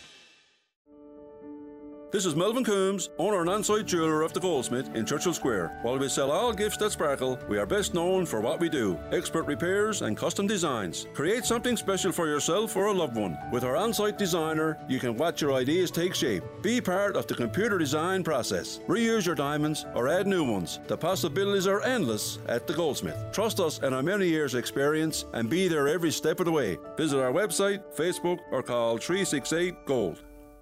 Newfoundland and Labrador, illegal dumping is a crime. If you see something, say something. Tell Crime Stoppers the date, time, and location of the incident and description of the vehicle and license plate. Call 1 800 222 TIPS 8477 or visit nlcrimestoppers.com. Open Line is brought to you by Janes and Noseworthy, licensed insolvency trustee. It's okay to hit a financial rough patch, and it's okay to get help. This is Open Line on VOCM. Welcome back to the show. Let's go. Line before I give over to the chair of hospitality Newfoundland and Labrador. That's Brenda O'Reilly. Brenda, you're on the air. Good morning. How are you? Very well, thank you. How about you? Not too bad at all. Um, yeah, getting just cold today, though. Hey, Oof. it's frigid. hmm So I just wanted to talk to you this morning about the um, our hospitality conference coming up next week in Gander, and of course this year also marks the 40th anniversary of Hospitality Newfoundland and Labrador, representing the tourism industry here in the province. So we got a few things to celebrate um, next week. What are you celebrating? I, I suppose, look, last year was a pretty good year in the season. I don't think back to pre pandemic levels, but what's the celebration this go around for the 40th anniversary conference? Well, certainly we're not back to pre pandemic, not even close back to it yet, to be honest, because, you know, airline and all that was down last year. Marine Atlantic was up, but airline uh, access through airline was down in the province. Of course, we all know that is one of our biggest issues that we do have is access to this province, not only for the tourism industry, but for the economy and for everybody in the in the province, right? Um, but we do have our anniversary coming up, so I mean our our conference coming up in Gander. We do move it around the province, and because we are a provincial association, so we are in Gander next week for a few days. We're um, the whole theme of this year is uh, stronger together, and of course the tourism industry is made up of many sectors, but is also made up of a lot of entrepreneurs and you know very passionate professional operators, leaders in this province. You know, job creators and and the like. And so we're going to celebrate that. We're also going to have some representation from um, the minister, the federal minister of tourism, um, who's also the associate minister of finance, Randy Boissonnault, is coming down. We will have Gudie Hutchings deliver remarks and actually uh, host one of our panels, so we can actually feed directly to a federal minister. And she, of course, is Minister of Rural Economic Development and uh, representing the province um, and subbing in for Minister Crocker, the tour, the Minister of Tourism, is uh, Bernie Davis. So Bernard's, Bernard's coming out to um, to bring greetings from the province as well. And you know we've got our Tourism Excellence Awards. We'll celebrate you know people in the industry, and we have a new award this year, which is a, a Tourism Employee Award of Excellence for frontline employees, which is new. So I'm looking forward to that. This is the inaugural year for that, so that's fantastic. We got a lot of people to celebrate for sure, right? What role does the federal government play in tourism? Is this all about uh, the airline industry or what have you, which I think the federal minister is uh, Omar Alghabra on that front? So, What role do you see the feds playing in the tourism industry in this province? Well, they play a big role over every industry in this in the country, of course, and tourism being one of the biggest ones. I mean, it's the third biggest one here in our province. And uh, you know, there's more than that. There's connectivity, of course, air access, access period to the country, let alone our province, is important. Uh, but connectivity to each other, connectivity to you know, Marine Atlantic plays a big piece. That's a federal piece of of work, as you know. Um, and we have a 65% cost recovery Marine Atlantic, and we'd like to get that down. Um, I mean, that is our highway. That is how we get you know, rubber traffic to our province. It's, it's food security. It's a lot of things. Um, there's also, you know, the whole big vision on tourism, promoting Canada first, Canada first as a, as a, as the goal. And then, of course, if they all come to Canada, we all win. Um, you know, we're not the the. If you look at the United States, we're like number three to where they visit you know, Italy and France are ahead of us. Um, so, you know, we need to do more work on that front, getting more. And they are concentrating on the American market this year from the Canadian perspective, um, you know, to get more of that. We also have some good panels. We have a keynote speaker. Her name is Pam August. She's really good. I've been looking up some of her videos and stuff. And that's about business leadership and unlocking potential in employees. And we've got some, like I said, some advocacy ones. And then we have um, a, a panel we're calling Transition, Transform, Thrive, and it includes Michael Rubinoff from Come From Away, you know, the original guy who came up with the idea of Come From Away. Um, so Michael's fantastic advocate, and of course, he's the one um, putting off the Come From Away show this year in Gander. Um, so we're looking forward to what Michael's insights would be, um, you know, and so, I mean, tourism is such a big word, as you know, Patty. I mean, it's so big, it's so many sectors, it's, you know, it's the third biggest industry in this province. It could be a lot bigger. I always advocate that it's uh, only the tip of the iceberg for what we could potentially be in the long run. Um, you know, there's a lot of issues uh, facing us. Not not forgetting the fact that COVID, you know, devastated us, and uh, inflation is really, you know, challenging right now. And of course, you know, people are in a recessionary period, and and you know, so, but better days ahead, and that's what we're talking about is you know, okay, you know, let's let's find let's re-envision what it looks like. Let's you know, reimagine. Let's get back to to our business of, of you know greeting people and the hospitality industry. It's one thing to uh, have people consider making their travel plans to come to this province, and then it's of course what happens when they get here. So you know, and it's not about vacancy rates and what have you, but interestingly, out in Bonavista, they're talking about a moratorium on accommodation permits. And the numbers of Airbnbs that have now become a thing for people who own a rental property. So, are you worried that the accommodation world is also going to be affected here? Because if indeed other communities and bigger centers take the same approach that Mayor Norman has taken Bonavista, then all of a sudden we've got a bit of a strange world regarding the availability of accommodation. So, what do you make of that particular uh, uh, factor? Because it's one thing to be able to book the flight and afford the flight, but then where you stay and how you get around the province are the next two big things that have to be addressed. Yeah, exactly. So we have been, you know, the Accommodations Act is um, has been passed a few years ago. So they're putting the uh, final details to that legislation as we speak. Um, you know, and that's not us against Airbnb or any other platform like that. It's just leveling the playing field. But you're right. I mean, rural parts of the province, and even in St. John's, there's quite a few of them in in, in the main city. Um, but um, you know, they're not going to go away. But we want it to be a level playing field. But you're right. I mean, accommodation is a is a problem because hey, we ha- our HR issues are so vastly large um, access to the right number of staff, to trained staff, to you know tradespeople. Um, you know, we are a big industry. We we cover a lot of different uh, sectors and a lot of different jobs and stuff like that. So HR issues is going to be a big concentration. We are doing a panel on on um, our new HR strategy and how we you know envision what that looks like going forward. There's so many parts of that. I mean, we need public policy. So you you talked about the federal minister you know, any federal minister um, and those of us, those that are in this province, and hopefully they're listening, we need changes to the EI. We need EI reform so that people can ease back to work, so that it's not one or the other.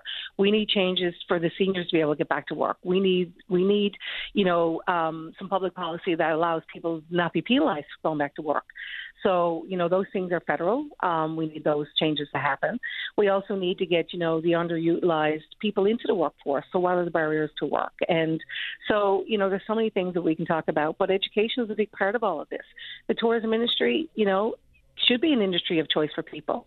And of course, COVID showed how vulnerable we were and how we are. And that's a cycle we need to break that is a cycle. Like everyone knows. Well, if they, if you know anybody who's in the industry knows, and not everybody knows because people, if you don't, if you don't walk the walk, you don't know it, right?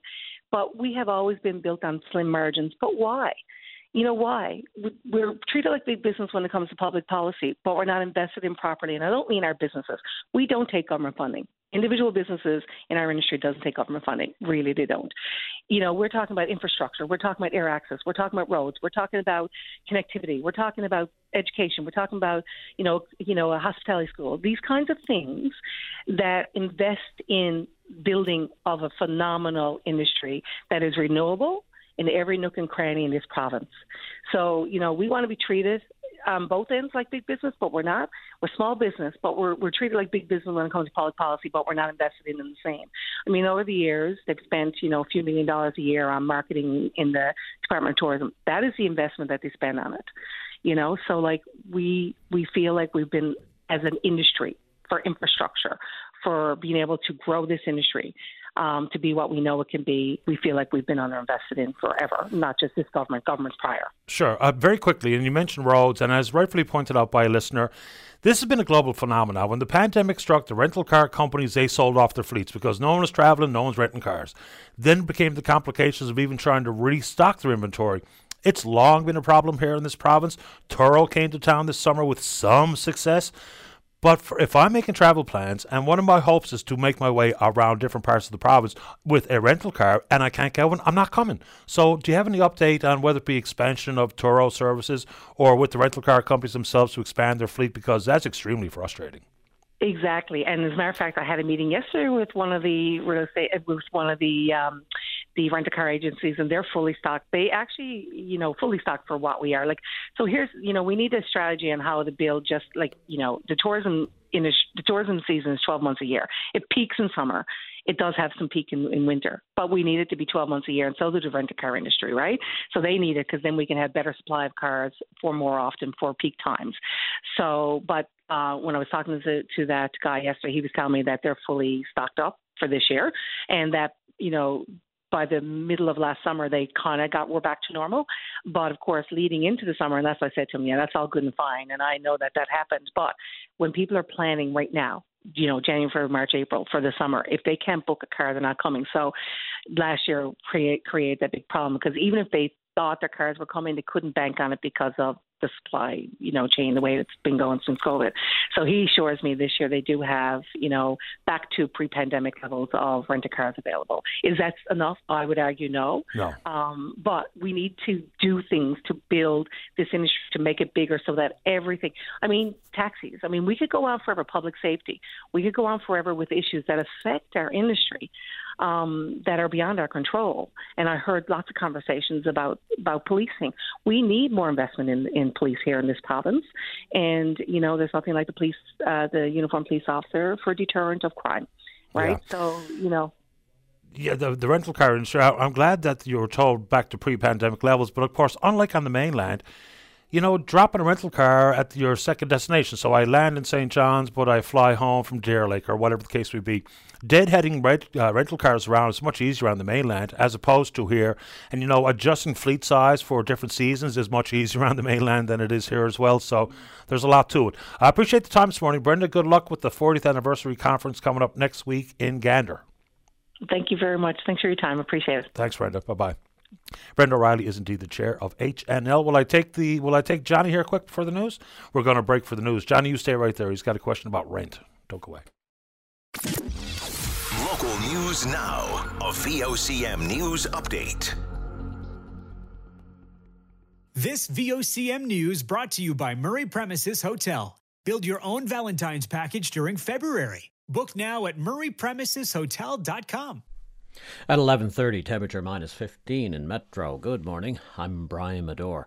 A Paradise man accused of killing another man while driving drunk on Pitts Memorial Drive last year had his case called in provincial court this morning. 24-year-old Joshua Burt was charged with dangerous driving causing death and impaired driving causing death after the crash which killed 42-year-old Brad Caravan of Mount Pearl. The collision occurred in the early morning hours of April 3rd. Bert was charged three months later.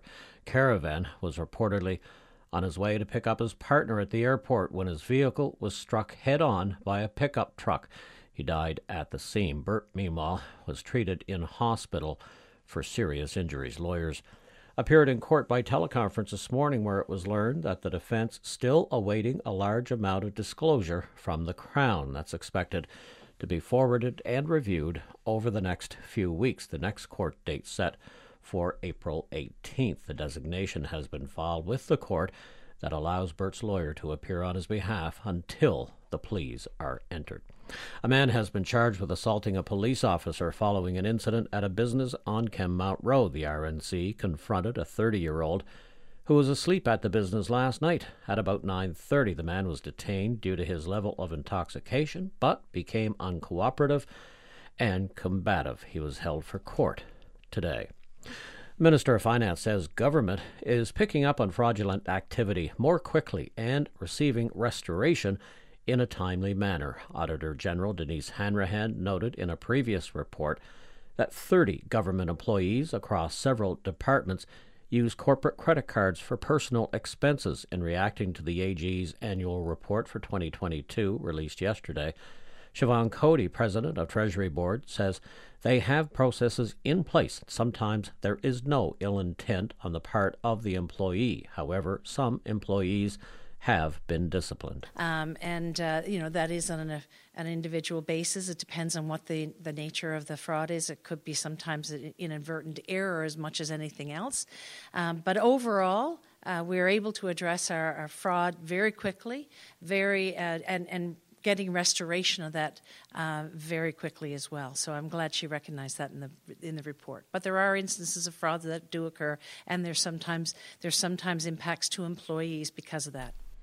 Hanrahan acknowledges government's effort to catch fraudulent activity, but such efforts and programs may not apply across the board at all government operations. And in some cases, it is very challenging uh, to play what I'll call bad cop when something happens. Um, and it could be innocent, fair enough, but it does indicate there's something wrong in the system if somebody can submit fraudulent documents and get paid, um, or somebody can do a transaction on a government asset or a credit card or a piece of equipment, um, and that I would hope that every single incident of that type of thing is dealt with in its own individual circumstance, as well as learning so we can avoid it in the future. It is 25 minutes to 12. Up next, I'll have your weather forecast. Fireplaces, bathtubs, and cozy atmosphere. Valentine's Day may be over, but there's still time to celebrate your love. Build your own romantic getaway at Murray Premises Hotel. Choose the room style for your overnight stay and add extra gifts like dinner, wine, flowers, chocolates, and more. The Valentine's package is available throughout February. Enjoy a romantic, memorable stay with your sweetheart. Book the Valentine's Day package now at murraypremiseshotel.com. This VOCM weather brought to you by Cowan's Optical. We care about the health of your eyes. Eye exams now available Monday to Saturday. Call 722 Eyes to book your appointment. St. John's Metro, rest of the Avalon. Uh, looking at winds around 30 this afternoon, temperature minus 12. For tonight, clear skies, winds pick up to 40, temperature minus 12. And for Saturday, winds 40, temperature minus 13. Clarenville and Central. Mix of sun and cloud today, light winds minus 14, much the same tomorrow, will be minus 21 overnight. The south coast next two days, minus 11, light winds overnight, minus 16. West coast, southwest coast, northern peninsula, minus 13, minus 14 over the next two days, minus 19 overnight. Colder in the north. Goose Bay minus 25 this afternoon. Uh, winds around 30, winds 30 tonight, temperature minus 31. Winds 30 tomorrow, and temperature minus 24. Lab West, temperature falling to minus 40 this afternoon. Clear light winds minus 37 tonight, minus 27 tomorrow. And the North Coast, minus 26 this afternoon with winds way up to 60. Uh, winds 40 and the minus 29 tonight and minus 24 tomorrow. Right now in Metro, it is minus 15. Back with an update, all the news of the day at 12 noon. I'm Brian Medore. This is Open Line on VOCM. Welcome back to the show. Let's roll. Line number three, Johnny, you're on the air. Uh, hey, Paddy.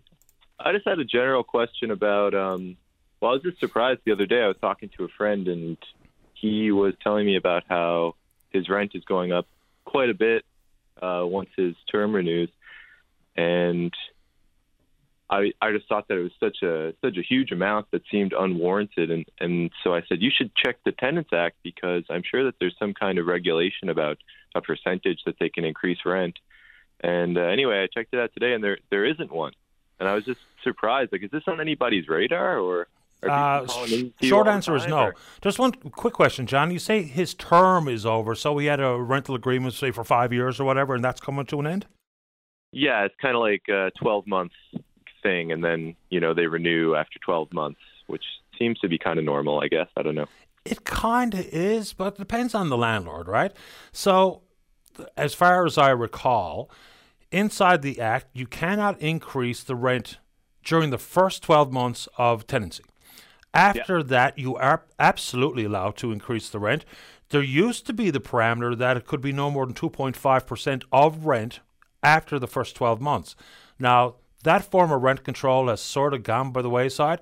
It's basically up to the landlord, but I do, if I remember correctly, now I haven't seen the act in quite a long time, that there are some protections there. Now, we've seen rentals increase in value extraordinarily over the last little bit, but boy, I thought there was a percentage uh, that was there.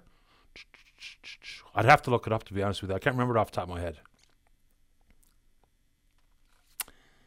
Yeah, I know where to go though. Okay, so once again, I put people onto this all the time. I know in Ontario because a friend of mine actually owns a, a, bunch of properties. He flies back and forth between here and Toronto all the time. They've got a percentage allowed that can be increased each year, and I'm pretty sure it's either 2.5 or 3 percent, and no more than that. If that doesn't exist in this province, and you said it doesn't because you went, we went to the actor this morning, so eh, I'll just give this a quick link and see if I got any luck. Yeah, no, I can't find it, but I thought there was some controls there. To be honest with you, Johnny, I tell you what, leave it with me. I will read the act and uh, that portion of the act that pertains to increases, and I'll talk about it on the show as soon as I get the information in my head. Johnny? Johnny. Let's do for Johnny, like in The Outsiders. Johnny, you there? Hello. Yeah. Okay. For some reason, we got half cut off there. I don't know okay. if you heard what I said, but what I no, will I did, do. Yeah. Oh, you did hear me. Okay. So I will have a look to confirm that I know what I'm talking about, and then yeah. I will indeed talk about it on the show. How's that work for you? Yeah. Well, I, yeah. I'm just saying. Like, I read it this morning, and I'm just surprised. Like, are people calling in about this all the time? Because I know that in in a lot of livable cities, this is a very functional. Um, tool. You know what I mean? It, it allows people to stay where they live, and it's so it must be so precarious. Like I can't imagine someone just you know finding out that at the end of the year their rent is going to go up some amount that is totally untenable. I just I, I just find it uh, I just find it really surprising that in a city where we know that this is an issue that this isn't uh, at the forefront of, of what people are talking about at City Hall or provincial or whatever it has to be. Yeah, well, the conversation has started with, you know, what about imposing rent control, period? And that hasn't really worked in a lot of places where they've tried it because people will simply move into a lease type of arrangement, which gives the landlord much more flexibility, and or just to convert some properties into quote unquote condos, which again gives them a lot of flexibility with adding condo fees and those types of things. Mm-hmm. But I just very quickly clicked on a Q&A, can a landlord increase rent anytime? This is in this province. A landlord cannot increase the rent during any fixed term rental agreement or during the first 12 months of a week, two week, or month to month rental agreement. No mention of any further controls available. But I, I know people who uh, will absolutely have the answer. I'll ask them. We'll talk about it on the show. Okay, thanks. Thanks a lot, Johnny. Take All good right. care. All Have a right. good day. You too. Bye bye. Yeah, the rents are banging up and in a hurry. Let's see if anyone on Twitter has chimed in with an answer. Knowledgeable listeners, as we do have. Let's go to line number two. Say good morning to the PC member for Topsail Paradise. That's Paul Dinn. Paul, you're on the air. Good morning, Paddy. How are you doing? That's kind. You? Yeah, doing well. Good. Uh, I, I, I want to throw a quick bouquet out to Den- Denise Hanrahan. I was just listening to her. I had the pleasure of working with her in the past, and uh, I tell you, a competent, qualified person if there ever was one. So uh, our uh, auditing is in great hands there. Uh, but what I want to call about is uh, again healthcare, uh, and in particular the uh, most recent numbers that uh, the uh, nurses union are presenting on uh, on the shortages of nurses in the in the province, and we see those vacancies. I think they reported over 750 now are are vacant positions. So so it's it's the situation is not getting better. It's you know well it's getting worse, and that doesn't take into account. The almost a thousand that are expected to uh, retire in the coming years, uh, and you know they do touch on uh, uh, Yvette Coffey's release uh, had touched on compensation, and uh, we all know uh, we all talk about well, it can't be all about the money, but uh, in some instances, when you're looking at trying to retain retain staff that are there, it does uh, become about the money. When you have locums who are coming in and being paid uh, much more, or when you have uh, nurses going away and being paid more uh, elsewhere, it's uh, it does play into it. And uh, you know when when you hear that it's not getting not getting any better, uh, it it does throw up red flags, and uh, people people uh, are worried then about their health care because because nurses. I mean that tick, uh, trickles down to everyone. It's a domino effect with all our individuals, especially our our, our doctors who are. Uh, those who don't have primary family care, you know that number's gone up. And in fact, it was only this morning I got an email from uh, uh, the fire chief at the Dorset Trail Regional Fire, fire Department, uh, again raising the alarm on on how shortages and closures are causing concerns and and uh, and a greater weight lo- weight of workload on, on them. And uh, you know, we we got to this government has got to start uh, looking at closely or more closely at retention of who we have here now, and what does it take to keep them here. You know, I look at healthcare. I use the analogy of a dam with a hole in it. You know, it's fine to be throwing the cups of water into the dam, but it's not going to work unless you address that hole in the dam and, and look at keeping those who are in the system here. And only by doing that are you going to ease the burden on uh, on those who are working and bring in more who are going to take on on the job. And you know, we look at ourselves, RNs and our and our nurse practitioners, lowest paid in the country. So you know, we government will talk about as national, as global, and I agree. I agree. Uh, so, what's one of the obvious ways to to try and entice people to stay here or get here? Well, it, it does come down to dollars and cents, and uh, you know, I'm hoping government in uh, well, especially with the new uh, uh, health transfers uh, amount and with the budget coming up, I'm hoping there's going to be some allocations there that address some of the uh, financial shortfalls uh, with regards to our healthcare workers. Uh, we need them. Their value has gone up. There's no doubt about it because when you make that 911 call, you want someone on the other end, someone who's going to respond and bring you to a to an ER that's close by and be dealt with and handled in a in a, a good manner by trained professionals and nurses being the frontline workers. Uh, yeah. Inside this story regarding the Registered Nurses Union, you know, it doesn't exactly line up with the comments coming from the minister about the bearing of fruit from the recruitment plans. If we've gone from 615 to 750 registered nurses vacancies, 200 empty long term care beds, it's a big deal, and it certainly doesn't uh, line up with the minister's comments. My question would be inside that 22% increase, we always need a little bit of a further breakdown. Yep. Like, how many of those nurses simply retired? How many of those nurses decided to move along and work as travel nurses? How many of those nurses left for another province? Because if a big load of those numbers are people who are eligible to retire, then that changes the conversation a little bit. But if a significant number simply quit the profession or left the province or decided to become a travel nurse, then we can dig down because just those bare, you know, high level numbers don't really give us a firm understanding. Same thing with the number of doctors. Until we know how many doctors, and there's more doctors than ever in this province, how many of them are actually practicing with a full time license? Well, uh, pardon me, a full uh, full patient roster. How many of them are simply doing locums or walk in clinic work, right? How many of them are simply doing pure research? Because it's one thing to say we have X, but knowing what X are up to helps us understand the conversation and further it along a little bit. Uh, Paddy, without a doubt and and I've asked for that, and others have asked for the the, the you know as we said, the devil is in the details, and trying to find out what that is. And and uh, you know we know a portion of nurses who who are not practicing. Uh, you know, they're they're mainly uh, women. Uh, you know, I've met with the nurses union, and they, you know, some of them are taking maternity leave, and that creates other issues because you know our childcare uh, in this province is uh, is dire need as well. But you know, you talk about exactly the number. Like for example, the 122 family doctors that did not renew their license, and, and of course, the government will say, well, we have 115 new that were uh, were issued, but are they all going locums? Are they teachers?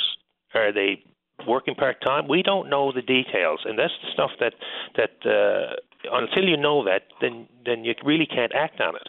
And, you know, we've been asking for a plan. The opposition's been asking for a plan to see what the plan is. Yes, they've offered incentives here. Yes, they're gone off to, to Ireland and India and having tremendous and significant success in their own words. But we don't know. We don't know the numbers. We don't know what's coming in or how it's going to plug that hole in the dam and uh, you know we need that information. If if the you know I, I listened to the minister a while back on one on uh, I think it was on target, and you know I asked about why nurses and physicians are leaving the province, and and and he his exact words he couldn't put his finger on it, right? But I mean we we have to if you're going to address the issue, you have to know what the issue the problem is. And until you know why, we can all assume we can all assume why doctors and nurses and it's uh, it's uh, work-life balance and that, but there's other issues that we need to address. And until we know that, we can't. And to say you have a plan, a comprehensive plan, no less, is the words used, uh, and we haven't seen it. You know, what are timelines? What are the targets? What are the uh, things you're going to do? Uh, there's no confidence that this issue is going to be dealt with, and we're going to have, uh, you know, some positive effects. You know, even the announcement yesterday, which was a fabulous announcement. I'm not debating the uh, cardiac care center of excellence. Uh, it's been in, you know, the the opposition has been pushing for that for years, so it's a good thing, right? Why it took so long, I don't know. But even in that discussion yesterday, the premier and the minister, they all spoke to going to create so many new beds. There's going to be more private beds than than you know four on a ward, and that's all wonderful. But you still have to have staff by those bedsides. And you know it's, it's great infrastructure, bricks and mortar, and the field of dreams. You know, yes, build it and they will come. I'm sure there's some element of that, but it's still not addressing our shortages our shortfalls, and it's right across the board, as we know, with radiation therapists and respiratory therapists and and you know paramedics, and you know, so I do hope, and I look at the nurses and I, I give them credit, and I my heart goes out to them and any frontline worker for what they're doing, and and the hours they put in. But we have to start really sitting down and dealing with this. And you talk about retirements, Paddy. You know, most people in their career would be talking freedom 55 yeah, right. And, and we would be looking to retire and get that package. Why are we not reaching out to these retired nurses or those who are on the verge of retirement and saying, look, can we keep you for a year or two more to help mentor? We will guarantee you, we will guarantee you a reasonable work schedule nine to five, three days a week, whatever. Yeah, I Why think we're we doing. doing that? I think we're doing some of that. Uh, I have a friend of mine who, well, a friend of the family Yep. who was a retired nurse that's gone back to work, and I think she was enticed to come back. I also know someone who's a retired teacher that's gone back to work. Still, you know, gets like ninety days where they Yeah. don't jeopardize their pension or what have you. Uh, just because of the time on the clock, Paul, I'm going to have to leave it at that this morning. But have a great weekend and thanks for this. You too. Stay warm. You too. Bye bye. All the best. Bye bye. Paul Dinn's the PC member for Topsail Paradise. And Johnny and others increasing rent, the amount of increase as per the legislation. There is no restriction on the amount of rental increase a landlord may implement. Break time. VOCM's open line. Call now. 273 5211 or 1 888 590 VOCM. Hey, it's Glenn from Eastern Siding and Window World, and I'm here to tell you we still have the best prices on siding. Pop, why are you doing another ad about siding prices? Everyone already knows you have the best. sure, Cole, but I also have to talk about our windows and doors. or you can let me do the ad. Well, let's see what you got, buddy. Eastern Siding and Window World. You already know we have the best prices on siding, but we also have a winter booking sale on windows and doors. Call my pop at 745-6262, and maybe you can tell him I should be doing the ads from now on. Interest payments were going up, creditors were calling. I finally realized I needed help. But the people at Janes and Noseworthy really took care of me, and I'm glad I chose a local solution. I felt like they understood me better. We've been helping Newfoundlanders and Labradorians get out of debt for 35 years. With six offices across our province offering in person appointments, we won't only offer you a video call, we'll meet with you on your terms, when and where you need us. Visit janesnoseworthy.ca. Hi, it's Mark here from Cowan's Optical. Come in and see for yourself why Cowan's Optical is your number one choice for all your eye care needs. Start with booking your eye exam today, or just bring in your current prescription, no matter where you had your eye exam. Choose from our huge selection of the latest fashion frames. Need a second pair? No problem. We got you covered there too, with our two for one offer. Check out cowansoptical.ca to find a location near you. Cowan's Optical, where our focus is on you. At the Avalon Mall Institute of Happiness, we've discovered the secret to making sure Newfoundlanders always have good vibes. Or as the kids say, chillin'. Big chillin'. Chilbo Baggins, the St. John's Chill Harmonic Orchestra. Just go shopping at Avalon Mall. Bring a friend. Check out the latest trends. Treat yourself. Grab a bite. Repeat as needed or whenever you feel like it. Because that's what Avalon Mall is all about. Great shopping and good vibes. Visit Avalon Mall today. Good times. It's on.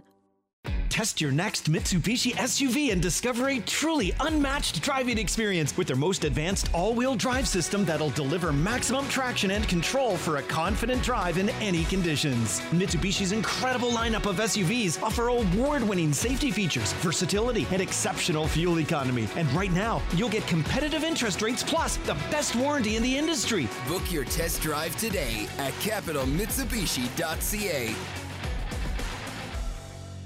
This week could be your lucky one with the Lions Club VOCM Cares Radio Bingo. It's week 20 and the jackpot is maxed out at $9,626 with an estimated consolation of $3,058. Plus, there's an additional $3,000 in guaranteed prizing. Cards are just $4 each and available now. Get yours early and listen live on your radio Saturday, February 25th at 6 p.m. on the VOCM network and 5:30 on Big Land. For a list of retailers and more info, follow VOCM Cares Bingo on Facebook or go to vocmcares.com. This is Open Line on VOCM. Welcome back to the show. Let's go. Line number one, Joan, you're on the air. Hi. Hi. I'm just calling in to give an update on our petition that we have for our emergency par- department in Whitbourne. Okay. I just wanted to let you know we have over 3,000 names. Uh, we will be presenting it to the House sometime next week, and we're going to wait and see what happens. And if there's anybody that still wants to sign our petition before Monday, they can reach out to us on Save the Emergency Department in Newhook Clinic Whitbourne on our Facebook page. Okay, so the petition, do you have it like out in the shops or what have you so people can actually take a pen and sign the petition? Yes, we do. We Okay, a- because the virtual petitions are, uh, you can't present them in the House of Assembly, Oh, so no, we don't do virtual. We just we can use our Facebook page if they need to reach us to get us get a piece of paper to sign it. But they're still in the stores up until Monday, Okay. um, and uh, then we'll see what happens. And we're willing to take our our uh, protest to St. John's if we need to.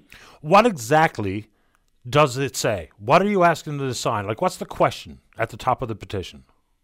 I don't have a copy in front of me as I'm not in the office today, but it's uh, we want our emergency department opened on a 24/7 basis like we had it before. So basically, yeah, I was just curious because sometimes the question's either a bit too long and convoluted or it's very concise, and that gives it a bit more traction, No, I think. Okay, so if people. direct and to the point. Okay, so if people want to know more, what's the name of the Facebook page again? If they want to connect and see what shop they have to go into to sign one. It's under Save the Emergency Emergency Department in the Newhook Clinic, Whitbourne. Very good. Appreciate this. Keep us in the loop, Joan. I will. Thank you so much. You're welcome. Take care. Have a good day. You Bye. too. Bye. Uh, let's keep going. Line number five. Judy, you're on the air. Morning, Paddy. Morning. Uh, yes, I'm calling regarding the digital ID that the uh, government is pushing. Um, Which one? Well, the well, federal and provincial. I don't. I didn't vote for any government to push a digital ID. We, we, our Newfoundlanders and Labradorians fought in both world wars for our freedom. Not not exactly, but what worries you about a digital ID? I, I think that the thing is, is that we don't know where it's going to go. Um, you know, where's the information being saved? They say, you know, it's going to, it's not going to be saved, but it will be saved. Once you put something on a, on a computer, it's there forever and ever. Amen. Yeah, that's my uh, my thoughts on it. Like, for instance, I think you're referring to the health information ID, right? The health information, yes. And look what happened there. It was uh, provincially here. It was uh, hacked. You know, where's all that information gone to? Of course, of course. I mean, the protection of people's private information is paramount. Uh, of course, it is. No one will deny that. The thing about the digital ID, which some of the pushback that confuses me a little bit, is that that there's some nefarious goal. Like if it if it restricts my mobility or mm-hmm. something like that, and all this thought of social credit, then we can discuss that. The. But you know, the compilation of my health information is already there. You know, so let's just think about it one step further. For sharing my medical information at this moment in time, they will ask me when I present either at the clinic or the triage nurse all my personal important information MCP number, my social insurance number, all those things. We're balling it out. Then they're still faxing around my personal information via fax machine, lying on the machine. Who knows who can get at it? People mm-hmm. looking to be looky loos inside my medical files. We've seen those breaches all the time. So if the digital ID is just a combination of my information in one concise area, as long as I can protect it properly, I'm not 100% sure what the worry is. If it extends beyond my health information with other social implications, absolutely, I'll be the first person up in arms about it because I don't need any restrictions. But if it's just my medical info, I don't really know how worried I am about that. I think down the road, right now we don't know too much information about it. I think down the road, if they bring it in, yes, you digital ID will be used for other things. Maybe it might be used for your carbon footprint. You know, okay, you show your carbon. You know, it, it's it's going to be used for that. Yeah, I've oh, heard yeah. people say that too, but I don't even know yeah. how that people can come up with an analysis and a concise record of my carbon footprint. Like, I mean, how would that even happen? I don't even know what that exactly means. Well, you might have to show an ID uh, you know, if, if you're going to be traveling, you show show your ID. I already do. Yeah, you know, yeah, di- not a digital ID. You use your passport, your driver's license. Right. You don't use a digital ID. So the digital ID will be filed away somewhere in someone's file. And then the next time you go to travel, it will be come up on the computer within seconds. Oh, Oh, they already know that though, Judy. Yeah. If you use your passport, once they once they take my passport in their hand at the the CBSA guy and he scans it, they have my travel records right there in front of them, just as quick as if I presented them with a Visa card style digital ID. It's right there on the screen. Mm-hmm. They know exactly where I've been. They even well, stamp it. They, they need to. They, we need to know more information about where where this digital ID is going to go to. That much we agree on in full. We need to know exactly what the end goal is here. And if this is just the starting point, then we should be able to talk about that. If it's simply just about health information, then uh, you know a better understanding of uh, where it's stored, how it's stored, how it's disseminated, who has access to it. They're fair questions. Mm-hmm. And once someone has your information, if it's hacked, they have that. They have that information. Do you think that they're going to hold on to that until they can use it somewhere down the road? Yeah, it depends on what information they do get their hands on. But uh, yeah, once the info is out there, and if someone gets it, you know, as in the form of the Meditech hack, they've got that information for tens of thousands of people in the province. What exactly they have, what exactly they plan on doing with it, mm-hmm. another good question. Judy, well, I'll give you the health had had their breach on their employees. There's went back 20, 30 years, whoever went back. Yeah. They had the name, your the social insurance number, uh, your mother's maiden name. They have oodles and oodles of information. Now, yes, uh, the Eastern Health said, well, we'll protect you for five years with Equifax. That's only for five years. So the people who, my personal opinion, the people who took that yeah, but we can always change our bank accounts uh, at our bank, and or we Yeah. can change our credit cards, things like that to help protect ourselves. A lot of information. You know, like try to go and do all that. You know, but in come five Okay. years' time, how many people are going to pay Equifax thirty dollars a month to help protect your information? Not very many people are going to pay thirty dollars a month. If I get a letter from Eastern Health telling me that my info has been compromised, I go to my bank, I change the account, which gives me a new number. I get a different credit card with a new number, and they can do whatever they want with my old dead accounts, which will have no money or no credit. Judy, just because it hit 1201, I appreciate the time and the conversation.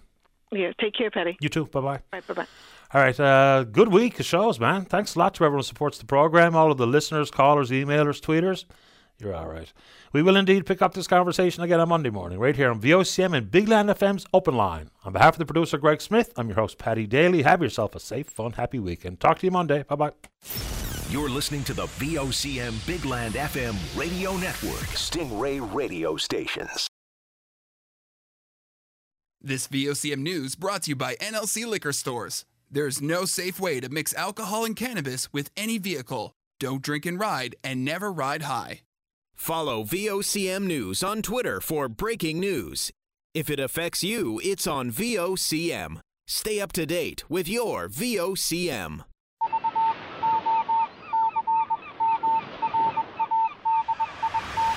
This is Newfoundland and Labrador's news leader. VOCM, local news, now. Welcome to VOCM at noon. Temperature in Metro minus 15. We'll have all the weather details in about uh, 15 minutes or so, 15 or 20. It is going to be a frigid Arctic like weekend. I'll have all the details for you. Also in our sports, what a night for Dawson Mercer. Holy jumpins. He is on fire just at the right time. Interview of the day, we're going to hear a little bit more on that report by the organization Thrive about sexual exploitation against youth. We'll hear from the child and youth advocate and get her reaction. That was uh, an interview done this morning on your VOCM mornings. Uh, first in our news now, uh, here's what we're waiting for at the moment. It is uh, Francois Legault, the Premier of Quebec, and Andrew Furey, Premier Newfoundland and Labrador. They met this morning and they're just now going before the microphones at Confederation Building. They're, of course, talking about the Upper Churchill, that 1969 contract flawed, which gives Quebec most of the profits. What we're waiting to find out if Quebec, in the waning years of that 65 year contract, 18 years left now, 2041, is willing to bend it a little bit, uh, reopen it, maybe give us a better split on the finances. They take about 15 times the profits that we do. They've earned 28 billion on it. We have earned 2 billion on it uh, since its existence, uh, the Upper Churchill. Quebec, of course, does uh, still have some rights there. They own about a third of it, and they have uh, most of the assets, except they don't have the resource. They have the uh, you know, brick and mortar, if you will, the transmission lines. So we'll see what happens there. VOCM's Brian Callahan is at Confederation Building, and we'll hear from him uh, during this hour whenever the uh, two do break. I can imagine the number of questions that our reporters will have for Francois Legault and Andrew Furey.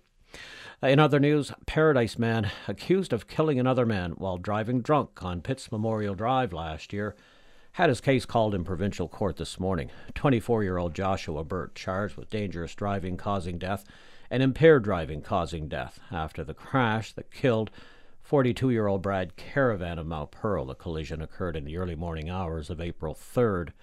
Last year, Burt was charged. Three months later, Caravan was reportedly on his way to pick up his partner at the airport when his vehicle was struck head on by a pickup truck. He died at the scene and Burt, meanwhile, was treated in a hospital for serious injuries. Lawyers appeared in court by teleconference this morning.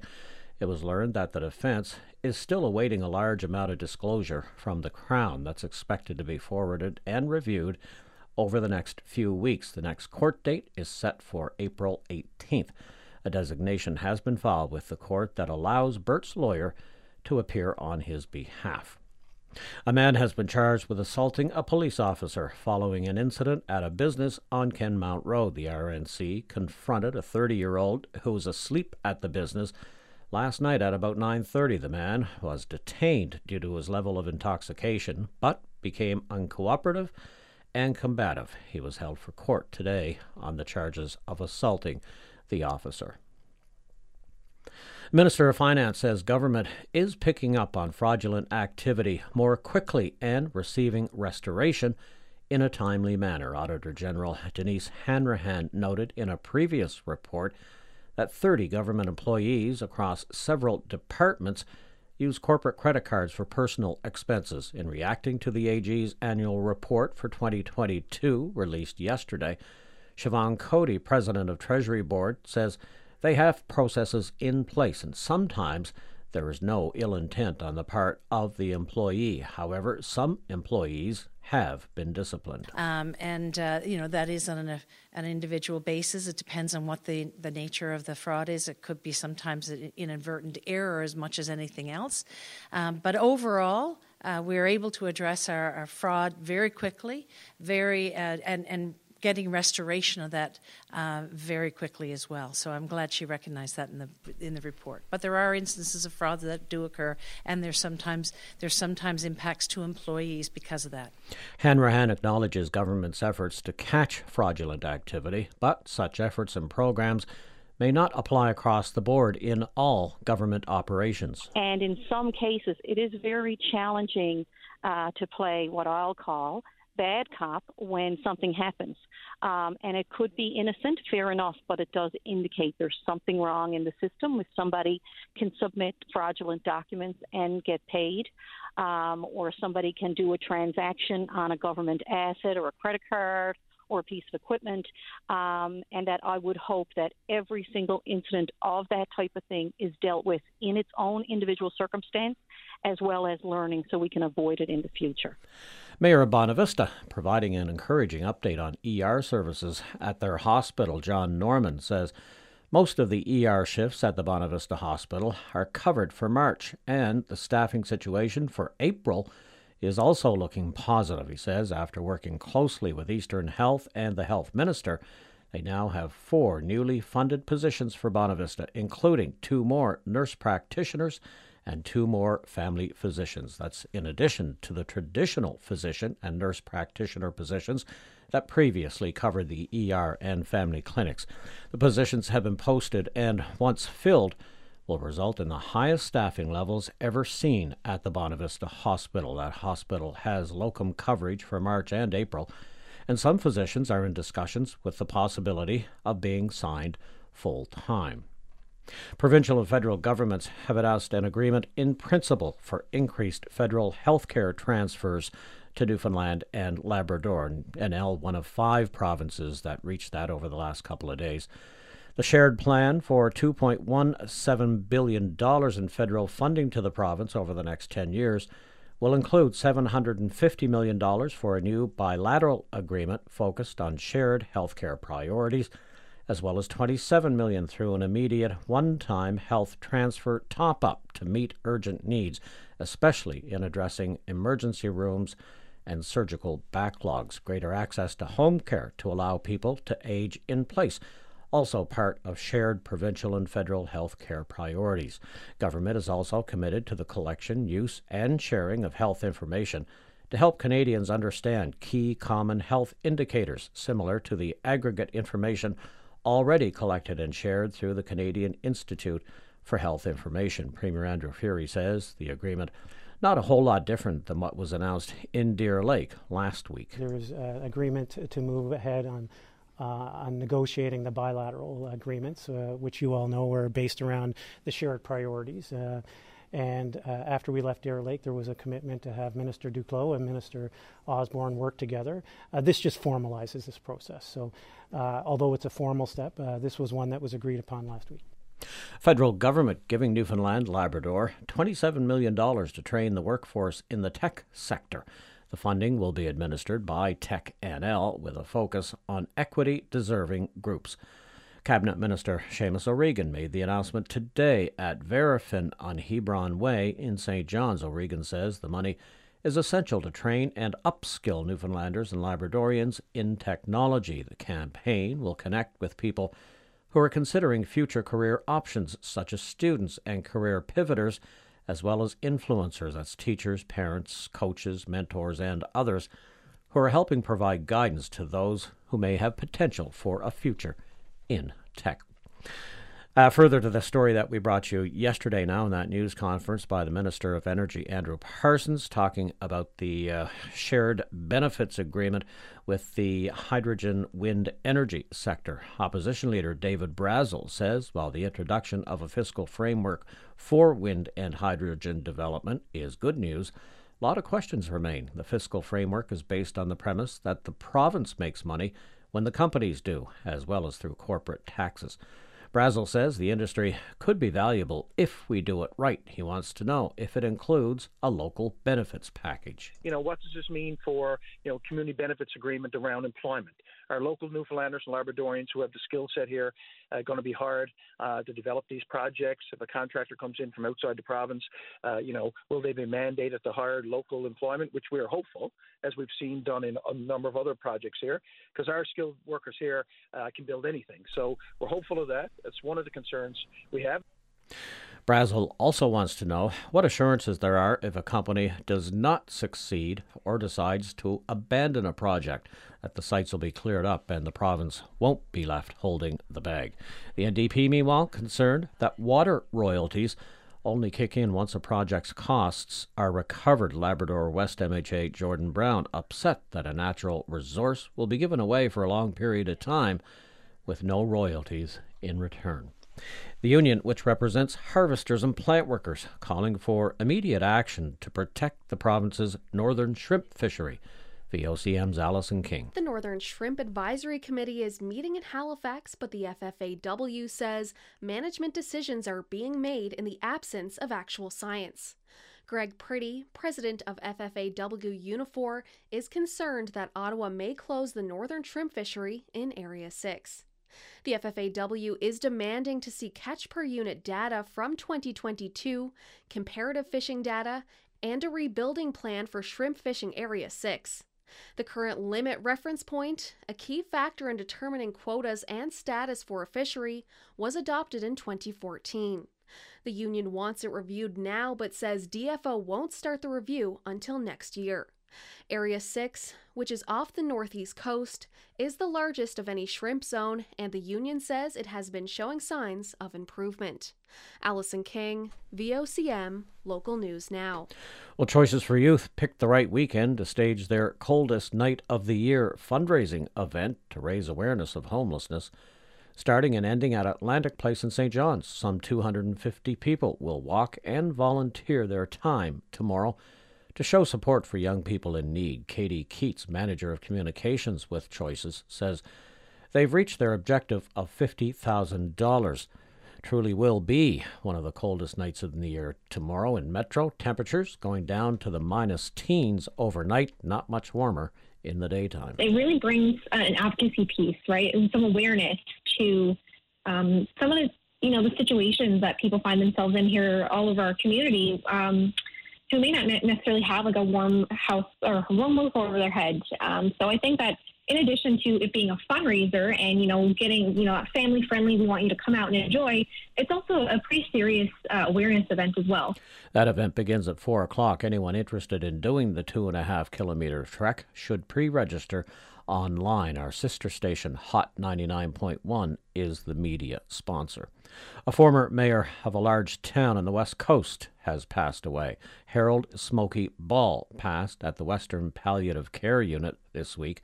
Ball was born and raised in Deer Lake, served as mayor and deputy mayor. Smoky Ball is resting at Fillatre's in Deer Lake today and Saturday. Funeral services set for Sunday. He was 88 years old. Well, what a night it was for Dawson Mercer Bay Roberts, with the Devils trailing the Los Angeles Kings 2 0 in the second period. Mercer set up Tomas Tatar to get them on the board and then scored his 17th to tie it 2 2. The Kings took the lead in the third, but New Jersey tied it with 40 seconds left. And then Mercer went to work, scoring the OT winner halfway through the frame. He was named the game's first star. It was also Mercer's 140th consecutive game that ties Scott Gomez's team record. Gomez, of course, goes back to those uh, teams of their heyday in the 90s when they were winning all the Stanley Cups. That was also the fifth game in a row that Mercer has scored.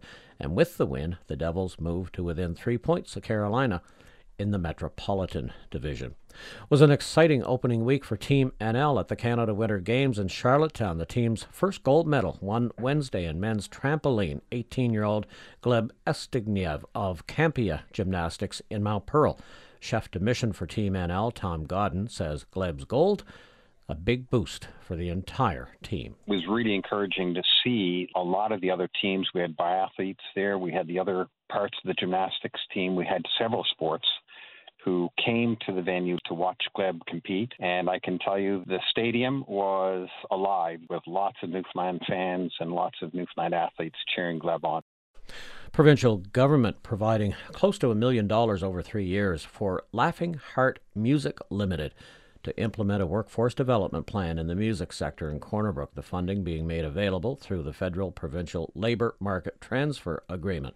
Laughing Heart Music will hire four staff to deliver programs essential to developing and sustaining a thriving music sector in the region. The aim is to benefit both emerging and established music professionals with access to new programs, workshops, mentorships, and studio space. The work will be carried out through 62 Broadway in Corner Brook which is being described as a burgeoning arts hub. You can see pictures at vocm.com.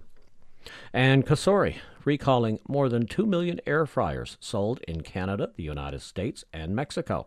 3.7 and 5.8 quart size air fryers were sold between June 2018 and December 2022, both in stores and online. The U.S. Consumer Product Safety Commission says owners should stop using them immediately because wire connections can overheat and pose a fire risk. Consumers can go online at recall.cosori.com and receive a free replacement or another product. Just coming up in 18 minutes after 12 o'clock, still to come on VOCM at noon, we'll have our feature interview. We're going to hear more about the sexual exploitation of youth in Newfoundland and Labrador. We'll hear from the child and youth advocate. Still in sports, uh, oh boy, in NHL, the Boston Bruins, the league's best team, just got stronger, getting some reinforcements from the Washington Capitals. Up next, I'll have your provincial weather forecast. This is VOCM at noon. Heading to the cabin? Did you know operating any motorized vehicle while impaired is a criminal offense? Whether you're in a boat or a snowmobile or an ATV, there's no safe way to mix alcohol or cannabis with vehicles of any kind. We can all use some fun in the great outdoors, but please enjoy safely. Don't drink and ride, and never ride high. This message is brought to you by the Newfoundland and Labrador Liquor Corporation and the RCMP. You can't control when injuries and accidents happen or how much they'll change your life but you can control what happens next. Call Moores and Collins Law Office, a law firm with a proven track record. Richard Collins and Douglas Moores have over 50 years of experience handling personal injury and accident claims. And when you call, you'll be able to speak directly to them. Plus, they offer no fee until you collect. Take back your control. Moores and Collins Law Office, 268 Conception Bay Highway, Bay Roberts. This season, get the hottest deals for the coldest streets. Only at Streetswear Kids. Zip up for a better night's sleep on the street with the pavement parka. Step on broken glass and needles with Kevlar kicks. Panhandle in a cashless society with the Tap Me Teddy. Now for 20% off. Because the truth is, 20% of Canadians facing homelessness are youth. This collection doesn't exist. Neither should youth homelessness. Buy a toque at raisingtheroof.org and help end youth homelessness. What could Friday's Lotto Max jackpot of an estimated $50 million plus an estimated two max millions get you? A fleet of helicopters. No, wait. A flight to outer space. We have a dreamer. Dream to the max. Must be 19 or over. Young Drivers of Canada. I remember learning to drive with young drivers. They were so good and patient. Now my daughter wants to get her license, so there's only one choice in my mind young drivers. With them, it's about more than just passing a test, it's about safe driving, and winter is the best time to learn. No matter the weather, a young driver student will return home safely. Young Drivers of Canada. Prepare for the road ahead. Courses starting this month. Save $50 with discount code StingrayYD. Sign up at YD.com. What's your perfect meal? Ooh, samosas, rice, and a buttered chicken fountain from India Gate. Um, that doesn't exist. It does in my head. I'd bathe in that thing. Okay, now I need India Gate. We don't have a butter chicken fountain, but we do have delicious tandoori naan, handmade samosas, and our famous butter chicken on a plate. Dine in or take it home. India Gate Restaurant, 286 Duckworth Street. Call 753 6006. New, New, new, new. There's so much new at Cohen's. New Canadian made furniture, new mattresses, new appliances, new laundry pairs, all in stock. See more in our new bi weekly flyer on Reebee and at Cohen's.ca. Cohen's, where the home is. This VOCM weather brought to you by Cowan's Optical. We care about the health of your eyes. Eye exams now available Monday to Saturday. Call 722 Eyes to book your appointment. Well, one word cold. Uh, St. John's Metro, rest of the Avalon, maybe a few sunny breaks here and there. Northwesterlies 30, temperature minus 12. So not as cold as yesterday afternoon when the winds are up around 60 or 70. Uh, tonight, clear skies, winds pick up to 40, temperature minus 12. Much the same on Saturday. Cloudy, winds 40, temperature minus 13. Cold again on Sunday. No relief until we're going to be into next week. Clarenville and Central mix of sun and cloud today. Light winds minus 14. Light winds tonight under clear skies minus 21. And some sunshine tomorrow. Light winds and the mid minus teens again.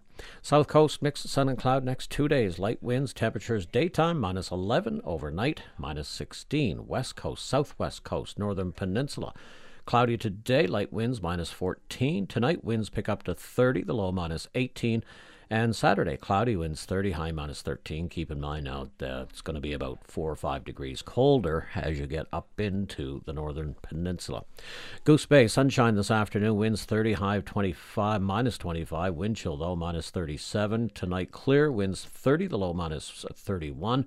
Wind chills minus 38 this evening, minus 44 overnight. For Saturday, sunny, winds 30, high minus 24. Wind chill minus 43 in the morning, minus 36 in the afternoon. Lab West, sunny to daylight winds. Temperature, this is the temperature now, not the wind chill, falling to minus 40. Uh, clear skies tonight, light winds minus 37. And for Saturday, sunshine, light winds, and temperature, how about this, warms up to minus 27. North Coast, sunshine this afternoon. Northwesterlies up at 60 and the high minus 26, so your wind chill is in the minus 40s. Uh, tonight, clear skies, winds 40, the low minus 29. And for Saturday, winds 40, high minus 24, but wind chill minus 44 in the morning, minus 37 in the afternoon. Right now, in Metro, we have winds at about 30, not so bad. Uh, mainly cloudy skies, and temperature has gone up another degree. It was minus 16 when it came in at 4:30 this morning. It is now minus 14 in Metro. Uh, time now just coming up on 12:24. This is VOCM's Newfoundland and Labrador today. Coming up, your VOCM sports update. Get the latest in scores, headlines, and schedules from your local teams to the big leagues.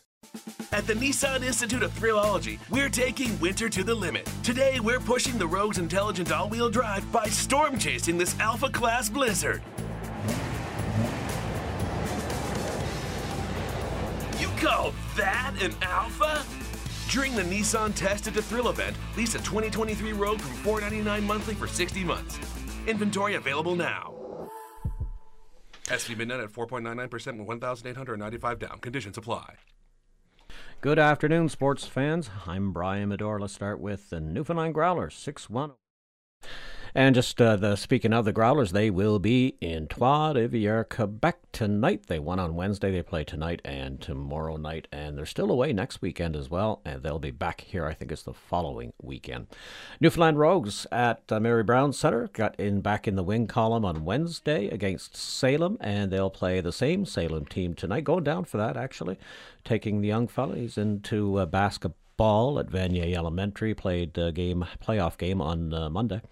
So we're going down to see the Newfoundland Rogues tonight, 7 o'clock, the Mary Brown Center. Uh, Raptors won over New Orleans last night. Good effort by the Raps. Uh, they won five, I think, of their last six, so they are making a place, uh, a push for the playoffs. In the NHL, I told you about Dawson in the newscast. What more can you say about him? Holy cow, on fire. Uh, there's more at vocm.com. You want to get the full picture. Uh, other games: Edmonton beating Pittsburgh seven to two. Vancouver gets the extra point over St. Louis. Should hear the Blues coach chew out his uh, players. Holy cow! He really gave him a tongue lashing. You got to hear it. Uh, Vegas gets the extra point over Calgary. Bad loss by the Flames because they now fall three points behind the Minnesota Wild for that last playoff spot. Minnesota defeated Columbus 2 nothing. Washington loses again, gave a couple of players away to Boston. So the strongest gets stronger because the uh, Bruins beat Seattle 6 to 5. I don't think the Capitals are going to make the playoffs this year. Buffalo, the extra point over Tampa Bay. We had uh, Detroit all of a sudden in a playoff spot. Didn't see that coming at the beginning of the season, defeating the New York Rangers 4 to 1. Uh, they're uh, right into that uh, deadlock for the final playoff spot in the Eastern Conference. And Nashville trying to squeak in a 6-2 win over San Jose. Here's what's on tonight: Minnesota and Toronto 8:30. Montreal, Philadelphia, 8:30. Ottawa, Carolina, Buffalo, Florida, all the same thing. Panthers trying to squeeze in there. Uh, Los Angeles and the Islanders going at nine. The Islanders have the seventh playoff spot right now, or the first wild card, whatever you call it. And Colorado and Alex Newhook in Winnipeg. Just got the news on Colorado now. Uh, Landeskog looks like he's not going to play again for the rest of the regular season. I think if they're going to make a Stanley Cup run again for, to defend their uh, trophy, I think they're going to have to have Landeskog Skog in their lineup. That is a look at sports. I'm Brian Madore. The Provincial Road Report brought to you by Robin's Donuts. Sip to Win is back with incredible prizes, including amazing Robin's gift packs, thousands of drink prizes, and a grand prize of $10,000. Robin's, fast, fresh, and friendly. Well, it's pretty good driving most areas this Friday. Ferries all on time, on schedule, and operating. Wind not a factor today like it was yesterday in some areas. Situation today, though, uh, the road looks bare dry or bare wet, and then all of a sudden, if it's uh, prone to drifting, you'll have snow on the road. And because of these frigid temperatures, the snow will basically be ice. The salt won't have much effect, and it is slippery. So just keep your eyes peeled for those situations and some secondary roads still snow covered. I love our York built dream home and all in our own style. It's perfect for family gatherings. Planning your dream home this year? Contact York, your locally owned home builder and winner of four Berg Awards in 2022 from the Canadian Home Builders Association of Newfoundland and Labrador. Build with York for your dream home. They'll help you get there. York, let's make it happen. Now booking for spring. Visit yorkbuilt.ca to get started. Sometimes, all you need is tender, loving care.